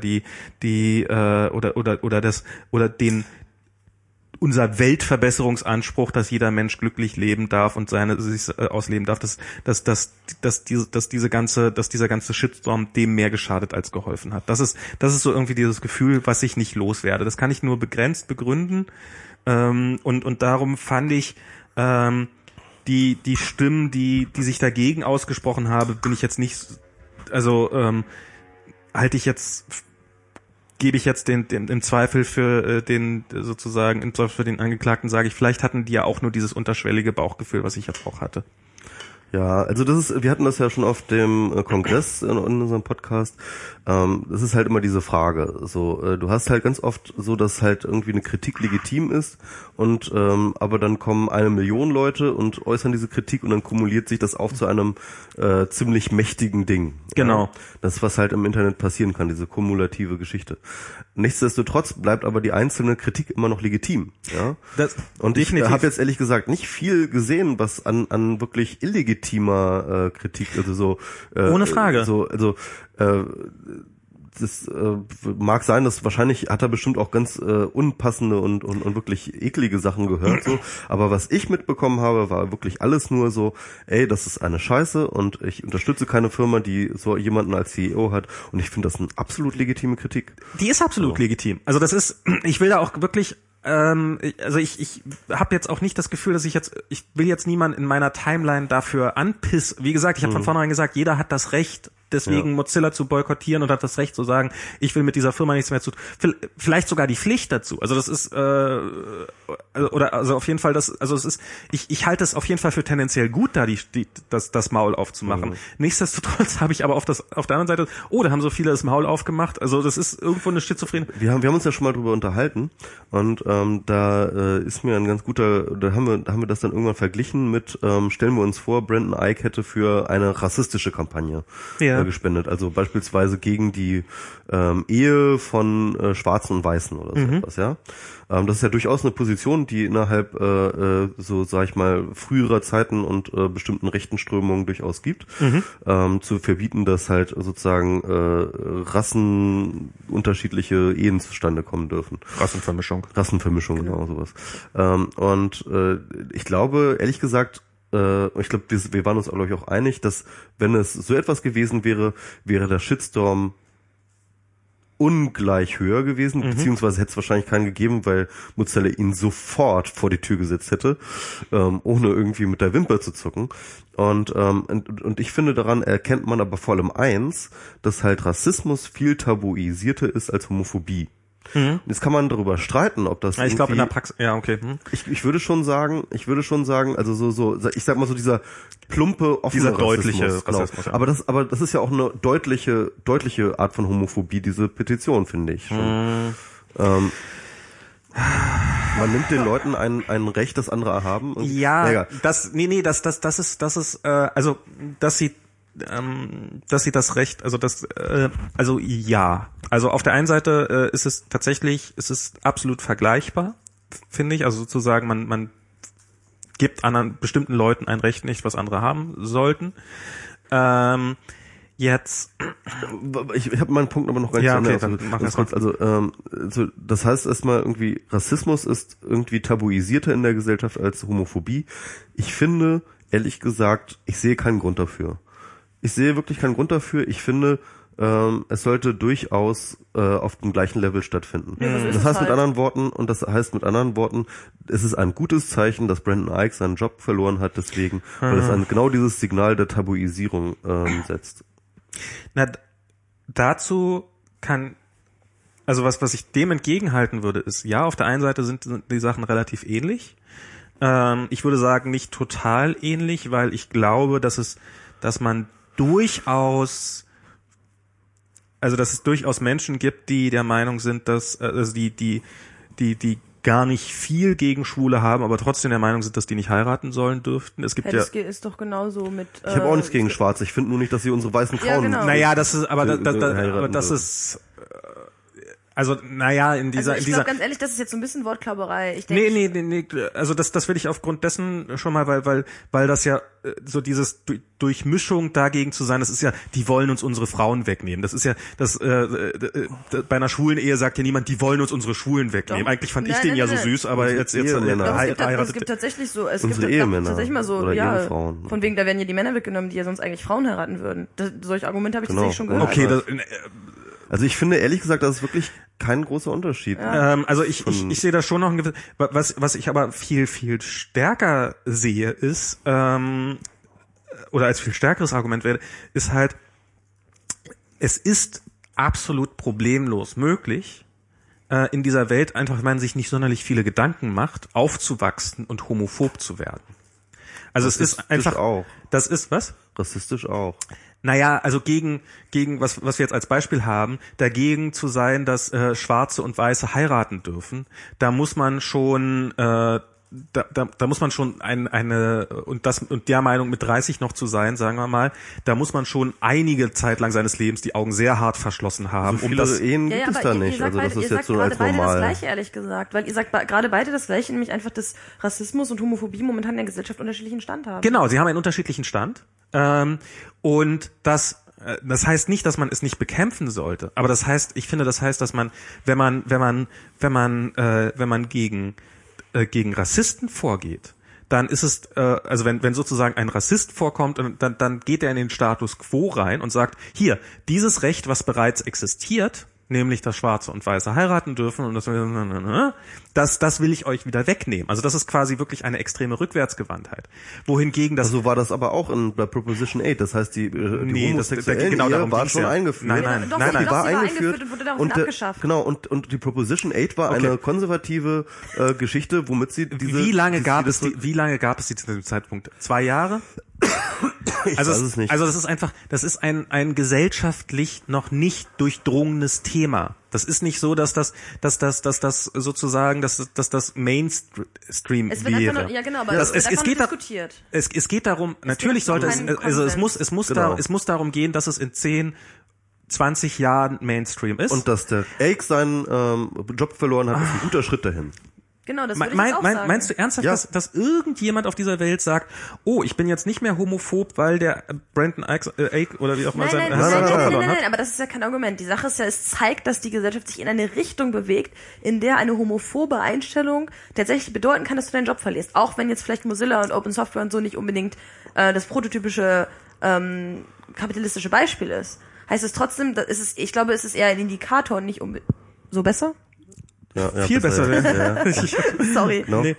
Ich würde sagen, es ist eher ein Indikator für eine Entwicklung als tatsächlich ein Argument. Darum würde ich nicht sagen, oh, du kannst jetzt, darum finde ich, wenn du jetzt sagst, oh, es bedeutet jetzt nicht, dass Leute nicht mehr homophob sind, weil er seinen Job verloren hat.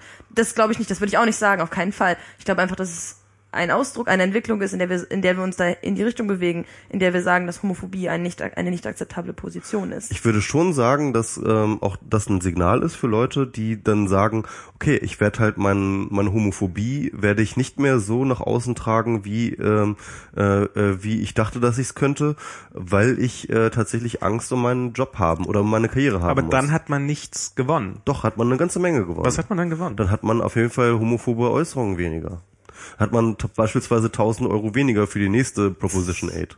Die wird dann halt irgendwie, da werden dann halt ein paar Leute, die dann eventuell zu Recht sagen, die homophobe blablabla, die Homolobby will uns ja nur unsere Meinung verbieten, was ja dann in dem Fall tatsächlich so auch so wäre, und will uns bekämpfen, und da ist plötzlich so eine Untergrundbewegung, die weiß, ja, man darf ja hier seine Meinung nicht sagen, aber eigentlich denke ich ja, damit hat man überhaupt nichts gewonnen. Damit hat man eine Menge gewonnen, doch, auf jeden Fall, weil diese Leute die gehen dann zwar auf Montagsdemos, aber die können wir dann halt sonst belachen. Ja, bis sich eine Partei gründet, die ihre Interessen wahrnimmt und sagt, hier dürft ihr endlich mal eure Meinung sagen. Moment, aber das sind ja mögliche Entwicklungen, weil das Ding ist, bei Rassismus hat sich das genauso entwickelt. Da würde ich mal sagen, das ist auch in eine Richtung gegangen, wo wir erst dachten, okay, das ist vielleicht noch, also vielleicht am Anfang hieß noch, Moment, das ist vielleicht noch eine legitime Meinung, wir müssen mal gucken, was die alle sagen. Und dann haben auf einmal Leute ihre Jobs verloren, weil sie rassistisch waren. Meinst du, das ist so? Ja, auf jeden Fall. Ich weiß nicht, aber ich denke, es ist eine mögliche Entwicklung. Ich weiß es nicht. Nein, das Ding ist, ich würde nicht sagen, dass es so verlaufen muss, aber ich glaube einfach, wenn du sagst, da werden sie werden in den Untergrund gehen und uns von dort bekämpfen und es wird nicht aussterben. Auch Rassismus ist nicht ausgestorben. Ist das eine mögliche Entwicklung, noch, aber es kann trotzdem sein, dass es einfach... Den Kuckucksklan gibt's immer noch. Es gibt nicht nur den Kuckucksklan, sondern es gibt offenen... Also ich meine, wir leben in einem System, das sich gerade zusehends, also wo halt Wahlkampf auch von großen Parteien damit gemacht wird, wer Sozialmissbrauch macht, fliegt raus und so. Also es ist ja nicht so, dass Rassismus irgendwie so ein bisschen der Dreck wäre, der so an den Kanten so ein bisschen... Aber würdest du nicht sagen, dass das schon ein bisschen besser geworden ist? Ich habe das Gefühl, dass es im Augenblick gerade eher schlimmer wird wieder. Ja, gerade hat man wieder so ein bisschen so ein Backlash-Gefühl, das ist richtig. Aber sage ich mal, die große Tendenz, also so die letzten 50 Jahre, ja, würde ich definitiv sagen, dass wir in Sachen Homophobie, Rassismus etc. hat die Gesellschaft, zumindest der westlichen Staaten, einen extremen Schritt nach vorne gemacht. Ich denke auch, also du musst halt... Und das wäre ohne Tabuisierung von diesen Dingen nie passiert, auf keinen Fall. Ich denke auch, du musst halt so ein bisschen... Das ist blöd, the bigger picture. Es ist einfach wieder diese subjektive versus objektive Wahrnehmung. Es ist einfach, wenn du die Entwicklung anschaust, wie sich das jetzt die letzten 20, 30 Jahre überentwickelt hat. Und das ist halt, denke ich, schon tendenziell eine positive Tendenz. Ich meine, klar mag es sein, dass das Barometer jetzt gerade so ein bisschen wieder Richtung rechts ausschlägt und es da so ein paar Spinner gibt, die aber dann vielleicht auch sehr vocal sind, also die sehr laut sind und sehr laut schreien. Ich bin mir nicht sicher, es ist immer schwer zu sagen, inwiefern das subjektive Wahrnehmung ist und inwiefern es wirklich objektive Entwicklung ist. Aber ich finde es immer sehr gefährlich zu sagen, das ist jetzt so. Also da muss man halt echt schauen. Natürlich muss man da, also das ist gar keine Frage, aber so rein vom Gefühl habe ich schon das Gefühl, dass die letzten, genau, vom Gefühl habe ich das Gefühl, dass wir die letzten 10 Jahre, dass es wieder, also so diese Griechenhetze der wobei man natürlich auch sagen muss, ich habe jetzt neulich, glaube ich, war das beim Bildblog, wo sie über die damals, als das in Rostock, ja, das war geil. Ja. Wie die Bild damals... Okay. Da war ja dieser Zeitkolumnist, der hatte diese Artikel geschrieben, wo er, das war so ein Amerikaner, der so eine Zeitkolumne hat. Ja? Genau, was habt ihr denn immer alle gegen die Bild-Zeitung? Die Bild-Zeitung hat hier, man kann ja viel sagen gegen die Bild-Zeitung, aber damals in Rostock hat sie auf der richtigen Seite gestanden und hat sich gegen die Anschläge im Asylbewerberheim gewendet, und Kai Diekmann hat diesen Artikel dann auch noch getwittert, so mit irgendwie so, endlich sagt mal einer, dass wir, die Bild-Zeitung, total super antirassistisch sind. Genau, so, ja? Dann hat ja das Bildblog das auseinandergenommen. Also so, und das war ja dann wirklich also wo die Bild ja wirklich so, warum zünden wir denn so, also so, warum sind wir denn so gegen Ausländer? Also wo sich die Bild quasi mit den Leuten, die da gegen das Asyl, also die mit den Nazis solidarisiert hat, ja wirklich ziemlich offensichtlich und ziemlich offen und zumindest irgendwie gesagt hat so, ja, also das hat ja alles seine tieferen Ursachen in der verfehlten Asylpolitik. Nee, also das ist die Überschrift war, warum sind wir denn so böse? Oder warum sind wir denn so sauer? Also genau. das war nicht, warum sind diese Menschen so sauer, sondern warum sind wir so sauer? Und damit macht man sich mit ihnen so, okay. Also ich soll übrigens den ganzen Podcast vom Kanal grüßen. Wer ist der Kanal? Das muss man jetzt nicht ausführen. Ich soll den Podcast vom Kanal grüßen. Okay, dann grüß. Hallo Kanal. Das sind Tachkanal. Und ja, von No Drama natürlich. Ach so. Ja, whatever. Ich kenne mich da ja nicht so aus in euren Internetsachen.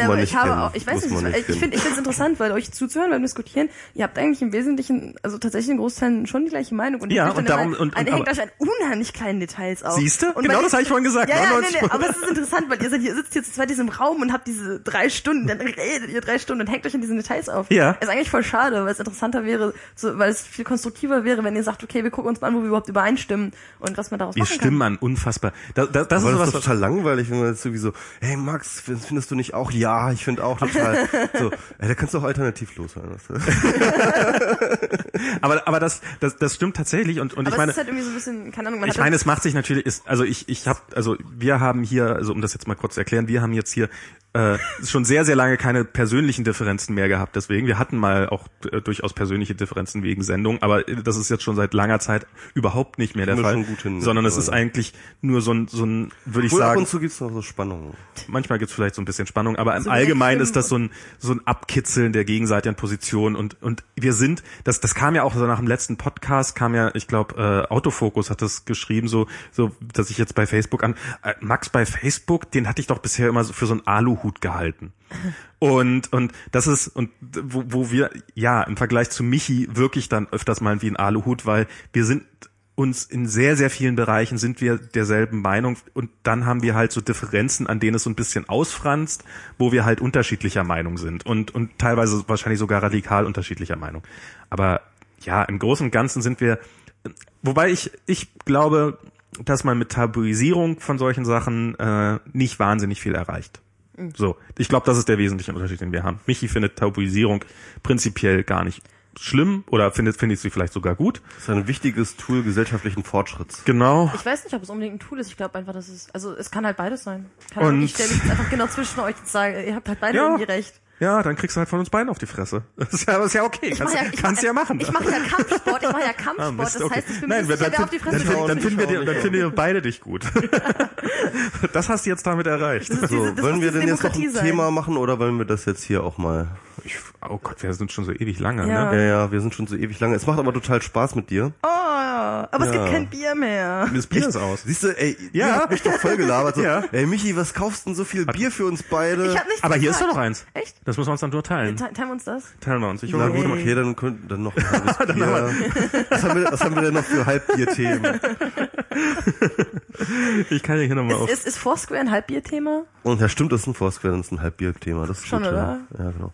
Erklär doch du mal nochmal mit Foursquare, was ist denn da los? Ich muss mir auch, also ich habe auch nur gestern Abend halb schon leicht angeheitert diesen Artikel gelesen. Ich finde das eigentlich interessant. Foursquare hat jetzt angekündigt, dass sie ihre App in 2 verschiedene Apps aufspalten wollen, weil sie eben sagen, dass es im Endeffekt 2 große Nutzungsszenarien bei Foursquare gibt. Das eine ist, dass die Leute tatsächlich Dinge finden wollen, also dass sie sagen, ich komme jetzt in diese Stadt und suche was komplett Neues, und das andere ist, dass sie irgendwie diesen sozialen Aspekt nutzen wollen, dass sie sagen, ich bin jetzt in dieser Gegend, wer von meinen Freunden ist hier, und sie haben eben gesagt, wenn sie sich anschauen, wie das so statistisch sich aufteilt, dann sind die Schnittmengen zwischen diesen beiden Nutzungsszenarien sehr, sehr gering.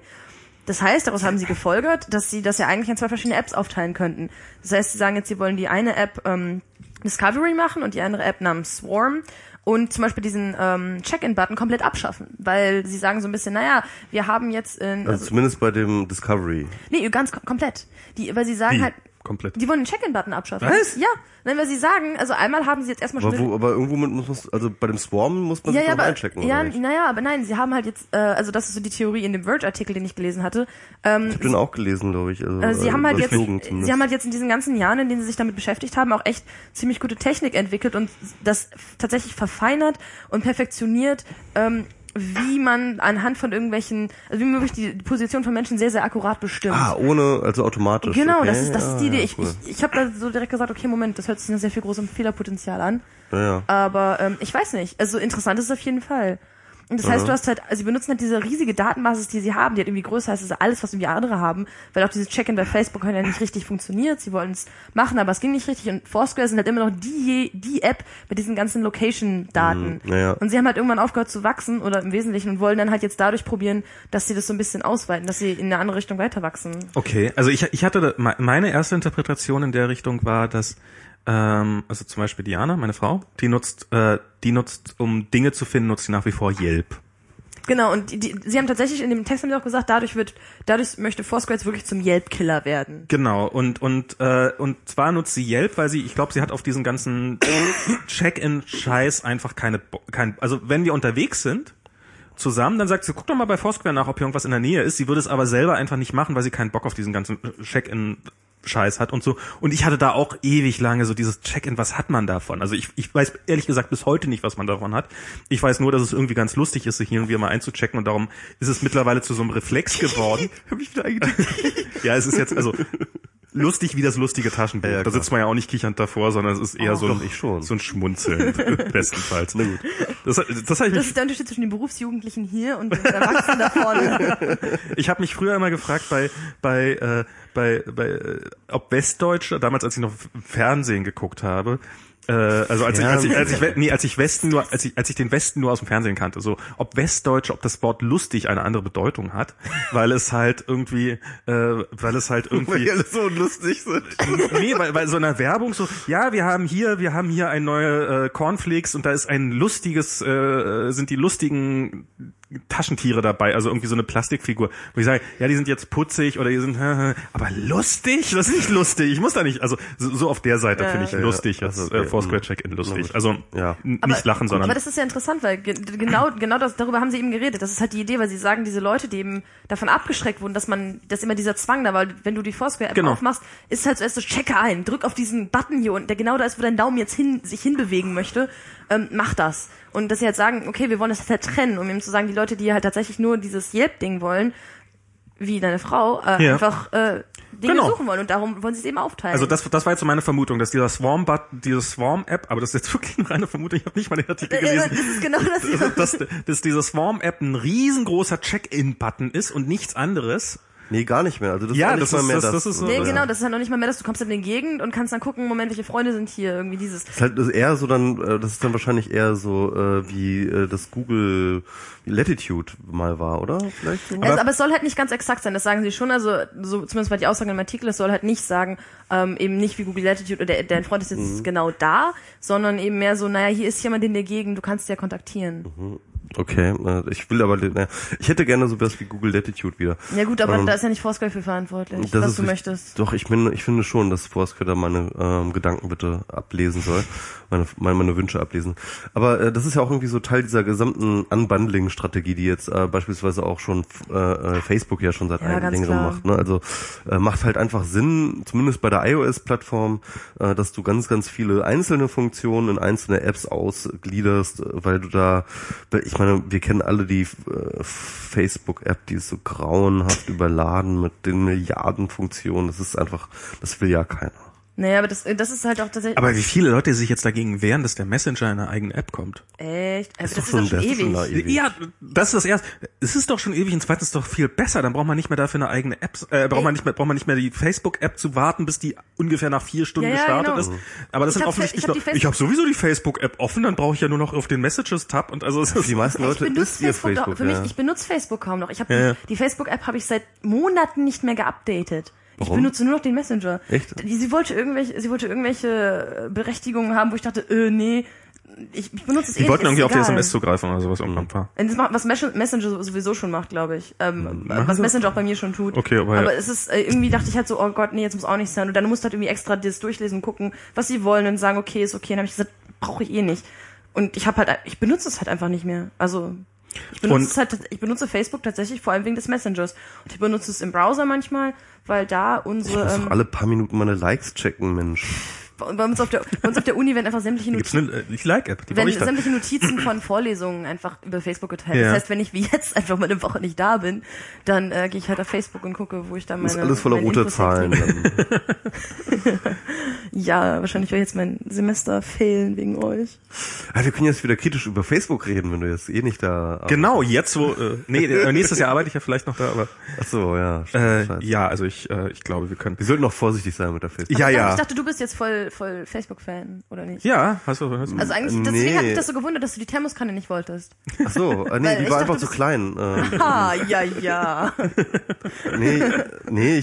Ich versuche, es ist wieder einer meiner vielen Versuchen, mit Facebook warm zu werden. Und ganz ehrlich, es ist gerade erst lauwarm. Aber Google Plus wird jetzt wahrscheinlich eingestellt. Meine Kritik war ja...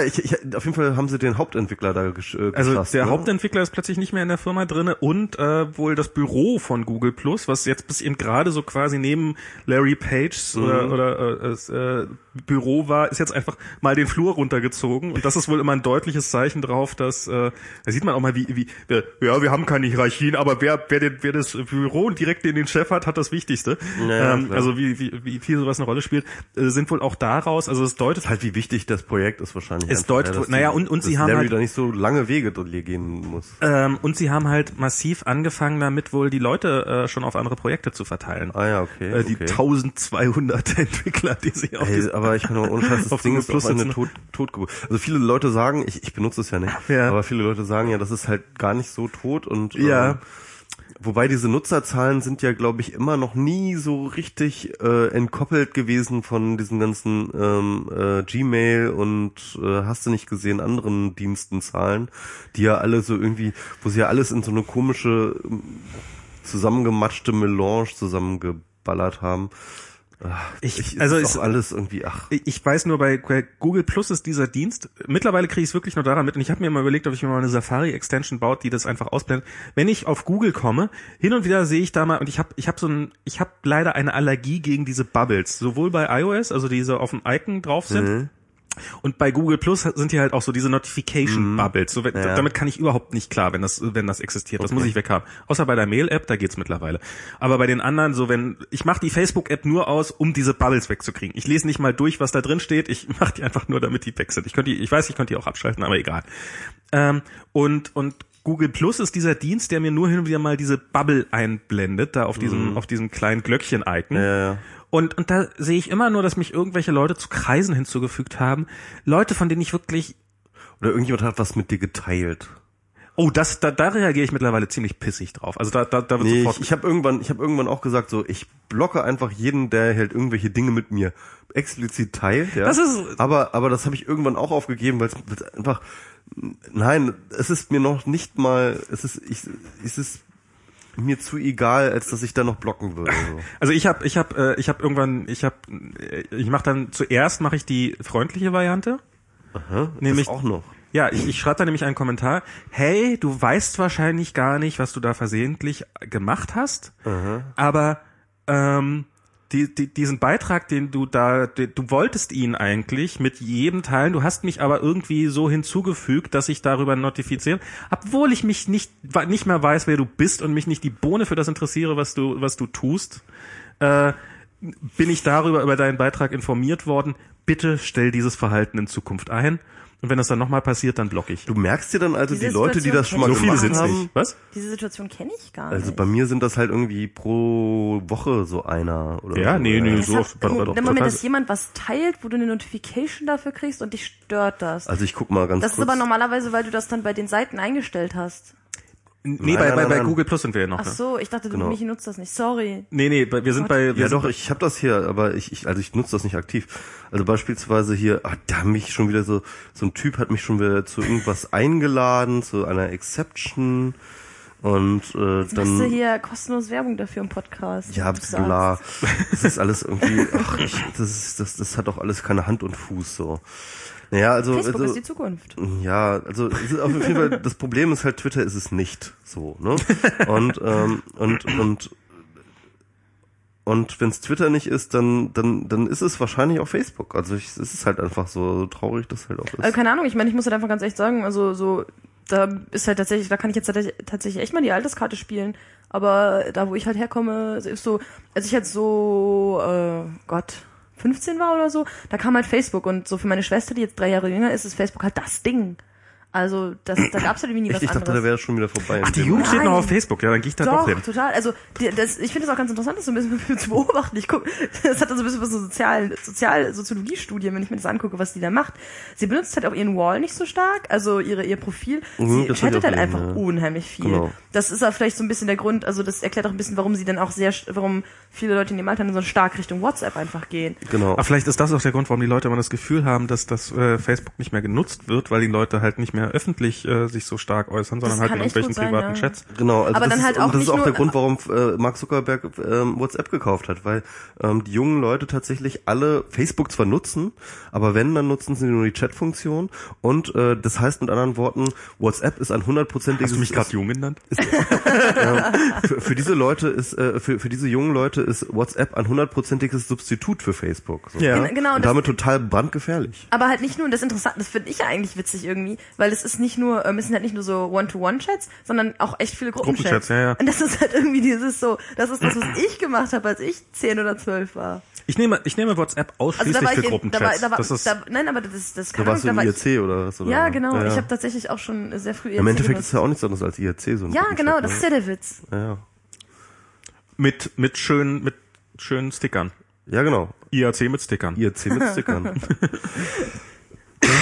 Aber ist WhatsApp, die Gruppenfunktion, das ist der einzige, ich habe 2 Gruppen, Groß-Kleinschmidt und Klein-Kleinschmidt und das ist alles, was ich nutze. Ich habe keine einzige WhatsApp-Gruppe. Ich habe noch nicht mal WhatsApp. Ich benutze tatsächlich Kakao-Talk mehr als WhatsApp. Das hängt immer vom sozialen Umfeld ab, oder? Das ist die koreanische Version von WhatsApp und das benutze ich halt, um mit Menschen zu kommunizieren, die Korea sind. Das ist so Hipster, weißt du das, ey? Die haben so coole Sticker.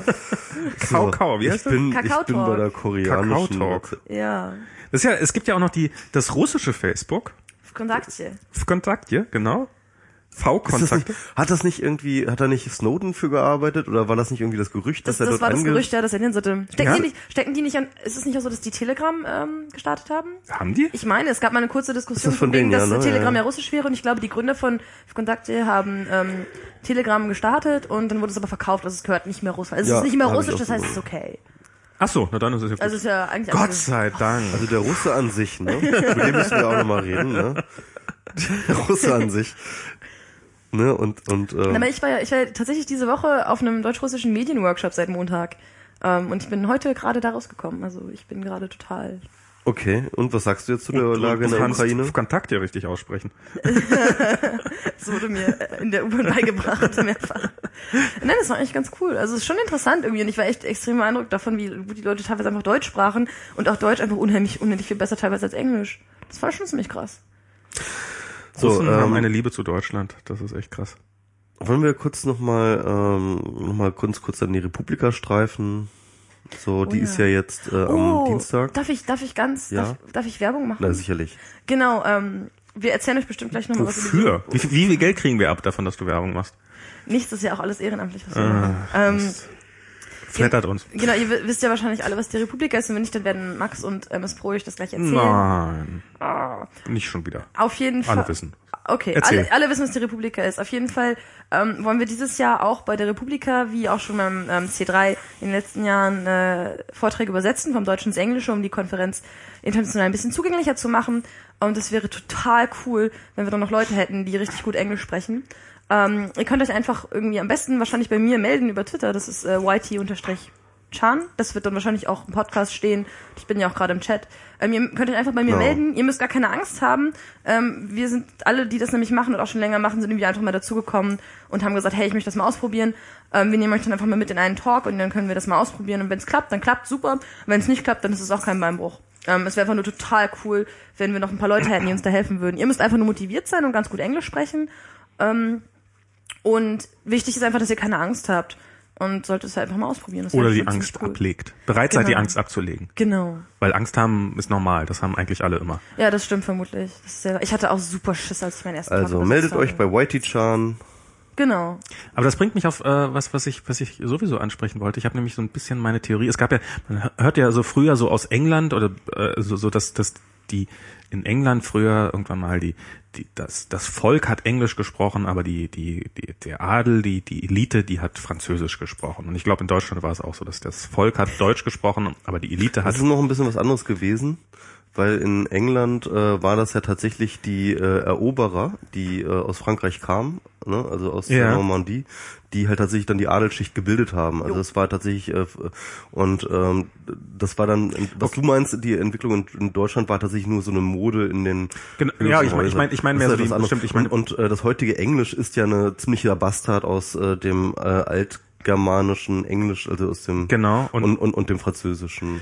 Ich meine sozusagen mehr so die, ich habe nämlich das Gefühl, dass wir uns, falls wir nicht schon lange da sind, auch sehr stark in eine Richtung entwickeln, wo in Europa zumindest, also auch in Deutschland sehr stark die Elite, also ich stelle es an meinem persönlichen Leben einfach fest, dass man sich also ich habe jetzt gerade einen Job angefangen, in dem ich mich tagsüber ausschließlich auf Englisch unterhalte, und das ist jetzt eher die Regel als die Ausnahme mittlerweile, dass es solche Jobs gibt.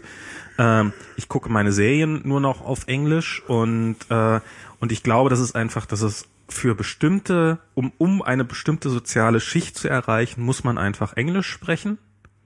Und muss auch und ach so, ja genau, und was natürlich noch, das habe ich das flog durch meine Timeline eine Theorie über, wie das Wall Street Journal, wie das Wall Street Journal seine Artikel auswählt. Und die haben nämlich vor ein paar Jahren haben die noch gesagt, okay, was könnte unsere amerikanische Leserschaft interessieren? So, wenn es die amerikanische Leserschaft interessiert, den amerikanischen Bürger interessiert, dann veröffentlichen wir diesen Artikel, ansonsten nicht. Und mittlerweile sagen sie, was könnte irgendwen da draußen interessieren auf der Welt, der zu unserer Leserschaft zählen. Also sie zählen einfach ihr englischsprachig ist. Also sie haben eine globale Zielgruppe. Sie haben eine globale Zielgruppe, was natürlich hier in unseren Medien ganz ordentlich Leser absaugt, weil eben wir haben vorhin darüber gesprochen, dass wir das Spiegel Online oder sowas gar nicht mehr lesen. Wir lesen aber sicherlich alle relativ viele Artikel, aber ein Großteil davon ist halt englischsprachig. Das heißt, interessanterweise machen Sponnen und FAZ ja auch mittlerweile eine ganze Menge auf Englisch. Ne? Genau, sie wollen halt auch? FAZ mittlerweile auch. Also bei Sponnen weiß ich es bei FAZ wusste ich es auch nicht. Aber das ist halt einfach, du nimmst denselben Artikel und hast halt automatisch eine wesentlich höhere Reichweite. Mhm. Was liegt eigentlich näher, als ihn von vornherein auf Englisch zu veröffentlichen? Weil die Leute, die interessant sind in Deutschland, die werden ihn auch auf Englisch gut lesen können. Und plötzlich hast du genau diese Trennung zwischen einer Elite, die zumindest, also die zweisprachig sich bewegt, oder einer Großteil der Elite ist vielleicht ein dämlicher Ausdruck, aber ein Großteil der Bevölkerung, der zweisprachig aufwächst und existiert, weil natürlich ist die nächste Stufe dann, dass wenn du Kinder kriegst, dass du natürlich Wert drauf legst, Moment mal, für mich ist es wichtig, dass ich Englisch kann, also möchte ich, dass meine Kinder so früh wie möglich Englisch lernen. Also ist der nächste Schritt dann zu sagen, die sollen zweisprachig aufwachsen. Also das ist ja ganz interessant auch. Also dieser Stellenwert davon. Also ich habe das irgendwie finde ich an mir selber total krass gemerkt, dass ich halt irgendwie als Kind in der Schule habe ich halt Englisch so als hat man natürlich als erste Fremdsprache gehabt irgendwie. Das war ganz normal. Nicht bei mir war es auch die zweite. Bei mir war das die erste. Ich bin Ossi. Na gut, also bei mir war es die erste, und in vielen also die meisten Leute, die ich kenne, bei denen war das die erste Fremdsprache. Ja, ist auch die Regel, glaube ich. Aber das bedeutete trotzdem nichts, weil wir hatten damals ja keinen Zugang zu irgendwelchen englischsprachigen Medien. Es war halt einfach irgendwie, es gab dieses Land England und dieses andere Land Amerika, gut, von dem Amerika hat man jetzt irgendwie viel gehört, so in der Popkultur und so, aber im Endeffekt kam alles, was hier ankam, aus Amerika ja schon übersetzt an, ne? Mhm. Also die Serien liefen übersetzt im Fernsehen, und irgendwie die Bücher sind übersetzt Lyrics gemacht wurden. Okay, die Pop-Songs so, die hat man dann halt irgendwie mit Mühe und Not verstanden so, aber das war jetzt immer noch kein Grund, wirklich Englisch zu lernen, sondern es war halt immer noch eine Pflichtübung so. Ich kann mir vorstellen, dass das heutzutage was völlig anderes ist. Also du bist ja schon in einer ganz anderen Zeit groß geworden so. Nee, also ich weiß gar nicht, wann hast du Abi gemacht? Ich habe 98 Abi gemacht. Oh krass, okay, ja, ich bin tatsächlich eingeschult worden, nachdem du Abi gemacht hattest. Ja, genau. Also bei uns war es schon, für die meisten Leute war es halt einfach echt Pflichtübung. Für mich war es Hobby irgendwie, weil ich tatsächlich angefangen habe, Serien auf Englisch zu schauen, weil ich habe gemerkt, das ist total cool.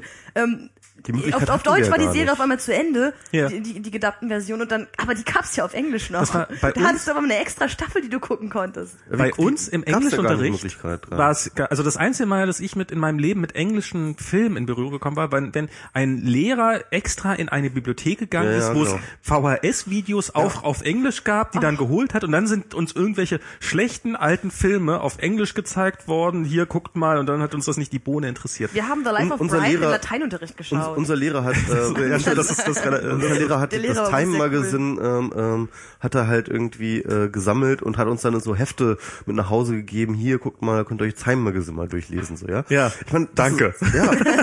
Ohne Scheiß, und ich habe das genommen, weil ich dachte so, boah, spannend, das ist ja so praktisch so ein ganz anderer Blickwinkel auf die Welt und so, und fand das dann auch echt spannend. Ich meine, wir hatten ja keinen Zugang zu nichts. Aber die Sache ist halt auch so, ich glaube einfach, das könnte man auch viel mehr nutzen mittlerweile, wenn man diese ganzen Sachen hat.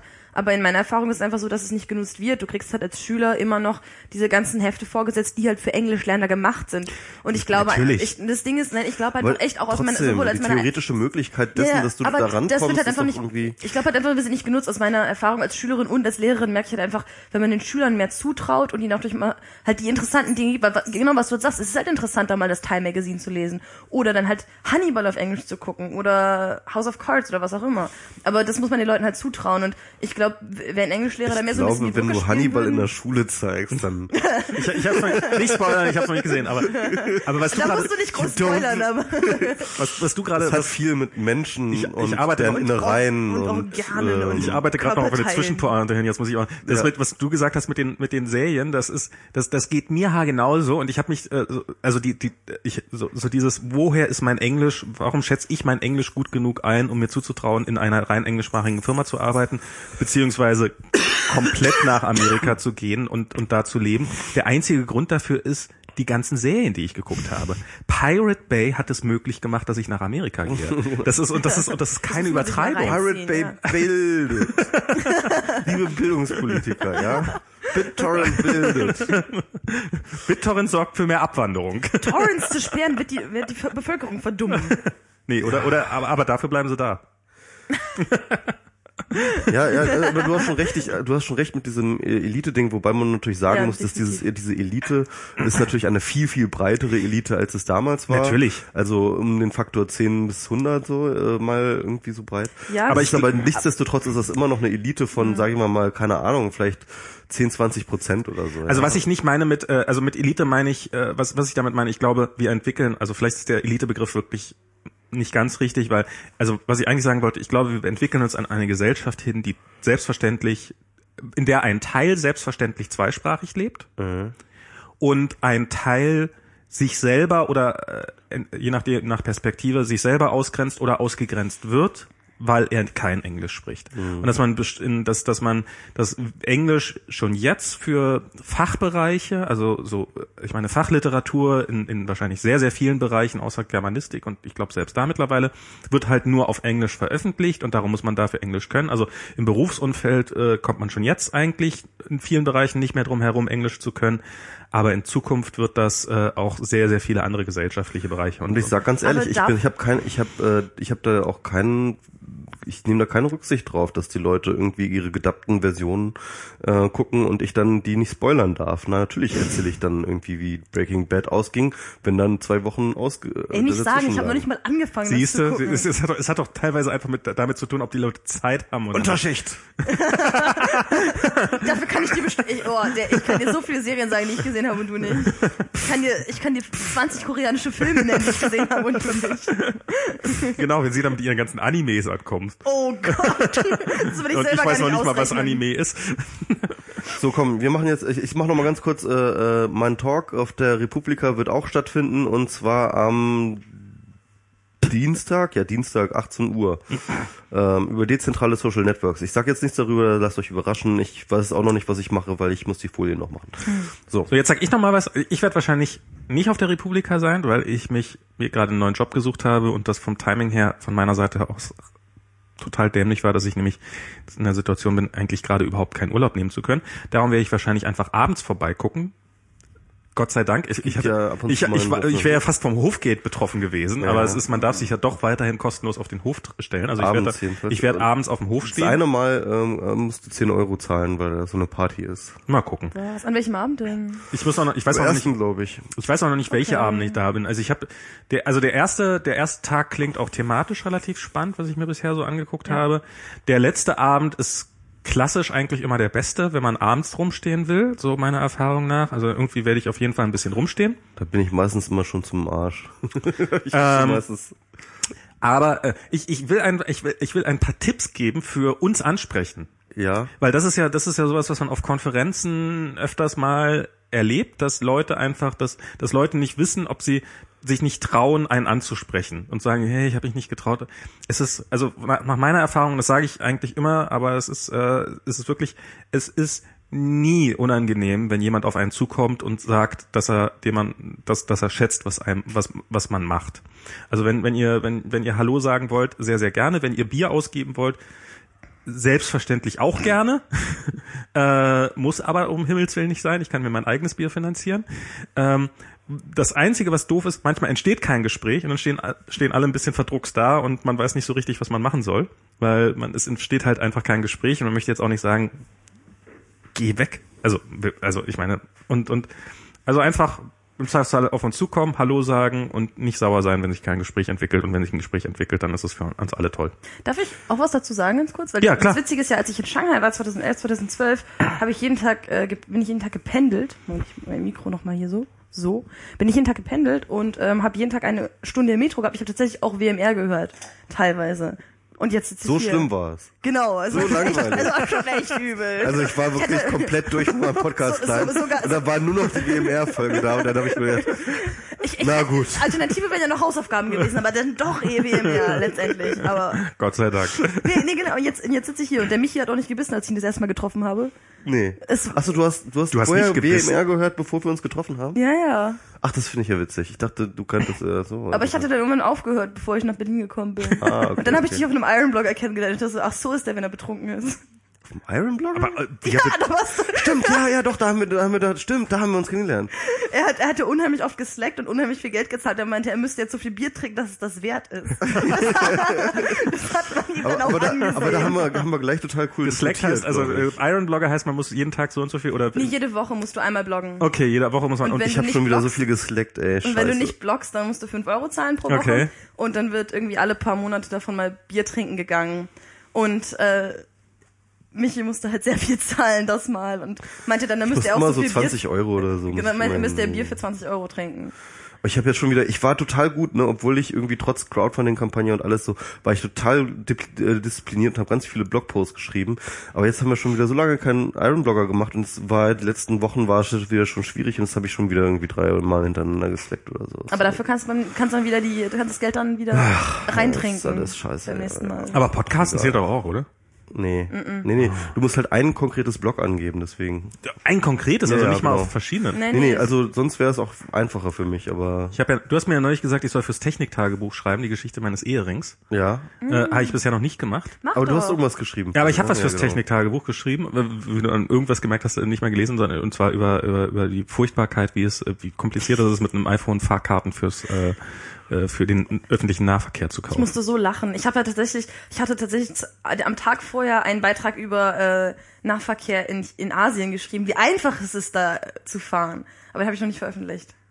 Ist es da so einfach? Geht das da? Kriegen die das da hin? Naja, du hast halt einfach, also zumindest in Shanghai, wo ich ja gewohnt habe, in Beijing, in Taiwan, in Hongkong hast du einfach eine Karte, wo du Geld drauflädst und du hältst sie einfach an so einen Sensor ran. Ach so, wie so eine Oysterkarte in England. Ja, genau. Ah. Aber das ist halt, ist in New York auch so, also ne, das ist überall ist das so. Aber in England und in Paris, ich weiß nicht, wie es in New York ist, musst du dich halt immer anmelden mit Namen und so. Überall, wo ich war, zahlst du deine 2,50 Kaution, kriegst du diese Karte. Es ist so unheimlich unkompliziert. Selbst als Tourist kriegst du das hin und es lohnt sich auch für 2 Tage. Und ist einfach so unheimlich einfach. Na, hier gibt's ja Touch and Travel und das finde ich ja ganz okay. Das ist halt auch schon die Sache mit, von wegen 2 Leute fahren und so. 2 Leute fahren, Fahrrad fahren. Die ganzen Einschränkungen irgendwie. Ich weiß immer nicht, wann ich, das Einzige, wo ich mich sicher fühle, das zu benutzen, ist halt wirklich innerstädtischer Betrieb hier in Berlin. Ansonsten denke ich immer so, ach scheiße, jetzt muss ich mir erstmal durchlesen, ob ich da überhaupt hinfahren kann. Das ist halt so, das ist dann, ich meine, so das ist wirklich, es hat ewig lange nicht bis nach Schönefeld funktioniert. Da war halt diese eine Station und da funktioniert's halt. Und ich glaube, das war so Tarifbereich C wahrscheinlich, weil irgendwelche, und da habe ich so das Gefühl, das ist so diese Kleinstaaterei, so wir haben hier irgendwelche, da ist der VBB und hier ist die BVG und die haben nichts miteinander und bevor die sich, und dann sollen die doch alle an den Fahrkartenautomaten gehen, das ist doch sowieso viel besser. Und dann ist der Fahrkarten... Und dann nimmt der Fahrkartenautomat die neuen 5-Euro-Scheine nicht.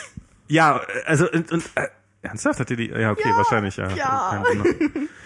Und das ist macht's doch einfach mal einmal vernünftig im Sinne eurer Nutzer. Aber habt ihr denn über das Techniktagebuch schon geredet hier? Oder, Nee, haben wir noch nicht. Also, ich weiß nicht, muss man das erklären? Auf jeden Fall fand ich Max' Beitrag sehr witzig. Also es ist von Katrin Passig, glaube ich, eine Idee, die ganz gut war. Einfach mal Techniksituationen des Alltags, wie wir sie heutzutage erleben, einfach mal aufzuschreiben, also die uns irgendwie bemerkenswert vorkommen oder vielleicht auch gar nicht so bemerkenswert vorkommen. Einfach mal zu archivieren, was jetzt so State of the Art ist, um vielleicht einen späteren Blick darauf zu haben, irgendwie so das archäologisch auswerten zu können, wie sich beispielsweise bestimmte Prozesse einfach verändert haben. Zum Beispiel U-Bahn fahren oder also ich glaube das Motto telefonieren oder das sowas, Motto vom Techniktagebuch ist ja heute ist das alles langweilig, aber in 20 Jahren. Ja. Aber man muss auch dazu sagen, dass es ja nicht nur Beiträge jetzt von 2014 dann sind, sondern man kann auch Beiträge zurückdatieren. Genau. Also wir hatten jetzt zum Beispiel diese Woche, also ich schreibe auch fürs Techniktagebuch ab und zu, seit kurzem. Wir hatten jetzt diese Woche eine Telefonkettenwoche. Weil stimmt, ich wurde auch aufgefordert, dass ich dafür das Techniktagebuch offensiv bewerben muss. Ja. Mache ich jetzt auch. Okay, ja, ja, weil es wäre halt voll cool, wie noch Leute zu haben. Zum Beispiel, ich bin, glaube ich, tatsächlich mit 20 die Jüngste. Jahrgang 93. Es wäre schon voll cool, wie noch ein paar jüngere Leute zu haben. Oder halt gerade auch ältere. Ich meine, habt ihr Podcasthörer, die 80 sind oder so? Bestimmt. Bitte in den Kommentaren mehr melden oder direkt beim Techniktagebuch. Und ich glaube, mehr Frauen wären. Genau, also generell irgendwie mehr Frauen und mehr jüngere oder halt viel ältere Leute wäre irgendwie ganz cool. Es gibt so eine demografische Beule bei Männern ab 30, glaube ich. Diana will ja immer noch, hat mir noch die Geschichte erzählt. Jana hat mir noch so eine Geschichte erzählt, wie sie damals immer den Videorekorder programmieren musste bei sich zu Hause, weil der Rest der Familie das nicht konnte. Und ich probiere sie immer noch dazu, das zu bewegen, aufzuschreiben. Sie meint, es ist aber nicht so lustig und doch, sowas. Aber es geht ja genau darum. Es geht ja einfach nur darum, zu beschreiben, wie es ist. Ja. Genau, Dokumentation. Und ich finde es halt schon voll interessant. Allein, ich habe halt neulich eine Geschichte dann zum Beispiel über Korea geschrieben, weil allein diese Unterschiede dann schon zu sehen, allein über Asien zu schreiben, wie es halt da jetzt normal ist, ist halt dann auch schon für uns interessant.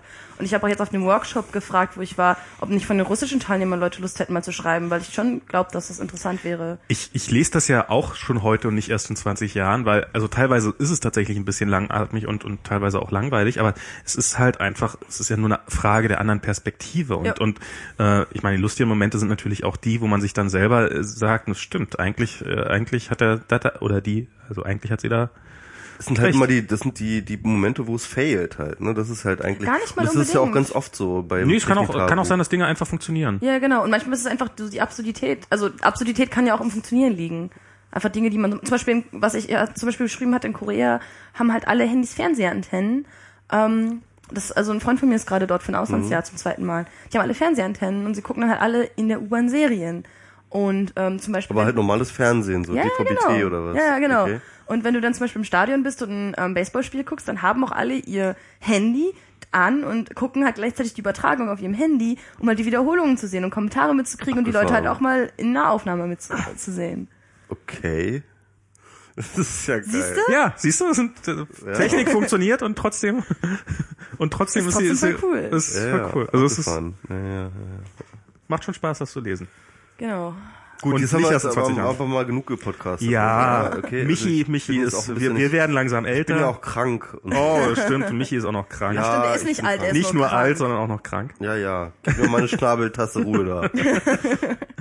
So. Zum Glück bin ich beim nächsten Mal nicht da, wenn er denn diese Piste und die Ente muss auch mal wieder ausgeleert werden. Viel Spaß dann. Genau, viel Spaß beim Ente ausleeren. Bis zum nächsten Mal. Fertig, abputzen. Herzlichen Dank fürs hier gewesen sein. Es war uns ein Vergnügen. Also mir war es ein Vergnügen. Ich weiß nicht, was Danke für die Einladung. Mir war es auch ein Vergnügen. Genau. Wir beißen nicht auf der Republika und genau. Wir waren auch ganz nett zu Katharinen. Genau. Vielleicht sitzt ihr dann auch irgendwann mal hier. Bis zum und wenn ich meine, wenn das jetzt mit dem Visum nicht klappt, dann ist auf jeden Fall WMR für die nächsten Jahre noch für mindestens ein weiteres Jahr gerettet. Insofern alles gut. Jo, bis zum nächsten Mal. Tschüss. Tschüss.